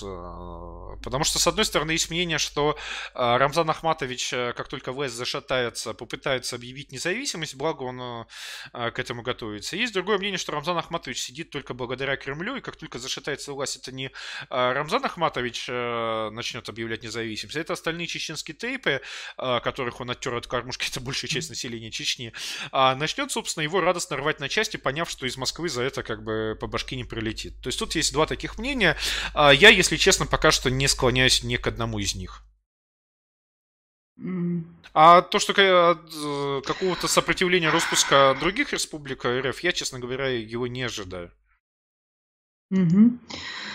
Боже, я не знаю, что тут делать с руки. Зачем вы выводите свой личный скандал вот сюда, вот я не понимаю. Не надо ну, этого делать. По крайней мере, есть другие чаты, которые в стрим не идут. Ну, господи, ну вот... Я вообще не понимаю, зачем это в публичное поле это все выводить. Вот мне Тони Фергюсон пишет: мам, а руки опять ругаются, пишет Тони Фергюсон. Ну, граждане хотят создать ощущение у смотрящих стрим, что значит не надо присоединиться к боярам, бояре малолетние. Да, спасибо большое вам, руки. Вы прям очень хорошо прям помогаете нам. Спасибо, вы красавчик. Да, да, да. Большое спасибо. Красавец, руки, прям вау. Так, давайте тогда дальше вернемся к донатам. А, дальше. Алекс Дан прислал сто рублей. Егор, а по вашему мнению, есть какие-то серьезные проблемы в кавказских фамилиях, фамилиях авторов или активистов национального движения? Да нет никаких проблем, еще раз. Мне не важно, какая фамилия у человека. Мне важно, что этот человек делает. Угу. Понимаете, то есть какому-нибудь там условному Шендеровичу предъява не в том, что он Шендерович, а в том, что он занимается русофобией. Mm-hmm. А если бы то же самое писал кто-то с фамилией Иванов, то мне от этого, знаете, было бы только обидно. Так, по крайней мере, ну хотя бы он Шендерович. Mm-hmm. Так, дальше. Годгой. сто пятьдесят рублей. Можно ли доверять сообщению Клима Жукова о том, что через лагеря прошло только девять с лишним миллионов человек? Нет, нельзя. А, потому что Клим Жуков не является специалистом по, совет... области, по, да. по, советской, по советскому периоду истории. Клим Жуков, если историк, то он в любом случае специализируется на истории Средневековья. А, конечно, можно сказать, что с воцарением советской власти у нас в стране наступило новое Средневековье, а, но, тем не менее, он специалист по старому Средневековью. Поэтому, ну, это, ну, просто не его область научного интереса, он шарлатан, поскольку любой уважающий себя историк всегда выступает только по тому периоду и по той проблематике, в которой он специализируется. А если человек начинает выступать как специалист по всем вопросам, причем выступать от себя, то, ну, это шарлатан. Угу. Так, а Пшелту, Пшелты, я не знаю, как правильно считается ваш ник, но вы прислали уже десять, еще десять тысяч рублей. И сообщение девятое уже наступило, добьем до половины. Спасибо вам большое. Ну, собственно, как я понимаю, у нас а, а, в YouTube-чате Слава Кот — это, собственно, как раз а, представитель а, того самого, той самой первой роты а, танкового батальона сотой бригады. Он пишет: блин, аж до мурашек, а, спасибо, братья, за помощь. Да, может его к нам, к нам в боярский чат закинуть. Так, не, а, генерал Кауфман пишет: Егор, с днем рождения вашу маму. А, ну, скажу так, с одной стороны, я надеюсь, что это искренне, с другой стороны, а, учитывая сложившуюся интернет-культуру, поздравления... Red Devil пишет: с днем рождения Викторию. Вот. Спасибо, а... что подарил нам такого, э, нам такого сына.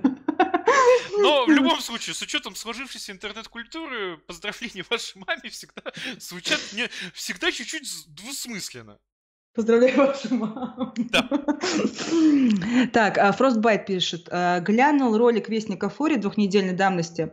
сто один тысяча сабов, сто семь тысяч просмотров и две тысячи пятьсот комментариев. То есть, извините, это у нас сколько там, почти двадцать четыре тысячи просмотров под роликом было, да, и примерно там почти столько же комментариев. Поэтому не знаю. Может и так. Ох, ну что, господин все, Погром. Все, господа. Ну, кстати, уже наступило а нет, тут еще девятое мая, господа. С Днем Победы вас. С, вот, вот это, вот, кстати, Холмогоров удачно сформулировал, что девятое мая — это еще такая русская Пасха, на самом деле, праздник жизни во многом. То есть, что бы все-таки не говорили про Вторую мировую, про Великую Отечественную, все-таки девятое мая в первую очередь воспринимается русскими, конечно же, как день такой однозначно светлый, радостный и праздничный, несмотря на все чудовищные, страшные потери, несмотря на все лишения, несмотря на всю сомнительность режима, который продолжился и после победы Великой Отечественной. Тем не менее, конечно же, девятое мая у любого нормального русского праздничное настроение. Это, ну, такой вот реально народный праздник жизни, можно сказать. Mm-hmm. Поэтому я вас, господа, поздравляю с Днем Победы. Я надеюсь, что со временем, благодаря в том числе и нашим усилиям, огромный подвиг русского народа во Второй мировой войне будет очищен от связи со сталинизмом, от связи с витизмом, от всех этих грязных наслоений, потому что понятно, что с сорок первого года русские люди сражались и умирались, умирали не за Сталин, не за Ленина, не за Советский Союз, не за всемирное государство пролетариев ебаных в жопу. Они сражались и умирали а, за свою землю, за свои семьи. Зачастую они а, даже уже не за семьи сражались, а мстили за своих погибших. И понятно же, что если бы не русский народ, то, конечно же, Третий рейх бы победил, и никто, кроме э, русского народа на всем пространстве Евразии э, не мог составить, э, да и в Америке на самом деле, да, и, да везде в мире, никто, кроме русских, э, немцев победить не мог. Поэтому ну, слава всем э, честным э, русским людям, э, которые в ту войну сражались э, за свою землю, за свои семьи, за своих любимых, за своих близких, э, за своих погибших. За всех тех, кто сражались и победили. Пусть даже э, флаги, под которыми не сражались, э, были, мягко говоря, сомнительными. Но, тем не менее, слава вам. Угу. Так, слава вам. А, дальше. Пишет Дранг э, Кащ, Кощей, то есть пьяный Кощей. Так тут речь именно о популяризации левых идей. Дядя работает с детишками. Результат вполне ожидаемый. У правых такого нет. К слову, какова вероятность возвращения монархии в России и какую роль сыграет м, православная церковь в строительстве РНГ? А, какова вероятность возвращения монархии в Россию? Mm-hmm. а, ну... Я думаю, близко пока что к отрицательной, потому что вот есть вот эта вот Мария Федоровна с Гоги Мухосранским, которая является собой такую комичную пару советских аферистов, а, то есть даже не советских аферистов, а, кари... а ожившую карикатуру на советских аферистов, а, которые вот как раз работают ради того, чтобы в России любой разговор о монархии а, сводился, ну вот, ну хорошо, вы предлагаете поставить вот это вот, а, то есть вот, и то есть, то есть вы сможете всерьез преклонить колено перед вот этим вот, вот и не заржать, да, то есть как бы и не захихикать, то есть, ну как бы вне зависимости от отношения, знаете, к монархической идее, но мне кажется, но э, очень сложно перед Гоги Мухасранским, то есть как бы преклонить колено и э, всерьез без подхихика как бы поклясться ему, значит, э, верности, да. Касательно Русской Православной Церкви, но пока что она выступает как антинациональная организация, с которой в русском национальном государстве будет очень большой и очень неприятный разговор. Так, дальше, дальше, дальше, секундочку. Ой, как много у нас опять донатов набежало. Ой, как хорошо. Джонатан Хейт прислал пятьсот рублей. Егор, не планируешь ли создать русскоязычный аналог Метапедия? Слушайте, первый раз слышу про Метапедию, каюсь, посмотрю, что это такое, и после этого, собственно, отвечу на ваш вопрос. Mm-hmm. Да. А дальше Секси Пудж прислал двести рублей. В сырых могилах Иловайского котла солдатам снятся цветные сны. Ну, смотря каким солдатам, но на наших-то солдат там не особо много. Ну да.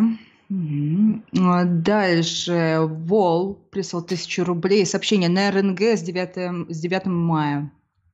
И тут, тут, тут, тут скорее следует вспомнить про Саур-могилу, где, собственно, стоит, там были памятники, там были тяжелые бои, собственно, Великой Отечественной, потому что Саур-могила — это доминирующая высота, там на многие-многие километры вокруг, так сказать, единственное вообще какое-то возвышение в округе, поэтому если, соответственно, нее, кто ее владеет, кто на нее артиллерию поставил, тот, соответственно, всех вокруг и кроет, как бык Клима Жукова.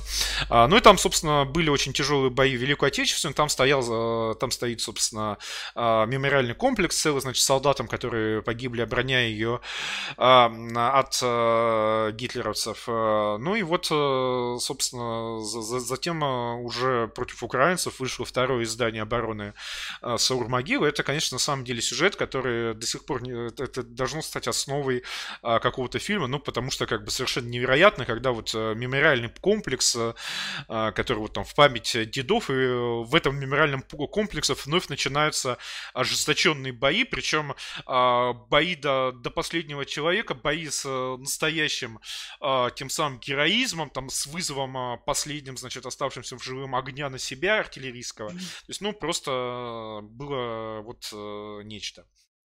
Как я смотрю на текст про тот бесконечный летний день, а вы знаете, там основная эта мысль очень простая, что вот вы, коммунисты, думали, что всех в России убили, что вы, значит, самые большие ублюдки, находящиеся на вершине пищевой пирамиды, сидите, радуйтесь, а тут внезапно раз и выясняется, что нет, вы не самые большие ублюдки, что на всякую Чикатилу как бы с ножом всегда есть Чикатило с тесаком. Поэтому мысль-то простая, мысль-то остается валидной, в общем-то, здесь и сейчас. И... Угу. Так, а дальше Волток, я тоже прочитала, а, наци, наци, наци Джанки Год прислал сто рублей и сообщение «Вот». Наконец-то, в смысле, что донат дошел. Вот. Как-то так вот. Тут дальше пишет руки что-то в чате. Вот он недоволен тем, что почему-то ему не нравится уровень культуры чата. Хорошо, там я вижу, там еще пришли сообщения. Так, нацит Джанки Год пишет. Просто такое ощущение, что задержка очень большая, еще далеко не всегда НАТО пришли. Вот. Так, так, так. Запинус пишет. Достойная речь. Егор многократно повысил уровень своего риторического искусства. Мое почтение. Так, ну все, у нас больше ничего нету. Точно? Да, точно. Можно уже заканчивать, я думаю. А, да, господа. Вот. Хватит меня есть. Простите. Те, кто из вас будут смотреть этот стрим в записи, вы можете присылать деньги, они... будут отданы Жучковскому. Собственно, вот пока мы сто пятьдесят тысяч не соберем, все донаты будут идти на Жучковского. Как только соберем, мы, соответственно, вам сообщим. Если вдруг офлайн до следующего стрима кто-то дошлет оставшуюся сумму, а там, ну... чуть больше семидесяти тысяч осталось, то мы, соответственно, в описании к стриму сделаем пометку, что больше денег ссылать не надо, сбор закрыт, как бы проблема решена. Но поэтому те из вас, соответственно, кто захотят помочь офлайн, еще раз присылайте, все до копейки, пока сто пятьдесят тысяч не наберем, пойдет Жучковскому, который купит всю форму, приложит все накладные чеки и так далее, и сделает фото-видеоотчет, собственно, с торжественной передачей купленной формы и берцев. У нас, как говорится, все честно, мы в этом вопросе особенно щепетильны и всегда стараемся соответствовать, скажем так, высочайшим стандартам прозрачности, потому что вот, не знаете, в чем, в чем нас только не обвиняли, но вот в какой-то непорядочности с деньгами у нас за всю, за все, так сказать, время нашей публичной деятельности ни разу ни одного никакого денежного скандала не было, и я сделаю все от меня зависит, чтобы не было и быть не могло. А, ну что ж, госпожа Эмма, на этом а, пожелайте, поздравьте с Днем Победы, пожелайте а, спокойной ночи и будем вырубать стрим. Дорогие слушатели, желаю вам а, в этот день а, бодрости духа, чтобы вы никогда не забывали наших а, русских воинов, которые воевали, а, воюют и еще будут воевать а, за нас и за Россию. Всем спокойной ночи и поздравляю вас всех с девятым мая. Всего доброго.